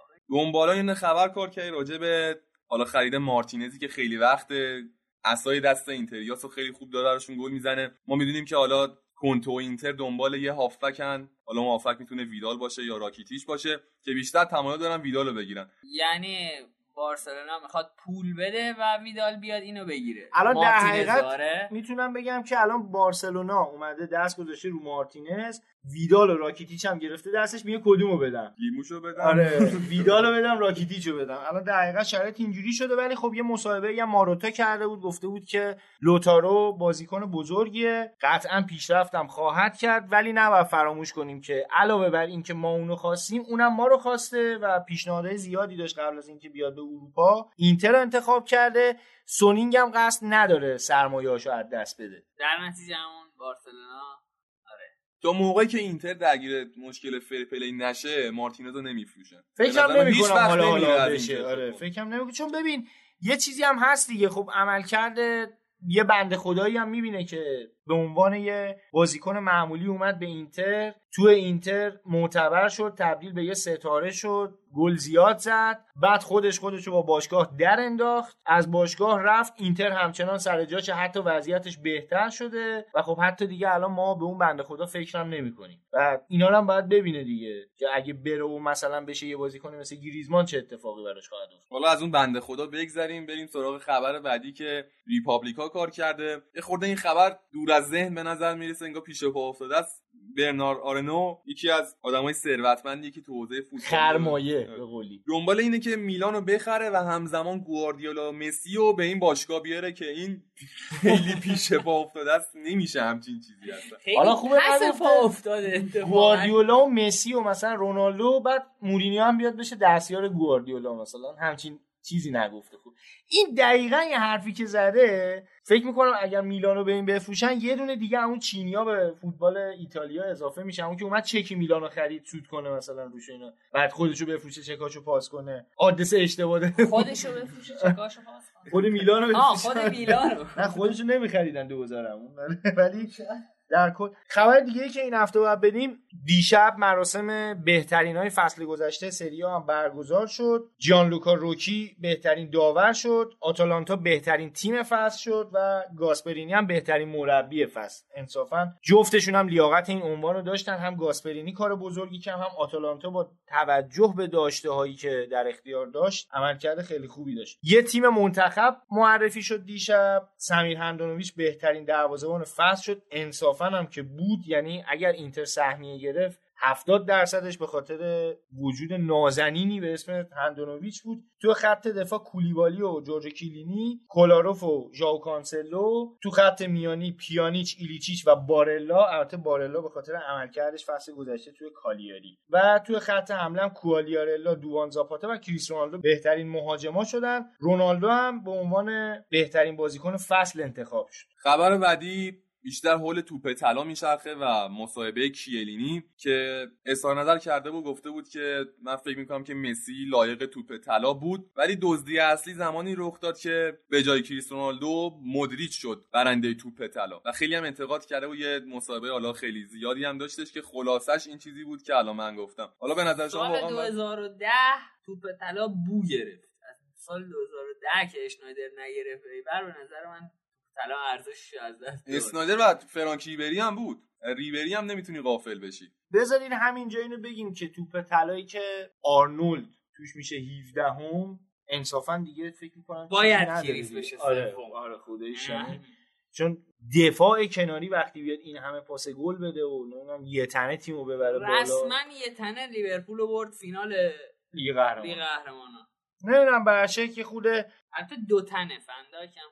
خودش آره فن‌دایک هم خیلی خوب بود. یعنی اگر که قرار به گلزنی باشه خب بازیکنایی بودن که بیشتر گل زدن. قرار به نمی‌دونم موفقیت ملی باشه. بازیکنایی بودن که موفقیت ملیشون یعنی خود فن‌دایک شاید موفقیتش تو سطح ملی از مسی که بهتر بود دیگه. توی افتخارات بخوای بگی خود فنداک باز توی تیم ملی اومد تا فینال, فینال لیگ ملت. ها از اون برم قهرمان اروپا شد از اون برم با اختلاف خیلی ناچیزی نایب قهرمان لیگ برتر انگلیس شد. خیلی عنوانا درو کرد. خیلی میشه راجع به این بحث کرد ولی خب حالا ما بحثی نداریم راجعش به نظر من. اصلا پرداختن زیادی به توپ طلا یه خود اشتباهه چون نهادی که داره این جایزه رو اهدا می‌کنه نهاد رسمی فوتبال نیست. یه شرکت به قولی خودمختاره برای خودش میاد یه رأیگیریای انجام میده و میاد. حالا مثلا به یه بازیکن جایزه میده. و خبرنگارا رای میدن. دقیقاً. از و- ایران هم حالا خوبه نمایندهشو بشناسیم. از ایران هم آقای سیامک رحمانی رای میده. صحبتی نداره عرض به حضورتون که حالا بعد از این حرفا رونالدو هم که بهترین بازیکن فصل شده بود اومد گفتش که خوشحالم جایزه ای رو گرفتم که بازیکنهای فوتبال توش رأی میدن. این هم حالا نکته بود که یه مطلقی انداخته بود توپ طلا رونالدو. به نظرم رونالدو هم نباید خیلی شاکی باشه چون واقعا کار خاصی نکرد فصل گذشته. رونالدو کار خاصی. نکرد ولی فقط به نظر من مسی هم خیلی کار همون خاصی نکرد. ببین این که حق مسی نبود دلیل بر این نمیشه که حق رونالدو بود. ببین اگه قرار باشه یه دونه مدافع توپ طلا بگیره می‌تونی با کاناوارو مقایسه بکنی. کاناوارو کجا و الان فنداک کجا؟ اگه قرار باشه یه دونه مدافع توپ طلا قطعا کاناوارو خیلی از فنداک سرتر بود. خب نمیشه سطح فوتبال یه خودم تفاوت داره دیگه. اون موقع چه بازیکن بودن الان چه بازیکن. یه خود تعداد بازیکن ستاره کم شده. من یه کمی با شما مخالفم. یعنی من فکر می‌کنم که قابل دفاع بوده دادن جایزه به مسی. کما که من اگر مثلا به من بگن به کی رأی میدی برای گرفتن توپ طلا. قطعا توی سه انتخاب اولم شاید مسی سوم باشه. انتخابای اول و دومم قطعا فندایک و آرنولد ولی میگم توجیه داره مسی از نظر شخصی فصل خوبی رو پشت سر گذاشت. و خب خیلی از روزنامه نگارا هم معتقدن که اساسا نباید ملاک رو جایزه های تیمی که عنوان عنوان. تیمی رو در نظر بگیرن. چون یه جایزه کاملا فردیه. اصلا ممکنه بارسلونا فصل پیش هشتم شده باشه ولی مسی بهترین بازیکن باشه. ولی خب من همینجا انتقادی بکنم به همه مسی فن ها و رونالدو فن ها ببینید اگر شما فصل گذشته مثلا دو فصل پیش رونالدو اومد این جایزه رو از آن خودش کرد. مسی فن ها اومدن گفتن حقش نبوده این جایزه به درد نمی‌خوره و اینا. این فصل هم نباید بیان حمایت بکنن بگن که آقا نه این فصل چون مسی گرفته این جایزه قابل دفاعه. یا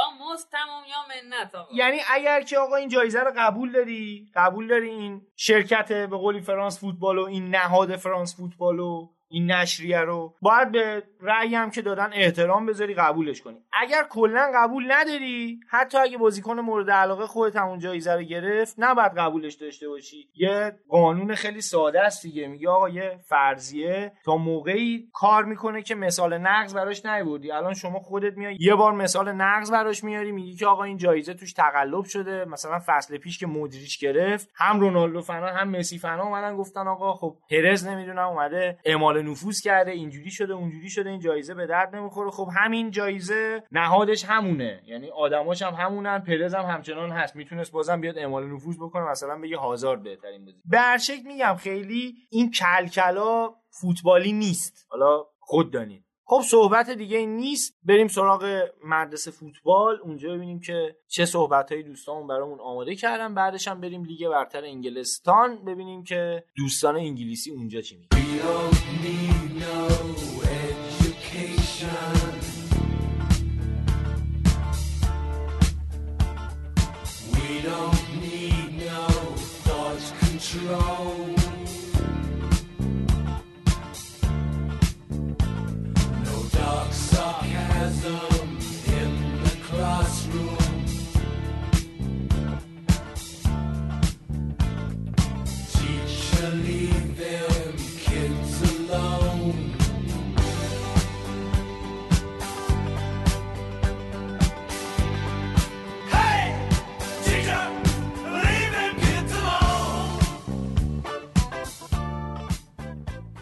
رسیدیم بخش مدرسه فوتبال بخشی که خب زحمتش همیشه امیر می‌کشید. این هفته نیستش حالا متاسفانه مجبوری ما رو تحمل بکن حالا نوید هست ولی من معمولا تو مدرسه فوتبال نیستم. دیگه ببخشید دیگه صدامو یه چند دقیقه دیگه هم تحمل بکنید تا این اپیزود هم تموم شه و امیدوار باشیم که هفته بعد امیر 20 شده باشه با انرژی بیاد به کارش برسه. این هفته تو بازیایی که انجام شد نقش مدافع خیلی پررنگ بود. حالا چه تو امر گلزنی چه تو امر بازیسازی چه تو عملکرد دفاعی اشتباهاتشون کارهایی که انجام دادن. و همینطور که می‌دونید ویرجیل فندایک نفر دوم جایزه توپ طلا شد. برای همین این هفته تصمیم گرفتیم بیایم بررسی بکنیم نقش مدافع رو در تیم و اینکه کلا مدافع چند هستن و اینکه نقششون از قدیم چطوری پیشرفت کرده تا به فوتبال امروزی رسیدیم و به سیستم های تدافعی امروز رسیدیم. خب برای اینکه این پست رو بهتر بشناسیم اول بهتره که بدونیم مثلا مدافع چند نوع هستن. یه دسته مدافعین میانی هن که حالا خودش تقسیم میشه به مدافع میانی لیبرو و سویپر. حالا لیبرو و سویپر تقریبا یه جور وظیفه دارن ولی یه تفاوت کوچیک تو عملکردشون هست که حالا بهش می‌پردازیم. یه دسته مدافعین کناری هن که اونم باز به دو دسته تقسیم میشن. یکی full back ها یکم wing back ها که حالا نقششون رو بررسیم. فرهاد منظورت از دفاع میانی همون لفظ دفاع وسط سنتی خودمون آره. و خب من فکر می‌کنم که یه تعریف ساده اگه بخوایم از دفاع میانی انجام بدیم میشه کسی که وظیفش توی زمین پوشش دادن فضای پشت هافک دفاعی و دروازبانه یعنی فضای پشت آخرین فرد خط هافبک تا دروازبان رو باید پوشش بده. یعنی عمق خط دفاعی رو عمق فضای موجود در زمین خودی رو باید پوشش بده. که حالا میشه گفت تقریبا لیبرو و سویپر هم دفاع وسطن ولی نوع خاصی از دفاع وسطن که تعریفش شرح وظایفشون فرق داده ببین سویپر که حالا مدت هاست تو فوتبال این لفظ رو نمیشنویم سویپر یه دفاع آخریه. حالا لفظ اصلا سویپر ببینیم معنیش چیه. سویپر یه جورای معنیش یعنی سوپور رفتگر نظافتچی جاروکش. یه همچین حالتی میشه. سویپر وظیفش اینه که توی خط دفاع حالا چه چهار نفره چه سه نفره. حالا توی چهار نفره ما معمولا هسته خط دفاعیمون دو تاست. توی سه نفرم که خب مشخصه دیگه سه تاست. اون وظیفه ای که دفاع میانی بین هافبک دفاعی و دروازبان رو پوشش میده در حقیقت سویپر وظیفش اینه که اون فضایی که بین دروازبان و دفاع میانی هست رو پوشش بده. تقریبا میشه گفت ارورای خط دفاعی و سویپر باید پر بکنه. مثلا بخوایم یه دونه سویپر قدیمی نام ببریم. می‌تونیم از فرانکو بارزی نام ببریم یا حالا کسایی مثل کاستا کورتا بودن قدیم ترا بیشتر توی فوتبال ایتالیا اینو می‌دیدیم. ایتالیایی ها اومدن یه سویپر جدید معرفی کردن در به خصوص اواخر دهه 80 به دنیای فوتبال به اسم لیبرو. لیبرو چیه؟ لیبرو در زبان ایتالیایی به معنی آزاده. لیبرو همون سویپرن یعنی وظیفهشون پاکسازی اون فضای خط دفاعیه و اشتباهاتی که معمولا مدافع میانی انجام میدن و اون لیبرو همچنان مثل سویپر باید بیاد کمک بکنه و پوشش بده و بازیکن آزادیه. توی محوت جریمه توی یه محور میچرخه و پاکسازی می‌کنه. اما لیبرو یه فرقی با سویپر داره اینه که در بازی سازی هم نقش داره. یه سیستمی این روزا الان داره خیلی صحبت میشه راجبش به اسم دو هفت دو سیستمی که تییاگو موتا توی تیم دو پاریس انجرمن اومده بود توی تیم جوانانش اجرا کرده بود خیلی هم سر صدا کرده بود. می‌گفتن یه ترکیب جدید داره به فوتبال اضافه میشه. ولی خب این تقریبا میشه گفت همون دو شیش دو قدیمه. حالا دو هفته الان میگن که دروازبان میاد جز هافبک ها قرار می‌گیره. ولی خب حالا قدیم ترا این دو شیش دو انجام می‌شد. این دو شیش دو هم به این شکل بود که دو تا مدافع بودن. در حقیقت سه مدافع همون سه پنج دو مونتا با این فرق که اون دفاع آخر به اسم لیبرو میومد کمک می‌کرد به خط هافبک. در حقیقت وقتی اینا وارد فاز هجومی می‌شدن اون لیبرو میومد توی بازی سازی هم کمک می‌کرد میومد به عنوان هافبک دفاعی عمل می‌کرد. هافبک های دفاعی می‌تونستن برن جلو و توی خط حمله برتری عددی ایجاد بکنن و کار دفاعیشون رو پشت محوطه جریمه حریف انجام بدن. کاری که امروز مثلا داریم می‌بینیم تیم ساری با یه دونه هافبک یه جورایی یارکو پشت محوطه جریمه حریف انجام این شد وظیفه سویپر و لیبرو. حالا یه دونه مدافع میانی داریم که همونطور که گفتی وظیفش اینه که توی محوطه جریمه اون فاصله بین هافبک و دروازه‌بان رو پر بکنه. و خب دفاع میانی معمولا شرح وظایف ساده تری دارن نسبت به لیبرو و سویپر. یکی از دلایلی که نمید این پست الان تقریبا میشه گفت کمیاب شده و کمرنگ شده ما اسمی ازش نمیشنویم پایین اومدن کیفیت بازیکناست ما شاید مدت هاست مدافعی مثل فرانکو بارزی دیگه نمی‌بینیم یا مثل آلساندرو نستا نمی‌بینیم. آلساندرو نستا اوایل فوتبالش یه دوره یا لیبرو بازی می‌کرد. ولی خب توی وظیفه بازیسازی خیلی موفق نبود و هافبک میلان انقدر توانمند بودن. بنابراین اومد همون دفاع میانی بازی کرد و در کنار یاپستام یه دوره خیلی رویایی و سپری کردن. ولی زمانی که مالدینی در کنار بارسی بازی می‌کرد مالدینی به عنوان مدافع میانی بازی می‌کرد و فرانکو بارسی همون لیبرو بود که حتی میومد بازی سازی هم انجام می‌داد و به خط هافبک اضافه می‌شد. حالا بریم سراغ مدافعین کناری که گفتیم دو مدلن. یکی وینگ بک ها و یکی فول بک ها حالا فول بک خب همونطوری که از اسمش مشخصه کاملا عقبه و تو خط دفاعی جا می‌گیره و تو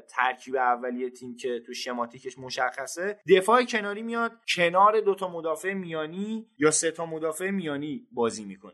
مثلا توی سیستم 5 3 2 ما دو تا مدافع میانی داریم یه دونه مدافع لیبرو یا سویپر داریم و دو تا دفاع کناری. این دو تا دفاع کناری وظیفهشون اینه که جناهین رو پوشش بدن و همینطور اجازه ندن که وینگرهای حریف یا هافبک تهاجمی حریف بیان دفاع میانی رو دور بزنن. چون دفاع میانی اگر بخواد از هم باز بشه یه فضای بینشون خالی مونه و از مرکز نفوذ پذیر میشن و خیلی آسیب پذیر نشون میدن. به خصوص اینکه می‌دونید دفاعهایی که توی فوتبال موفق تر بودن از نظر فیزیکی بازیکنهای تنومندی بودن و توی نبردهای تن به تن می‌تونستن خیلی با صلابت ظاهر بشن. بنابراین خیلی بازیکنهای سریعی نبودن از گذشته. حالا در سالهای اخیر تعدادی داشتیم مدافع سریع. یکیشون مثلا می‌تونست کاناوارو باشه. حالا گذشته تر توی اینتر حالا من یه مثالی دارم. کوردوبا بود که یاد باشه با اون قد قامت کوتاهش خیلی بازیکن سریع بود. حالا خیلی هم میپرید. اون یه استثنا ولی کلا مدافع سریع خیلی کمتر بودن. به خاطر اینکه معمولا بازیکنهای سریعتر میرن توی پستهای هجومی بازی می‌کنن. یا اگرم بخوان توی خط دفاع کمک بکنن مثل یه بازیکن مثل داوید آلابا که فیزیک خوبی داره قد و قامت خوبی داره ولی سرعت خوبی هم داره. ازش در دفاع کناری استفاده می‌کنن. بنابراین full back ها وظیفهشون اینه. ولی خب توی فوتبال مدرن می‌تونیم ببینیم که این full back ها یه وظیفه به شرح وظایفشون اضافه شده. اونم نفوذ و سانتر از جناهین مثلا بهترین نمونه برای یه همچین بازیکنی دو تا واقعا هممون سراغ داریم که آرنولد و رابرتسن توی لیورپول. که بارها نمید صحبت کردیم راجع به اینکه لیورپول بازی ساز نداره و یه هافبک playmaker اصلا تو این تیم وجود نداره. همشون هافبک های میانی هن. یه دونه هافبک دفاعی و دو تا هافبک توپ نگهدار و بیشتر نقش تخریبی دارن تا بازی سازی ولی خب اینو باید بهش اشاره بکنیم که مدافعین کناری لیورپول به بهترین شکل ممکن دارن نقش بازی سازی رو برای این تیم انجام میدن. همونطور که آرنولد با این تعداد پاس گلی که داده از خیلی هافبک ها هم بیشتر بوده تعداد پاس گلاش. ببین تا چند تا پاس گل دیگه اگه داد دقیق عددش یادم نیست ولی حتی می‌رسه به آمار پل اسکولز در صورتی که شاید سالها فاصله داره با رکورد تعداد بازی پل اسکولز بنابراین full back ها وظیفهشون اینجوریه. ولی خب یه مشکلی توی full back ها وجود داره. بازیکن باید خیلی سریع باشه و خیلی هم نفس داشته باشه بره و فقط برگرده. یعنی اگر که full back برنگرده مدافعین میانی خیلی سختشونه بتونن فضای اونو پوشش بدن. حالا اگه بخوایم یه دونه بازیکن کلیدی توی این پست نام ببریم که جز اولین ها به عنوان فولبکه توی تیم دهه 60 اینتر که هلنیو هررا سرمربیگریش رو به عهده داشت. یکی از اولین فولبک های تاریخ میاد معرفی میشه به دنیای فوتبال به اسم فاکتی که یکی از بهترین اونها هم هست. هنوزم که هنوز جزء مدافعین کناری خیلی خوب دنیا مطرح میشه. به عنوان دفاع چپ بازی می‌کرد و جزء ارکان اصلی خط حمله اینتر بود. خیلی جالبه که یه مدافع کناری برای اولین بار تو دهه 60 میاد میشه جزء ارکان حمله. اینطوری بود که تیم هررا میومد عقب میشست اون دفاع میانی میومدن فضاها رو پر می‌کردن و اون لیبرو که گفتیم همون سویپر به اضافه وظیفه بازی سازی میومد راه مینداخت بازیکنهای کناریش که فولبک بودن و در صدر اونها اون دوره فاکتی قرار داشت. در سمت چپ یه نفوذ سریع انجام می‌داد می‌رفت حالا حتی یا خودش گل می‌زد یا پاس گل می‌داد یا بالاخره یه حمله یا پیریزی می‌کرد. یه جورایی الان لیورپول هم داره همین کارو می‌کنه. ما می‌بینیم که ماتیپ در حقیقت اون دفاع میانیه. فندایک اون سویپر است که اون فضاها رو پاکسازی می‌کنه و همونطور که می‌بینی الان نمی‌تونیم توی بازی بگیم سمت راست دفاع میانی بازی می‌کنه یا سمت چپ. تقریبا میشه گفت ماتیپ مرکز خط دفاعیه و فندایک فضاهای دور اون رو پاکسازی می‌کنه. یکی از دلایل اینکه می‌بینی مثلا فندایک خیلی نمیره تو پای مهاجمین حریف همینه که وظیفه ماتیپه که بره توی پای حریف اگر که مهاجم حریف تونست از ماتیپ عبور بکنه اون موقع فن‌دایک وارد عمل میشه و میاد اون فضا رو پاکسازی می‌کنه. حالا بجز full back ها توی مدافعین کناری یه پست دیگه هم هست به اسم wing back wing back بیشتر توی سیستم 352 استفاده میشه یا همون 262 هم حتی توش full back به کار میره. در حقیقت همون مدافعین کناری میان اضافه میشن به خط هافبک و اصلا از اونجا بازی رو شروع می‌کنن. به جای اینکه از عقب شروع بکنن برن جلو از وسط زمین شروع می‌کنن. یه مزیت داره. یکی از بزرگترین مزیتاش اینه که بازیکن فاصلش با دروازه حریف و دروازه خودی تقریبا یکیه. بنابراین اگر بخواد به شرایط حمله بره نیاز به یه استارت کوتاه مدت تری داره و اگر بخواد بیاد کار دفاعی شرکت بکنن به همین شکل. بنابراین نفس بیشتری داره و توی فوتبال مدرن امروزی که شاید فقر اون بازیکنهای تنومندی که می‌تونستن 120 دقیقه فوتبال بازی بکنن تازه بعد از اونم انرژی برای کارهای دیگه داشتن مواجهین یه همچین پستی میاد به کمک مدافعین کناری. مثلا شما تصور بکنید بازیکنی مثل متو دارمیان توی منچستر یونایتد به عنوان یه دفاع کناری استفاده می‌شد و عملکرد خوبی نداشت. ولی امروز توی پارما میاد به عنوان یه وینگ بک بازی می‌کنه و چون نیاز نداره که استارت خیلی انفجاری بزنه و بره و دائم برگرده کیفیت بازیش بهتر شده. خیلی از بازیکن‌ها هستن که همچین شرایطی داشتن. حتی تو همون تیم منچستر یونایتد بارها دیدیم اشلی یانگی که خیلی بهش انتقاد میشه که چقدر دفاع کناری بدیه. ولی به عنوان wing back یکی دو بار که استفاده شده نمیگم عملکردش خیره کننده بوده. ولی عملکردش خیلی بهتر از دفاع کنار بوده. فرهاد حالا در مورد wing back و full back توضیح دادی دمت گرم. یه نکته جدیدی که من حداقل توی اینتر این فصل و اینتر کنته می‌بینم اینه که کنته اومده شرح وظایف بازیکناش رو توی دفاع سه نفره به گونه ای تغییر داده که وقتی بازی رو از دفاع شروع می‌کنه و بازی سازی رو از دفاع شروع می‌کنه بازیکنایی که وینگ بک بودن به نوعی نقش فول بک می‌گیرن و وظیفه اون رو به عهده می‌گیرن و دو تا دفاع میانی که اون خط سه نفره رو تشکیل میدن یعنی عموما گودین سمت راست و اشکیرینیار سمت چپ دیفرای هم مرکز. و دیفرای هم مرکز. آره. اگر سمت راست از سمت راست نفوذ کرده باشن کاندرِوا به سبک الکساندر آرنولد تو می‌زنه و wing و خط کنار زمین مال کاندروا میشه و می‌بینیم که گودین تا بعضی موقع میانه زمین حریف پیش میاد و اون فضایی رو که wing back توی شرایط عادی باید پوشش بده رو گودین که دفاع میانیه پوشش میده و سمت چپ اشکرینیار و از اون طرف wing back هایی که توی شرایط نرمال و وقتی توپ در اختیار اینتر نیست وظایف wing back رو به عهده دارن در اون لحظه full back میشن. یعنی خط کنار زمین رو می‌گیرن بعضی موقع استارت های انفجاری می‌زنن. این قضیه ملموستره وقتی لاتزارو توی بازیه. یعنی ما می‌بینیم که مثلا لاتزارو توی بازی مثلا حتی اگر 20 دقیقه اومده باشه 3 4 استارت انفجاری می‌زنه. بیراگی یکم ضعیفه برای این کار ولی آساموا هم بعضا این نقش رو استفاده می‌کنه یعنی از شرح وظایف wing back و full back کنته همزمان داره توی اینتر این فصل استفاده می‌کنه. حالا راجع به wing back و full back مثال زدیم. من فکر می‌کنم یه مثال خیلی مهمی یادمون رفت. اشرف حکیمی. اشرف حکیمی که به عنوان یه مدافع کناری بازیکن خوبی بود اما این فصل توی دورتموند یه خط جلوتر اومده تو خط هافبک داره به عنوان بازیکن کناری بازی می‌کنه.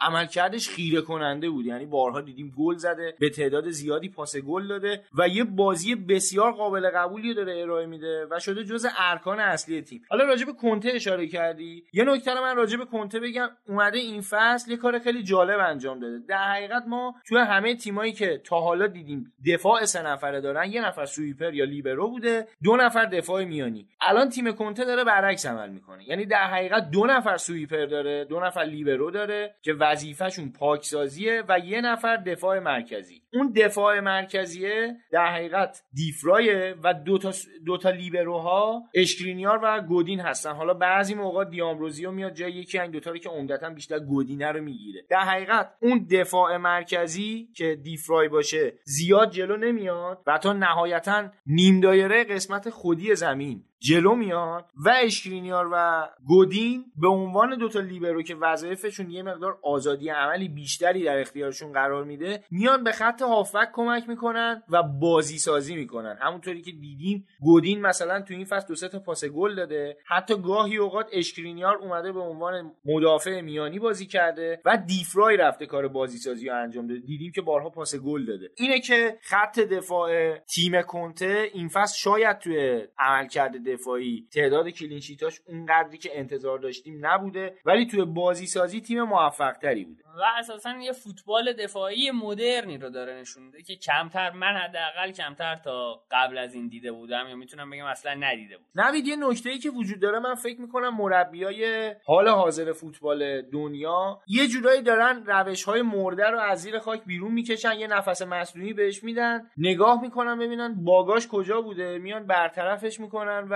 اونو دوباره استفاده می‌کنن. این کاری که الان کنته داره انجام میده یکی از اون کاراست در حقیقت یه دونه لیبرو رو کرده دوتا و دوتا دفاع میانیش رو کرده یه دونه اومده یه تغییری توش داده. حداقل تا مدت ها سخته برای تیم‌های مقابل که بتونن جلوش در بیان. یکی دیگهشون هم که صحبت کردیم یورگن کلوپه که اومده همون وظیفه بازیسازی که در دهه 60 و 70 به عهده مدافعین کناری بوده رو گذاشته دوباره به عهده مدافعین کناریش و وظایف دفاعی تری داده به خط هافبکش. بنابراین همینه که تیم یورگن کلوپ در ترکیبش هافبکی به عنوان بازیکن بازیساز نداره. ولی دو تا دفاع کناری داره که بازیسازی خیلی خوب انجام میدن. عوضش خط هافبکش به قدری در کار دفاعی موفقه که تقریبا برای همه تیم‌ها نفوذ از وسط زمین به دفاع لیورپول تقریبا غیر ممکن شده. دمت گرم جون. خیلی عالی بود. مرسی. من حداقل اینجا یاد گرفتم. فکر می‌کنم که بریم سراغ لیگ انگلیس و بعدم تمامش کنیم دیگه. بسیار عالی.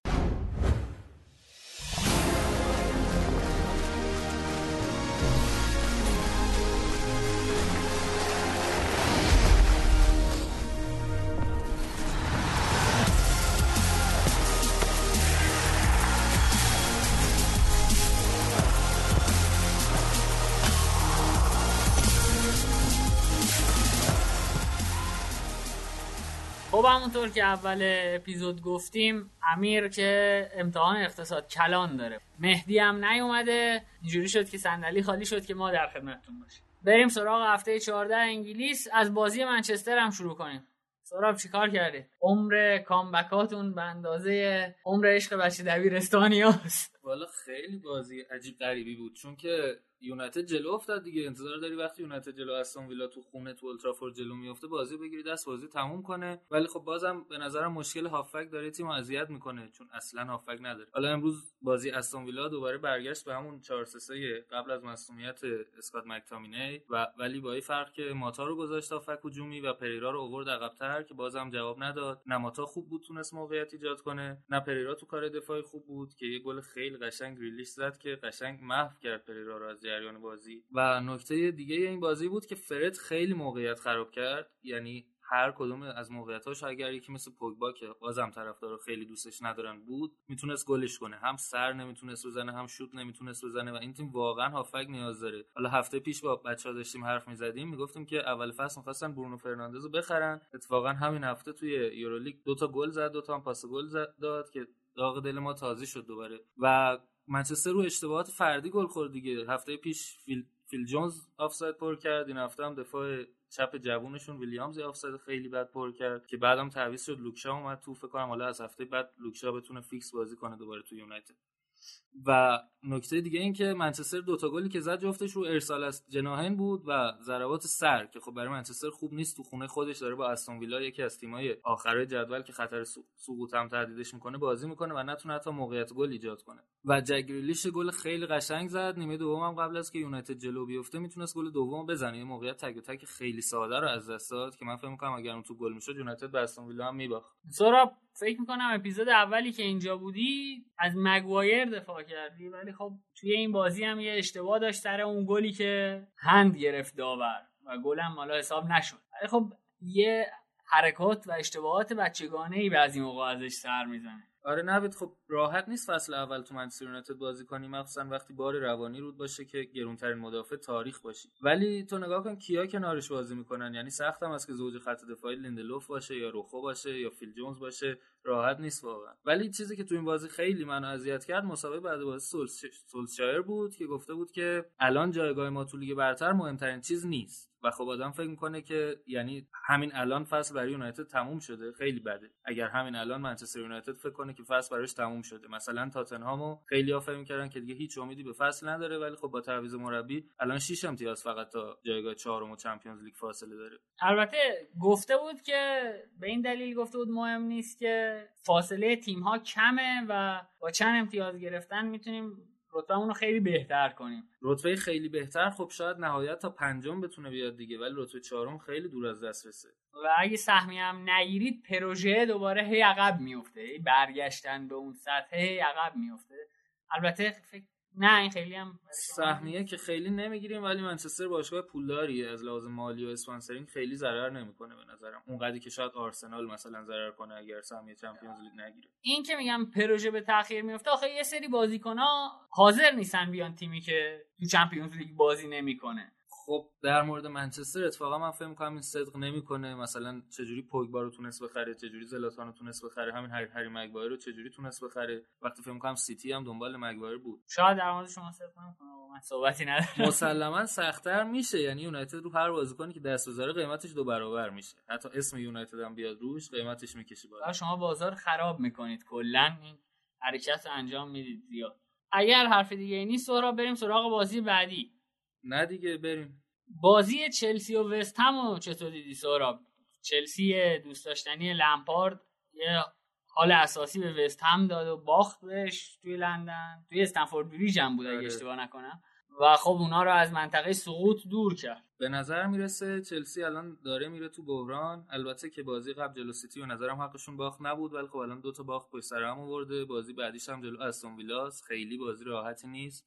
اگر اونم نبره به مشکل می‌خوره. ولی نوید نیمه اول چلسی خیلی خوب بازی کرد خیلی هم موقعیت داشت از دست داد. ولی خب خلاء تامی ابراهام حس می‌شد دوباره الیور ژیرو رو بازی داده بود در حالی که من فکر کردم که باتشوئی رو بازی بده چون توی بازی قبل تعویضایی که می‌کرد به نظر می‌رسید گزینه دومش باتشوئی باشه. ولی تامی ابراهام که نبود الیور ژیرو رو بازی داده بود و پدرو رو هم گذاشته بود جایی که معمولا ویلیان یا هادسون بازی می‌کردن. پدرو هم بازی خوبی نکرد. نوید یه چیز جالب در مورد چلسی اینه که این فصل هیچ وقت گل مساوی نزده چلسی تو لیگ برتر. یعنی هر بار عقب افتادن باختن. باخت. سه تا بازی گل اول خوردن جلوی منچستر جلوی همین وستهم و جلوی لیورپول. بازی سیتی هم گل اول زدن ولی دو یک عقب افتادن. ولی هیچ وقت تو جریان بازی بازی مساوی نتونسته بکنه. که خب خیلی چیز منفی حساب میشه برای یه تیم.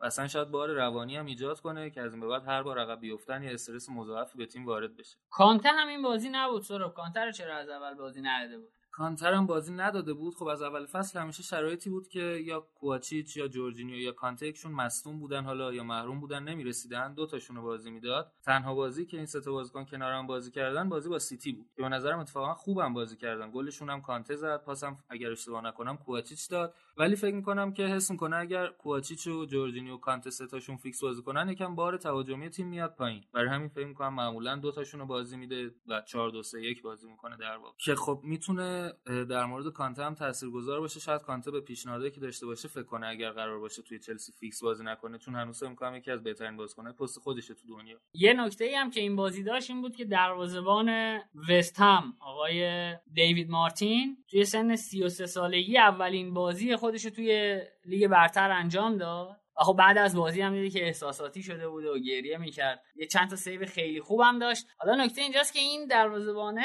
20 سالگی رفته لیورپول. یعنی شما وقتی توی 20 سالگی می‌رسی به سطحی که توی لیورپول عضو باشگاه لیورپول میشی فکر می‌کنم نباید برای قاعدش اینه که برای اولین بازی لیگ برتری 13 سال انتظار نکشی. آره نوید خیلی چیز عجیبیه. یعنی خب بعضی بازیکن‌ها روند رشدشون یه جایی متوقف میشه. ولی نکته جالبش این بود که از بچگی هم طرفدار وستهم بوده. یه double save فوق‌العاده هم داشت تو این بازی و خب واقعا نمایش خوبی داشت. آخر بازی هم اشکش بند نمیومد به اصطلاح. همش داشت گریه. بازیکنام رفته بودن بغلش کرده بودن و بهترین بازیکن زمین هم شد. یعنی توی اولین بازی که برای تیمش بازی کرده توی لیگ برتر بهترین بازی بازیکن زمین شده. چیز جالبش اینه یعنی بعضی موقع شما فکر می‌کنی رویاد مرده یعنی تو وقتی توی 20 سالگی عضو لیورپول میشی یعنی یه چیزی تو چنته داری و خب بعد 13 سال میگذره میری سطح دو بازی می‌کنی سطح سه بازی می‌کنی و بعد آخرم موقعی بهت بازی می‌رسه که دروازه‌بان فیکس تیم مصدوم شده. یعنی اگر دروازه‌بان وست هم مصدوم نمی‌شد شاید توی 33 سالگی هم به آرزوش نمی‌رسید. آره فکر می‌کنی می‌بینی اکثر دروازه‌بان‌های دنیا اکثر دروازه‌بان‌های خوب دنیا با مصدومیت فیکس شدن. کاسیاس اولین بازیشو به خاطر مصدومیت بود. بوفون اولین بازیش به خاطر مصدومیت بود. یا اون زمستون سرد مسکو که بوفون دروازه‌بان تیم ملی ایتالیا شد. بعد فکر می‌کنی خب شاید اگر این شانس به اونا هم نمی‌رسید شاید هیچ وقت نمی‌شدن اون چیزی که الان شدن. به بنده خدا خیلی دیر رسید. دیر رسیدن بهتر از هرگز آره بهتر از هرگز نرسیدنه. ولی دیگه 33 سالگی اونم وست هم خیلی همین یه بازی بود فکر می‌کنم. بریم سراغ تیمایی که title race دارن. لیورپول برایتون رو برد. توی یه بازی هم که سوار بازی بود و خب سیتی به نیوکاسل امتیاز داد. توی زمین نیوکاسل. از کدومش شروع کنیم تو رو بکنم از لیورپول شروع کنیم بعد بریم سراغ سیتی. بریم آقا بریم. لیورپول خب ویرجیل وندایک تو هفته ای که کاندیدای بالون دور هم بود که البته رسید به مسی. دو تا گل زد دو تا گل خیلی خوشگل زد. جفتش هم رو سانترای آرنولد یکی ایستگاهی یکی کرنر و لیورپول اولین بازی بود فکر می‌کنم که بدون فابینیو بازی کرد. قرار ده بازی بدون فابینیو بازی کنه. و خب همه می‌دونن که چقدر نقش فابینیو تو این تیم بزرگه. توی این بازی هم جردن هندرسون آورده بود جای فابینیو و اوکسو جایی که معمولا هندرسون بازی می‌کرد بازی داد. که نیمه دوم من فکر می‌کنم لیورپول خیلی مشکل داشت توی کار دفاعی و خیلی هم جامون اخراجی هم که الیسون بکر شد روی جاموندن ویرجیل وندایک بود که بازم رفته بود جلو نتونست برگرده و خب الیسون از دروازه اومد بیرون و با دست توپو زد و اذیت شد واقعا لیورپول. یعنی یه ضربه خیلی خوشگل هم که دانک دفاع وسط برایتون زد. نوید گل برایتون از اون ضربه بود که فکر می‌کنی که داور نباید سوت بزنه تا قبل از اینکه دروازه‌بان بره سر جاش ولی دروازه‌بان هنوز داشت دیواره میچید که داور سوت زد و خیلی یه بغل پای نرم و قشنگ زد گوشه دروازه. منو یاد گل آنری به چلسی انداخت. آره منم دقیقاً اون زمان. می‌گفتن که داور حتی می‌تونه با چشم به بازیکن پشت توپ علامت بده که ضربه رو بزنه من یعنی یادمه که گل هانری فکر کنم داور سود نزد سود نزد دیگه که آره. این مطرح ولی شده خب بود. اینجا سود زد قانون خاصی داره س- وقت مشخصی داره که دروازه‌بان داره برای چیدن دفاع دفاعشون خیلی هم طول کشید آره. یعنی واقعا ولی معمولا طول گفت که می‌کشه ولی داورا سود نمی‌زنن مثل همون خطای 6 ثانیه است دیگه که یه بار برای. استقلال تو لیگ ما گرفتن ایسا اندوی فکر کنم از با اندوی گرفت قاعدش اینه که اگه داور بگه با سود با سود من ضربه بزنید باید با سود ضربه بزنم. بخاطر همینه که یکی از بازیکنای تیم مدافع میاد جلوی توپ وای میسته که اینا نتونن زودتر بزنن. آره نه ولی همونی که سوتو هم- کی بزنه چی؟ حتی برای اون بازی هم آخه اینجا سود زد داور. یعنی و دروازه‌بان همچنان تکیه داده بود به تیرک و معمولا این کارو. نمی‌کنن حالا. و ادریان علاوه بر این که این گل بد خورد یه صحنه دیگه هم یه توپ داشت rebound ش رو می‌داد به بازیکن برایتون که نزدیک بود گل مساوی بزنن و خب لرزه انداخت دل هوادار لیورپول. و حالا بازی بعدم الیسون نیست دیگه. فکر می‌کنم لیورپول محکمتر از این حرفاست که با نبود آلیسون به مشکل بر بخوره. ما هم تو بازی با اورتون بازی بعدیشون با اورتونه و خب اورتون هم که خدا غضبش کرد دیگه. آره ولی حالا دربی مسلما فرق داره. اورتون هم این هفته جلو لستر واقعا محکم بازی کرد با بدشانسی ثانیه آخر باخت. حالا ببینیم چی میشه. ولی نبید اینکه گفتی لیورپول سوار بازی بود. درسته نیمه اول لیورپول خیلی بهتر بازی کرد. ولی مالکیت توپ برایتون 53 4 درصد مالکیت توپ داشت. و خیلی جالبه. برایتون چه جلوی لیورپول چه جلوی منچستر یونایتد. تو همه بازی آخرش 6 تا بازی آخرش فکر می‌کنم مالکیت توپش از حریف بیشتر بوده. و من داشتم فکر می‌کردم اگر الزا جهانبخش پارسال این بازی برایتون می‌کرد چقدر می‌تونست موثرتر بازی کنه؟ شاید هم به خاطر نبود جهان بخشه که داره اینقدر خوب بازی می‌کنه. نه. خیلی هم من نمی‌دونم. فکر کنم ایده مربیش عوض شده و می‌خوان بازی مالکانه انجام بدن که تا حدودی هم خیلی قشنگ بازی می‌کنن. اتفاقا هفته پیش گفتیم بیشتر گلایی که می‌خورن رو ضد حمله است. حالا جلو لیورپول نه ولی جلو لستر و منچستر یونایتد. جلو لیورپول که میشه گفت دو تا ایستگاهی خوردن دیگه. آره. و کاش نمیخوردن. لیورپول من بازم میگم انگار هر وقت گل می‌خواد به گل می‌رسه. یعنی اصلا مهم نیست حالا نبوغ مانه باشه یا ضربه سرای وندایک باشه یا نفوذهای عالی رابرتسون و آرنولد باشه. هر وقت لیورپول گل می‌خواد انگار می‌تونه گلشو بزنه. و خب لیورپول فاصله فاصلهش با تیم دوم که لستر باشه به 8 امتیاز رسوند و با سیتی 11 امتیاز الان فاصله داره. فکر کنم یه حاشیه امنیت خیلی خوبی ایجاد کرده. یعنی الان سیتی اگر بخواد لیورپول رو بگیره باید همه بازیاشو ببره و لیورپول حداقل 4 تا بازی ببازه من فکر کنم بعیدم نیست این اتفاق بیفته. یعنی آخه یه برهه خیلی شدید لیورپول با پشت سر بذاره. و خب اون برهه رو سیتی بازی خلوتتری داره. نوید لیورپول ممکنه چهار تا بازی ببازه ولی سیتی همه بازیاشو نمی‌بره. سیتی بازم امتیاز از دست. معمولا تیمای گواردیولا هم فصل دوم نیم فصل دوم زنده میشن ها. اینم فصل پیش هم همچین تجربه ای رو داشتم. یه مسئله ای که در مورد بازی لیورپول هست سراب اینه که خیلی تکراری بازی می‌کنه. یعنی خلاقیت و تنوع توی حمله کمه. یعنی اکثر گلهاش رو که روی پاس گلهای آرنولد و رابرتسون هم به ثمر رسیده از این طریقه که دو تا وینگشون یعنی آقای صلاح و مانه که کمتر توی طول بازی می‌بینی اینا لب خط باشن به عنوان یه وینگر کلاسیک بازی کنن. نزدیک میشن به فرمینو و اون چیزی که اصطلاحا بهش میگن نیم فضا رو برای رابرتسون و آرنولد خالی می‌گذارن و این دوتا نفوذ می‌کنن و سانتر می‌کنن. یعنی کناره های محوطه جریمه حریف لیورپول مال وینگراش نیست و دست دوتا فولبکشه و خب توی همه بازی هم از این نتیجه می‌گیرن. یعنی روبروی سیتی از این نتیجه گرفتن تو بازی با یونایتد از این طریق نتیجه گرفتن و هیچ تیمی انگار نمی‌تونه جلوی این کار تکرار شونده کلوپ رو بگیره. آره نوید خب تو باید از پتانسیلی که داری استفاده کنی دیگه. الان لیورپول به عقیده خیلی ها بهترین دفاع کناری های دنیا رو داره یعنی آرنولد و رابرتسون و خب وقتی داره جواب میده این سیستم چرا عوضش کنه؟ و به قول تو تیم هم می‌دونن با چی مواجهن اما نمی‌تونن جلوشو بگیرن سیستم های مختلف هم امتحان می‌کنن سعی می‌کنن وسط زمین تجمع کنن و جناحین رو بدن به لیورپول تا رو بیاره به سانترای بلند یا وسط رو خالی می‌کنن میرن بیشتر تجمع بازیکناشون رو می‌برن کنار اما تو هر دو حالت لیورپول گلاشو می‌زنه. قهرمان میشن یعنی تلسم سی ساله رو میشکونن به نظره 99 درصد. و اگر قهرمان نشن لستر میگیرتشون به نظر اگر صحبتی نیست بریم سراغ سیتی بازی سیتی. بریم.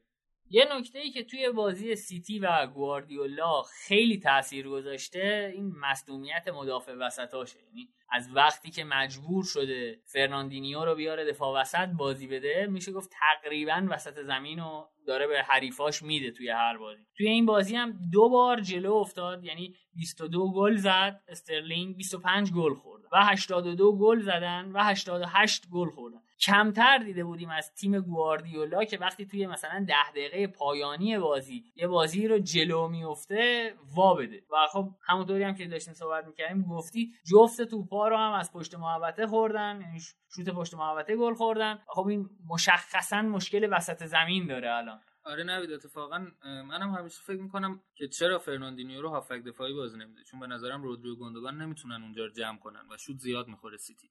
آخر بازی هم پرسیده بودن از گواردیولا در واقع مجبور نشده نوید چون که درست لاپورت نیست. ولی اوتامندی و استونزو داره که اتفاقا بعضی وقتا هر کدومشون رو می‌ذاره زوج فرناندینیو ولی کنار هم نمیذارتشون. آخه اوتامندی هم خیلی یعنی درسته بازیکن بدیه ولی بازیش میده. یعنی اوتامندی فقط منچستر یه بازی به منچستر دو تا توپ پورت پشت کمر لوکاکو و پوگبا افتاد جلوی این این زد یعنی هیچی آره. دیگه. و مثلا حالا بازی های ملی اگر بازی آرژانتین رو نگاه کنی که سکته می‌کنی از دست آقای اوتامندی. البته آرژانتین کلا نیمه زمین به این ور نداره. آره همش تقصیر اوتامندی نیست.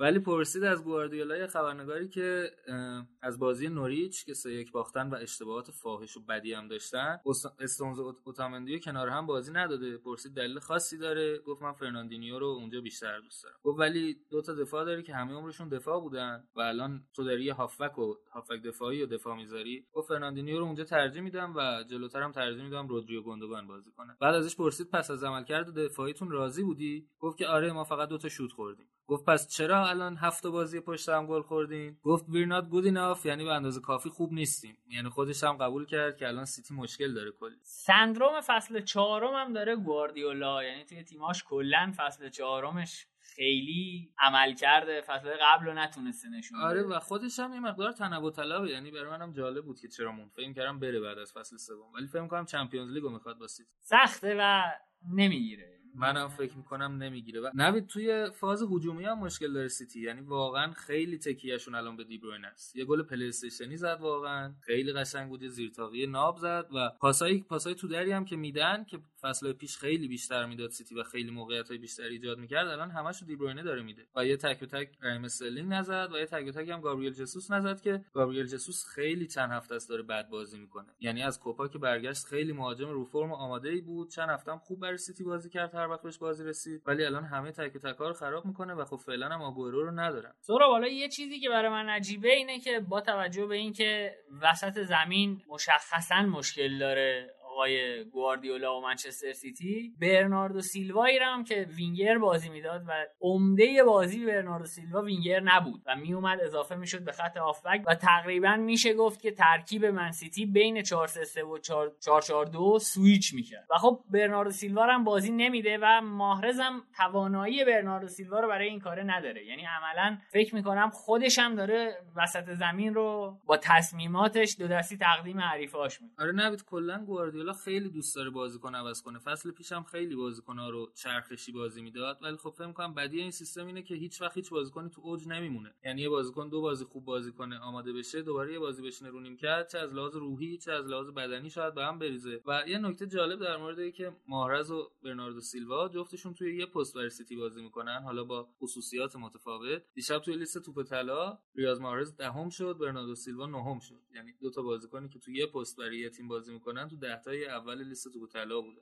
و خب من فکر کنم واقعا اگر برنارد سیلوا هوچیگری تبلیغاتی اطرافش بیشتر بود شاید می‌تونست جز ستای اول هم باشه. با پرتغال قهرمان اون لیگ ملت های اروپا شد با منسیتی قهرمان لیگ انگلیس شد و عملکرد به شدت خوبی داشت. یعنی یکی از تاثیرگذارترین مهره های هر دوتای این تیما بود. هم خوب گل زد هم خوب گل ساخت. ولی انگار قرار نیست تو چشم باشه همچی بازی.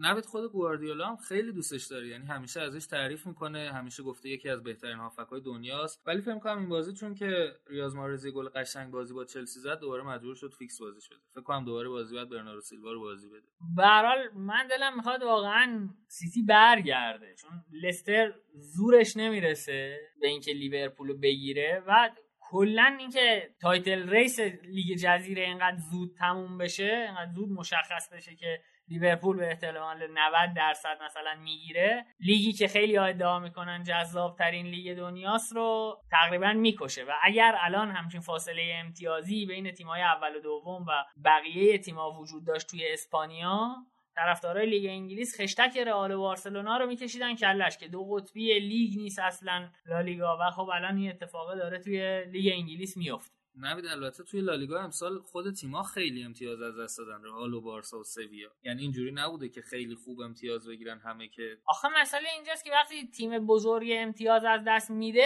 فقط بد بودن تیم بزرگی نیست. خوب بودن بقیه تیمام هست. نگاه مثلا الان منچستر سیتی 29 امتیاز داره تو 14 هفته. یعنی میشه تقریبا میانگین دو امتیاز تو هر بازی. خیلی ضعیفه. یعنی شما با این میانگین امتیاز شاید قهرمان لیگ ایران هم نشی حتی. درسته حالا لیورپول خیلی امتیاز گرفته و فقط دو امتیاز از دست داده ولی مثلا منچستر سیتی به نوریچ باخته. یعنی نوریچ که تیم قوی نیست. نه ولی اون موقعی که منسیتی به نوریچ باخت نوریچ فرم خوبی داشت خدایی. اوایل فصل بود و پوکی هم روی پوکیه کیه؟ پوکیه. همین دوست فنلاندیمون هم روی دور بود و اذیت کرد من سیتی رو. جوری که بعضیا می‌گفتن که شاید اصلا نوریچ ولورمتونه این فصل باشه و بعد یهو شل کرد نوریچ. اتفاقا همین نوریچی که شل کرد خب با همین نوریچ وصلش کنیم به تیم عزیز شهر لندن آرسنال که میشه براش مرسی سرایی کنیم. این هفتم امیر نیست که خون گریه کنه. توی توییتر که خیلی شلوغ کرد و داد و بیداد می‌کرد روزه گرفته بود برای ما ولی امروز نیومده متاسفانه. بازی نوریچ و آرسنال چطور بود؟ ما اینجا البته آرش هم داریم که طرفدار پروپاگورس آرسناله. باش خود آرش شروع کنه اتفاقی که باید میافتاد تو این مدت یعنی تقریبا تو یه ماه اخیر بالاخره افتاد. یعنی همه ما تقریبا تو این یک ماه اخیر می‌دونستیم که امری اخراج میشه غیر از خود رائول که بالاخره اونم رضایت داد و امری رو اخراج کردن و فعلا که قرار لیونبرگ یه مدتی سکان رو دست بگیره تا ببینیم حالا بعدا چه اتفاقی میفته توی بازی با نوریچ چیزی که اول از همه خیلی واسه من عجیب بود این بود که اون line-up ی که اومد توی سایتا 4 3 1 2 بود بعد یهو تبدیل شد به 4 2 3 1 ولی بعد بازی که شروع شد ما دیدیم اون schematic ی که اول بازی دارن نشون میدن 4 3 3 هستن. من تعجب کردم. و دوباره ژاکا فیکس بازی کرد که اینم باز خیلی عجیب بود. ظاهرا ژاکا فقط با طرفدارا و امری مشکل داشته با لیونبرگ مشکل نداشته. و اینکه عملکرد افتضاح خط دفاعی تو این بازی واقعا مشهود بود. یعنی من واقعا تعجب کردم از این عملکرد خط دفاعی و تنها کسی که کارشو داشت درست انجام می‌داد اوبامیانگ بود و کسی که بیشتر امتیاز بعد از اوبامیانگ گرفته لنو بوده. و این نشون میده که چقدر عملکرد خط دفاعی افتضاح بوده که لنو دومین بازیکن خوب آرسنال بوده از نظر امتیاز. اتفاقا لنو نیمه دوم یه save داشت که به نظرم می‌تونه save سال فوتبال انگلیس باشه. یه تک به تک خیلی قشنگو گرفت که البته بعدش خورد به تیرک و نیمه دوم واقعا یه تنه آرسنال تو بازی نگه داشت.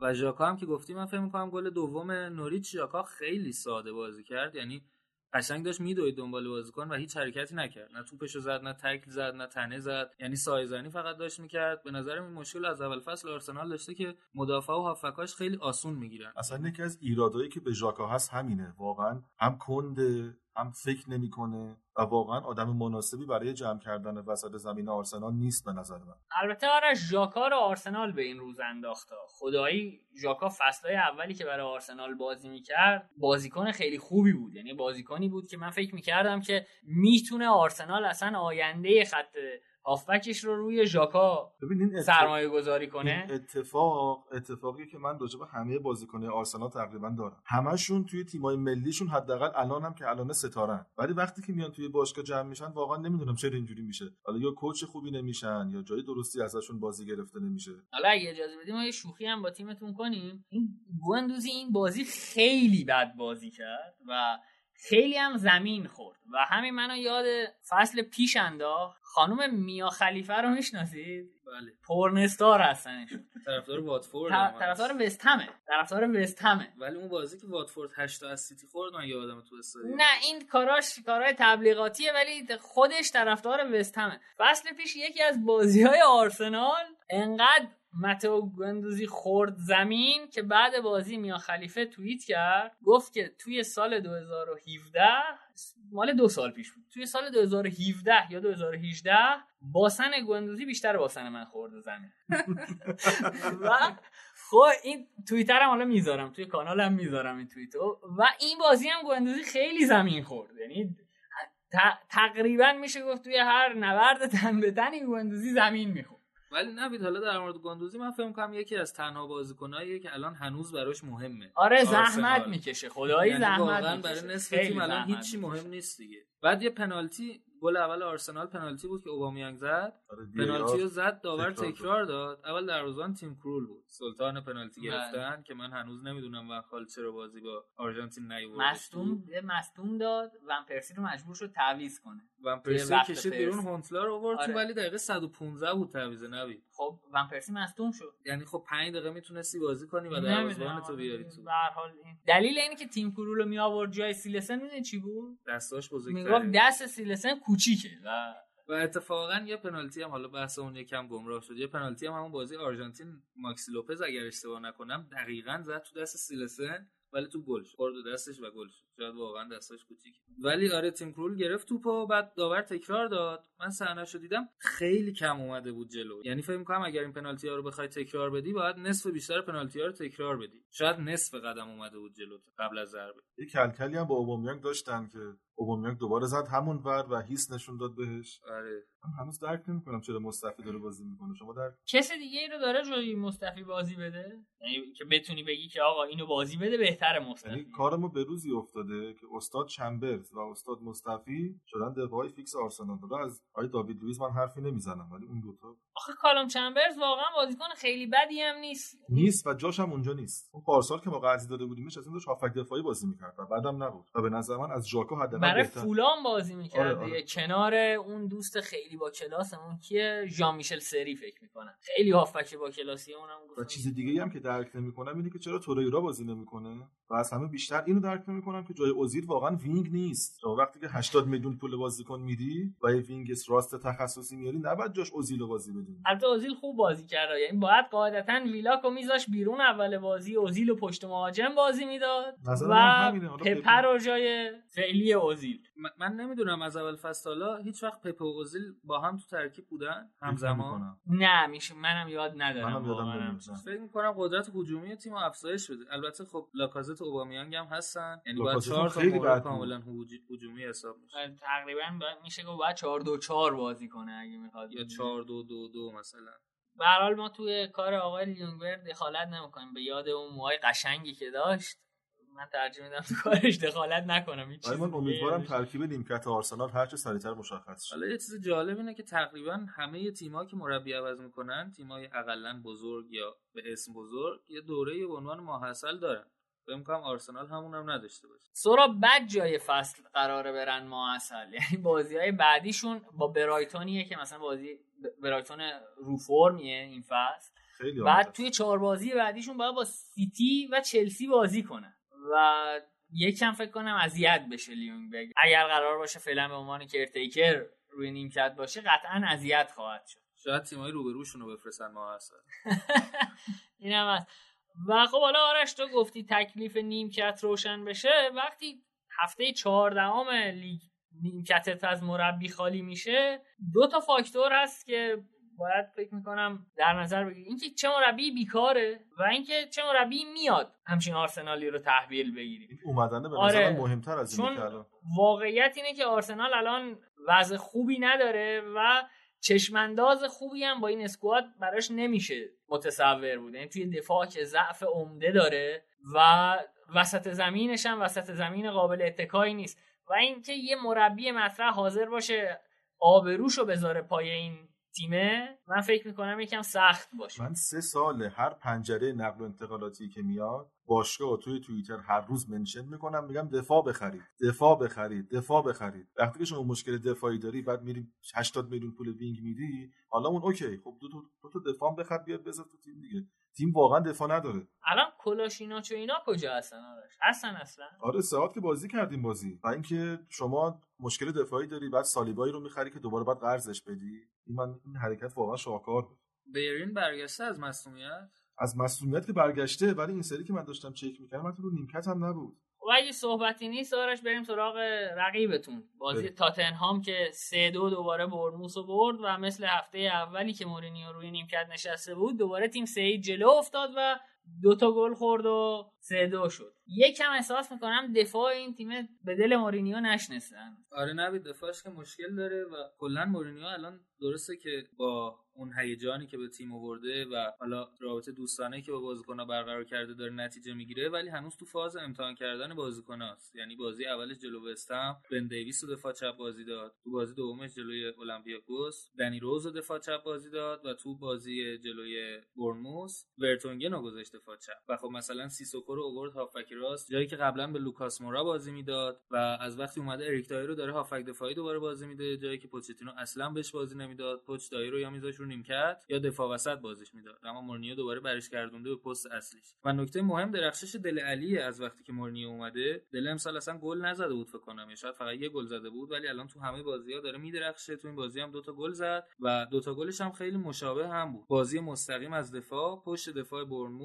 و سون و دل علی می‌زدن تو و جالبیش اینه که هریکین برمیگشت عقب. حالا اینکه درخشش دله رو گفتی سهراب دقیقا دله بازیکنی بود که همه فکر می‌کردن مورینیو با اون به مشکل بخوره به خاطر توییت قدیمی و اینا ولی یه کاری که مورینیو توی اینتر هم انجام داد این بود که از بازیکنی که دقیقا فکر می‌کردن باش به مشکل برمیخوره بازی خوب گرفت و اصلا رف- رفیق شدن با. موقعی که مورینیو چلسی بود و اتو بارسلونا بود این دوتا با هم درگیری شدید داشتن تا جایی که مورینیو به اتو گفته بود میمون به خاطر به کار بردن الفاظ نژادپرستانه هم محروم شد جریمه شد و وقتی اومد اینتر از اتو وینگر بازی گرفت و چه بازیهایی اتو برای اینتر کرد و وقتی که آقای مورینیو رفت و رافا بنیتز اومد اتو به بنیتز گفته بود من وینگر بازی نمی‌کنم من برای مورینیو وینگر بازی می‌کردم برای تو وینگر بازی نمی‌کنم. یعنی این رابطه رو انگار داره می‌سازه و مثل منچستر و چلسی قصد نداره جنگ راه بندازه. آره نوید دقیقا. ولی منچستر و چلسی هم از اول که جنگ راه ننداخته بود.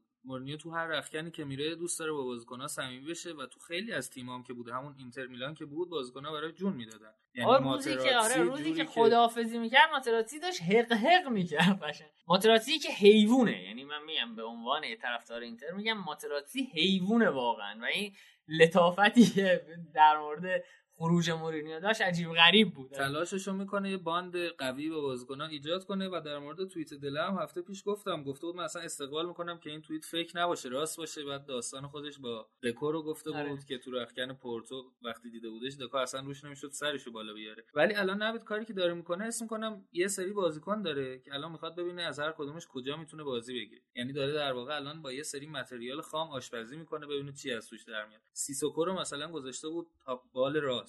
و خب گلم زد. خیلی هم خوب بازی کرد. و اتفاقا بعد بازی هم گفته بود که من بازم این کارو می‌کنم. بازی بعدم شاید با سه چهار تا تغییر بازی کنم. سهراب اریک دایر رو شما برای هافک دفاعی نمی‌خواستید؟ والا یادم یه زمانی فکر کنم مذاکره می‌کرد منچستر یونایتد با دایر. توی رسانه ها لینک شده بود ولی نوید نصف بازیکنهای الان پرمیر لیگ توی رسانه ها منچستر لینک شدن تا حالا. هم هنرمندی دوستانه دی آقای ادو وودوارد و همین الان هر بازیکنی که شروع کنه گل زدن لینک میشه به منچستر از تیمو ورنر تا اریک هالند. و خب یه فوروارد می‌خواید ولی. یعنی احتیاج به یه فوروارد دارید. ما خیلی چیزا می‌خوایم یه دفاع وسط می‌خوایم یه فوروارد هم می‌خوایم ولی اولویت هافک واقعا. هافکمون خالیه مخصوصا باید ببینیم که با پوگبا چی کار می‌خوان بکنن بالاخره نگهش میدارن میره. آره، از بحثم دور میشیم ولی ماتیچو هم نابود کردین. ماتیچ سنش زیاده. اتفاقا من تعجب کردم وقتی چلسی اونقدر ارزون فروختهش فکر کنم سی میلیون فروختهش یه همچی حدودی بود. ولی خب حالا می‌فهمم چرا دیگه. ماتیچ تمومه. برگردیم به تاتنهام آقا. و نوید نکته جالب در مورد این بازی این بود که اصلا اریکسون بازی هم نداد. یعنی تو تعویزی هم نیوردش آره. گفته بود که تکلیفش رو مشخص کنه و بعد ما با هم در مورد بازی کردن یا نکردنش صحبت می‌کنیم. و مثل اینکه نبود لوریس هم خیلی اذیت نمی‌کنه تاتنهامو. یعنی گلایی که می‌خوره خداییش تقصیر دروازه‌بان نیست و دروازه‌بانشون هم هر دو بازی نمره خوب گرفته. این دو بازی که حتی دو گل خورده. اتفاقا چند تا save خیلی خوبم داشته. آره دروازه‌بان خوبیه. ولی حالا امیدوارم فردا اذیتشون کنه نبود لوریس جلو منچستر. نه من فکر کنم که آقای مورینیو میاد که حیثیت یونایتد رو گچی کنه. نبیدینم خیلی جالبه دیگه. میگن کوه به کوه نمی‌رسه آدم به آدم می‌رسه. شاید فردا مورینیو سولسچای رو ببره و اوله اخراج بشه. برای خودتونم بهتره که این اتفاق بیفته فکر نه چون که باید سر دل استراحت ما مربی انتخاب کنیم. نه که الان مثلا الگری رو بیاریم یه دفعه. یعنی پایان فصل؟ پایان فصل. آره این اتفاق معقولیه خدایی. سهمیه بگیرم که نیست. نه واقعا سهمیه بگیر نیست و قهرمانی لیگ اروپا هم واسه من کمترین ارزشی نداره. حالا نمی‌دونم بقیه طرفدار یونایتد چه حسی دارن به لیگ اروپا. چرا ارزش نداره؟ قهرمانی لیگ اروپا یعنی سهمیه مستقیم چمپیونز لیگ. نوید امسال شما اگر تو چمپیونز لیگ نبودین ناراحت می‌شدی؟ ناراحت نمی‌شدم. نه واقعا. به نفعتون نبود اگر تو هیچ رقابت اروپایی نبودین؟ نمی‌دونم به نفعمون بود یا نبود چون بازی توی چمپیونز لیگ پرستیژ میده به تیمه. یعنی شما یک مرحله برای ساختن شخصیت تیم جلویی. اینکه سنسی و بارلا توی اینتر توی فصل اولشون توی چمپیونز لیگ بازی کنن روبروی دورتموند و بارسلونا تجربه خیلی خوبیه. و فکر می‌کنم الان مثلا چه می‌دونم اگه ون بیساکا دنیل جیمز اینا این فصل هم توی چمپیونز لیگ بازی می‌کردن توی قالب منچستر یونایتد یا همین هری مگوایر اتفاق بزرگتری میافتاد. منچستر یونایتد تیم بزرگتری به نظر می‌رسید در مقابل حریفای کوچیک‌تر حداقل. من فکر می‌کنم یه انرژی از تیم می‌گیره شرکت تو رقابتی که شانس قهرمانی نداری براش که قابل جبران نیست. نمی‌دونم. آخه شانس قهرمانی دارید برای یورولیگ ندارید؟ نه آخه یورولیگو میگی خوبه چون سهمیه چمپیونز لیگو می‌گیرین. میگم سهمیه چمپیونز لیگ مهم نیست الان برای یونایتد. یونایتد باید تیمشو بسازه. آخه اگه پایان فصل بتونه خرید کنه یه بخشی از ساختن تیم شکل می‌گیره دیگه. یعنی برای اینکه شما بتونید خرید خیلی خوب کنید و حالا از لحاظ بودجه هم به مشکل نخورید که نمی‌خورید. طبیعتا. شما باید چمپیونز لیگ رو شرکت کنید و چمپیونز لیگ شرکت کنید بازیکن بخرید. اتفاق بهتریه تا اینکه چمپیونز لیگ شرکت نکنید ولی بازیکن رو بخرید. این فرایند خرید بازیکن هم سخت می‌کنه. اینجوریه که میرید دست می‌ذارید رو میلینکوویچ ساویچ میشه 200 میلیون. ولی خب ما برای تیم ساختن الان 5 6 تا بازیکن می‌خوایم حداقل یعنی دو تا سه تا هافک می‌خوایم یه دونه دفاع وسط می‌خوایم یه دونه فوروارد نوک. بعد شما روی شانستون هم حساب کنید دیگه. چند سال من حداقل 20 سال یادم نمیاد منچستر تو چمپیونز لیگ تو گروه سختی افتاده بود نه از گروه که میره یه مش اندرلخت و چه می‌دونم بشیکتاش مشیکتاش میافتن تو گروهتون میزنیدش میرید بالا دیگه. تازه بعدش هم به یه والنسیایی آره چیزی اگه از گروهتون بیان بالا همیشه تا نیمه نهایی رو راحت میاد. خب سورا بریم یه سرم به بازی لستر و اورتون بزنیم. بعدش هم یه نگاهی به اون هفته بندازیم و جدول بگیم و بریم سراغ تحریری هم. آره نوید این هفته اورتون توی کینگ پاور بازی داشت و خب برعکس اون چیزی که همه فکر می‌کردن بازی آسونی می‌تونه باشه برای لستر خیلی بازی سختی شد و نیمه اول اورتون یه گل زد روی ارسال از جناحین و ضربه سر ریچارلیسون که شاید الان تنها بازیکن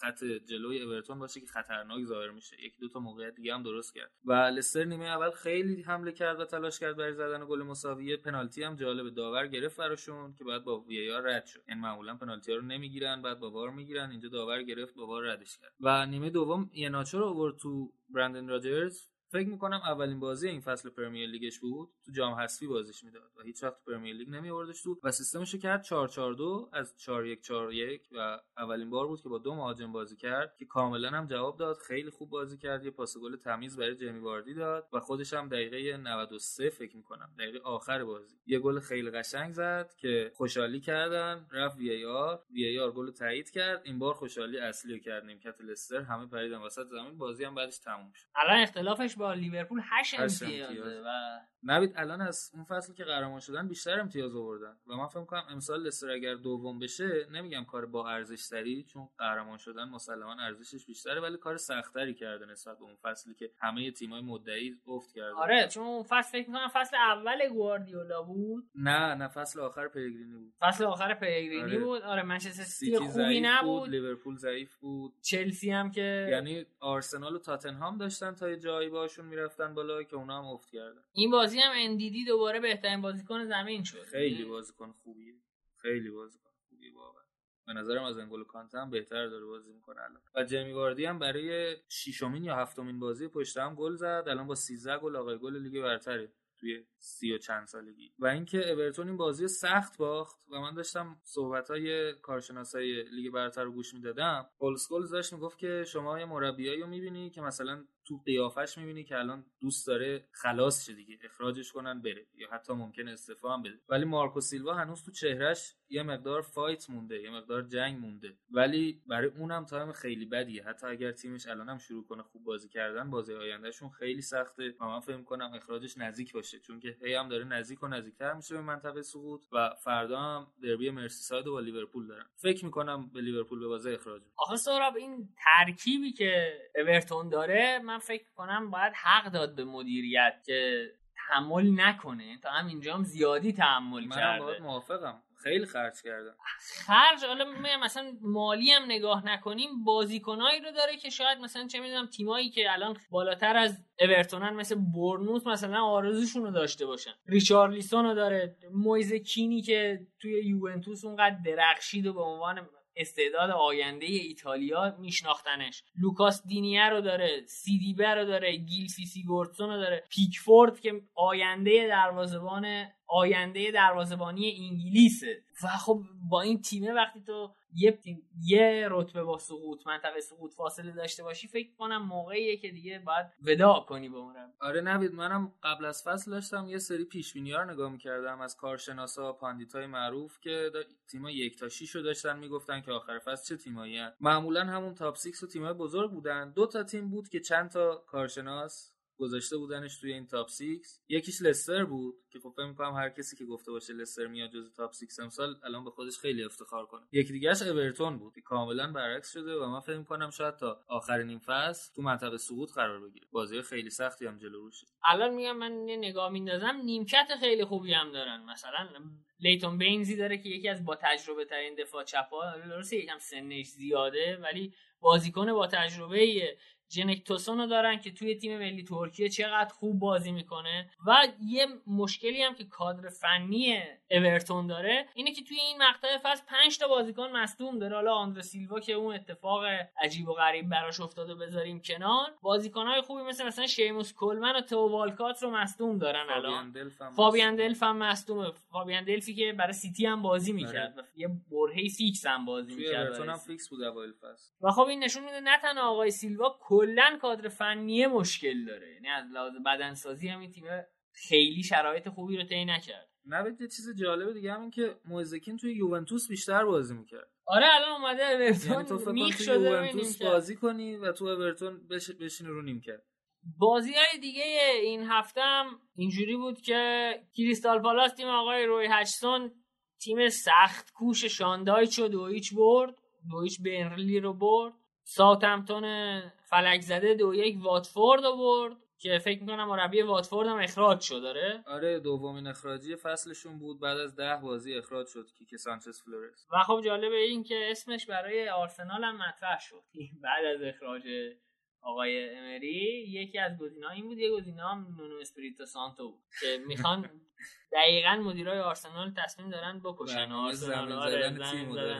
شفیلد و وولفز هم با هم یکی یک کردن. در مورد بقیه بازی هم تک تک صحبت کردیم دیگه. جدولم که آقای لیورپول با فقط یک مساوی از 14 بازی 40 امتیازی صدر نشسته لستر با 32 امتیاز دنبالش سیتی و چلسی هم 29 امتیازی و 26 امتیازی توی منطقه سهمیه تاتنهام هم که با اومدن مورینیو وضع بهتری پیدا کرده و وولفز 20 امتیازی هن و نزدیکترین تیم به منطقه سهمیه هستن. توی منطقه سقوط هم ساوثهمپتون 12 نوریچ 11 و واتفورد 8 امتیاز. این سه تیم آخرن که فکر می‌کنم واتفورد رو حداقل می‌تونیم باهاش خداحافظی کنیم چون هم امتیاز کم گرفته و هم نشونی از بهبود نداره. فقط یه دو دو با آرسنال بود که. آره الان خیلی کار بزرگی نیست. نوریچ هم هم گرفته. ساوثهمپتون هم گرفته. به هر تا این تیم آرسنال امتیاز داره اورتون هم فقط دو امتیاز تا منطقه سقوط فاصله داره. اون ان- انشالله که به لیورپول میبازن مربیش اخراج می‌کنه. برمیگرده. اورتون تیم دوم شما هم هست. دقت کردی همیشه برای منچستر یونایتد بازی می‌کنه. آره دیگه ما ونرونی هم بهشون مدیونیم. وینرونی رو بهشون مدیونید آیه فلینی رو بهشون مدیونید نه. دیوید مویس هم بهشون مدیونیم انداختیدش به اونا؟ یا از اورتون اومد؟ از اورتون اومد. مدیون نه به شوخی گفت.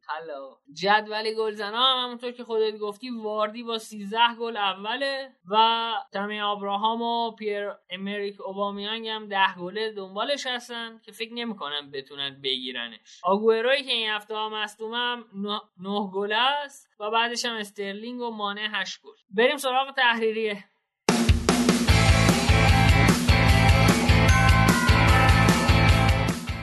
خب نوید از تاتنهام شروع کنیم و اینکه توی کنفرانس بعد از بازی 5 تا سوال از مورینیو شد فکر می‌کنم سه تاش در مورد دله علی بود که چیکار کرده که دله علی بهتر شده. مورینیو فقط گفت که من از قبلم گفته بودم که دله برای من هافبک نیست. پوچتینو هافبک بازیش می‌داد کاملا ولی من الان آزادش کردم. یعنی اینکه شما نگاه کنین خیلی بیشتر داره نفوذ می‌کنه جنب جوشش بیشتر شده خودش رو بهتر تو موقعیت قرار میده و الان دله علی و سون و هری کین یه مثلث خیلی خطرناک رو برای تاتنهام ساختن. یه بحث دیگه این بود که یه مصاحبه جالب خوندم از داوینسون سانچز. که گفته بود که مورینیو خیلی شبیه کارلوس کیروشه چون که جفتشون سعی می‌کنن تو رخکن خیلی با بازیکن‌ها صمیمی باشن و از لحاظ روحی خیلی کمک کنن و خیلی خصوصیات اخلاقی مشابهی داشتن. و خب می‌دونی که مورینیو شاگرد کیروش هم بوده توی دانشگاه.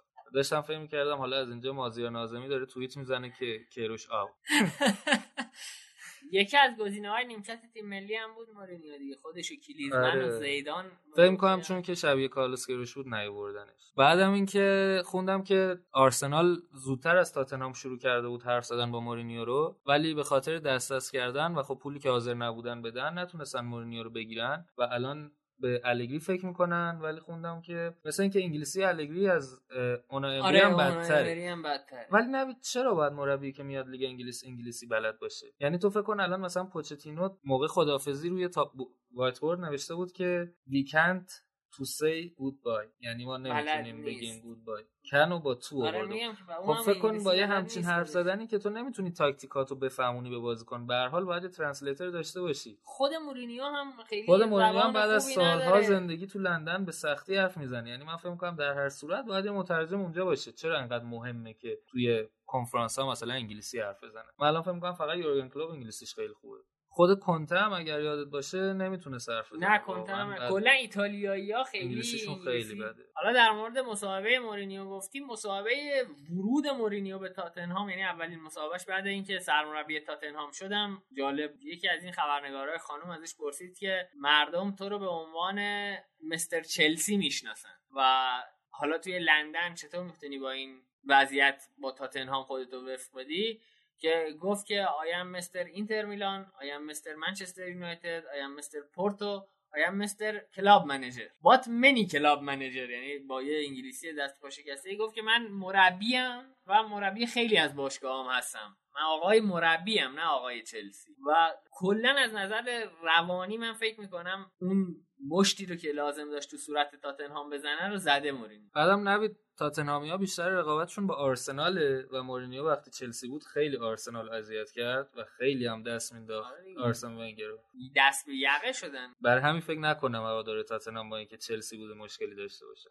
توی همین هفته هم تیم منتخب نوامبر لیگ جزیره اعلام شد و جالبیه که از لیورپول فقط فن‌دایکه. یعنی لیورپولی که با این ابهت داره توی این لیگ امتیاز جمع می‌کنه و همه تیم‌ها رو درو می‌کنه تنها فندایک توی نوامبر از این تیم انتخاب شده و خب از لستر سه بازی کنه یکی توی خط دفاع یکی توی خط میانی و یکی هم توی خط حمله. و اندیدی هم نیست توی اینا. یعنی یه جورایی من نمی‌دونم معیار انتخاباشون چیه که الان مثلا سرژ اوریر به ترنت الکساندر آرنولد ترجیح داده شده و بهتر تو آره سرژ و تیم ماهه تیم, تیم نوامبره آره. ولی اونورم لوکاس دینیه هست. و خب عجیب غریبه. مثلا اندیدی نیست در صورتی که تقریبا میشه گفت توی همه بازی بازی های اخیر امتیاز بالای هشت گرفته و هافبک دفاعی نداشتن دیگه تو تیم. چرا؟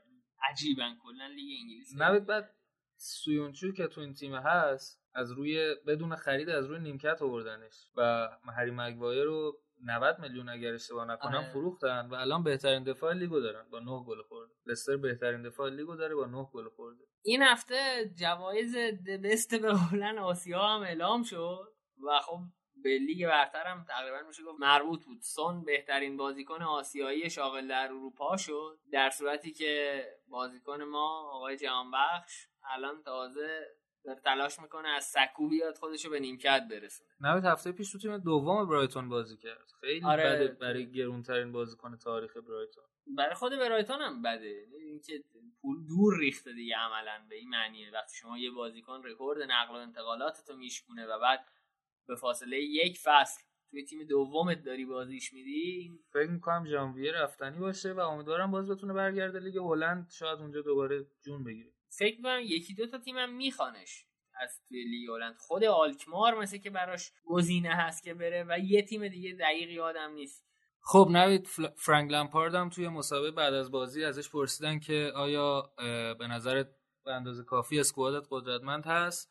گفت که این سوالیه که هم از بیرون هم از داخل ما از خودمون می‌پرسیم. به هر حال محرومیت مجبورمون کرده که با این بازیکن بازی کنیم. ولی من هنوز به اسکوادم باور دارم. امروز به اندازه کافی خوب نبودیم ولی فقط در همین حد نباید حالا شروع کنیم به انتقاد کردن از بازیکن خاصی یا بازی تیم. فقط باید ببینیم reaction مون برای بازی استون ویلا چیه. همینجور ازش پرسیدن که دلیل اصلی خوب نبودن امروزتون تمی ابراهام بود. گفت نه نمی‌تونه فقط یه بازیکن خاص باشه. هممون امروز خوب نبودیم و به اندازه کافی موقعیت ایجاد نکردیم. بعدم گفت که ازش پرسیدن که پولیشیچ نیمه دوم false nine بازی دادی دلیلش چی بود؟ گفت که دفاع وستهام خیلی عمیق داشت بازی می‌کرد عقب نشسته بود. ما هم مجبور شدیم این کارو کنیم. در آخرم گفت هادسون اودوی آوردم تو که ببینم شاید بتونه یه magic شعبده داشته باشه که نشد. خب دوستان اینم از لیگ انگلیس. این قسمت هفتم پادکست کات‌بکی که شما دارید میشنوید. که روز سهشنبه دوازده آذر شروع به ضبط شد و دوباره هم کشید به 13 آذر. حرفا رو تقریبا همیشه زدیم. کات‌بک رو می‌تونید از روی همه پادگیرها بشنوید. ما همزمان با انتشار روی اپلیکیشن های پادگیر توی کانال تلگراممون هم اپیزود رو قرار میدیم و می‌تونید از اونجا هم بشنوید. توی توییتر و تلگرام می‌تونید ما رو با آیدی کات‌بک کست دنبال کنید. C U T B A C K C A S T. و توی اینستاگرام هم ما یه صفحه داریم با آیدی سسوت مگ که توی اون علاوه بر انتشار مسائل مربوط به پادکست و اخبارهای اول پادکست و مطالب تکمیلی به بررسی دنیای ورزش می‌پردازیم. و سعی می‌کنیم اونجا یه نگاه دغدغه‌مندانه به دنیای ورزش داشته باشیم. کمکی که می‌تونید به پادکست ما بکنید اینه که اگر از محتوای ما راضی هستید به دوستانتون که عشق فوتبالن ما رو معرفی کنید تا روز به روز خانواده ما بزرگتر بشه. بیرحمانه نقدمون کنید. خدا نگهدار. I'm.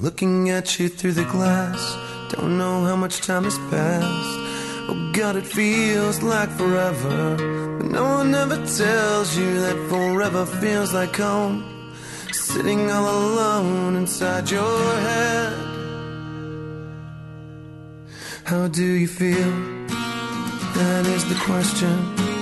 But I forget you don't expect an easy answer.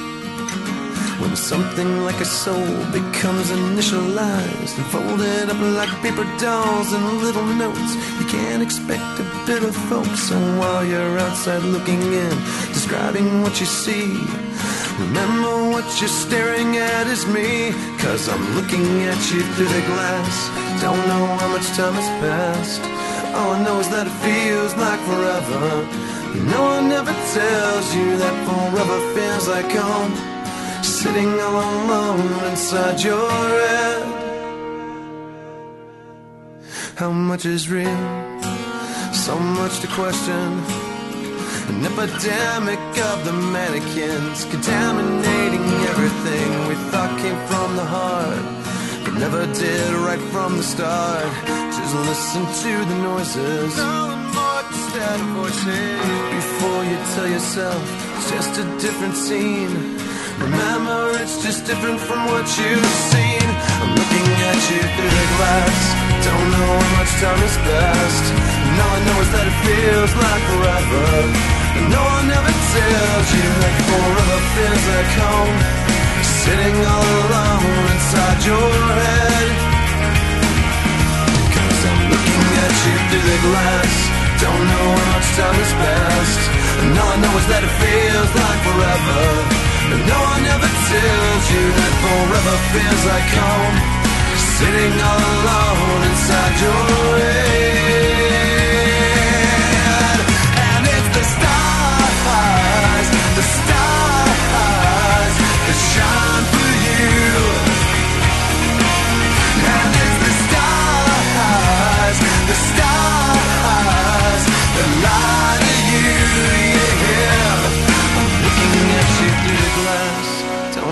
much time has passed. Oh God, it feels like forever. But no one ever tells you that forever feels like home. Sitting all alone inside your head. Cause I'm looking at you through the glass. Don't know how much time has passed. All I know is that it feels like forever. But no one ever tells you that forever feels like home. Sitting all alone.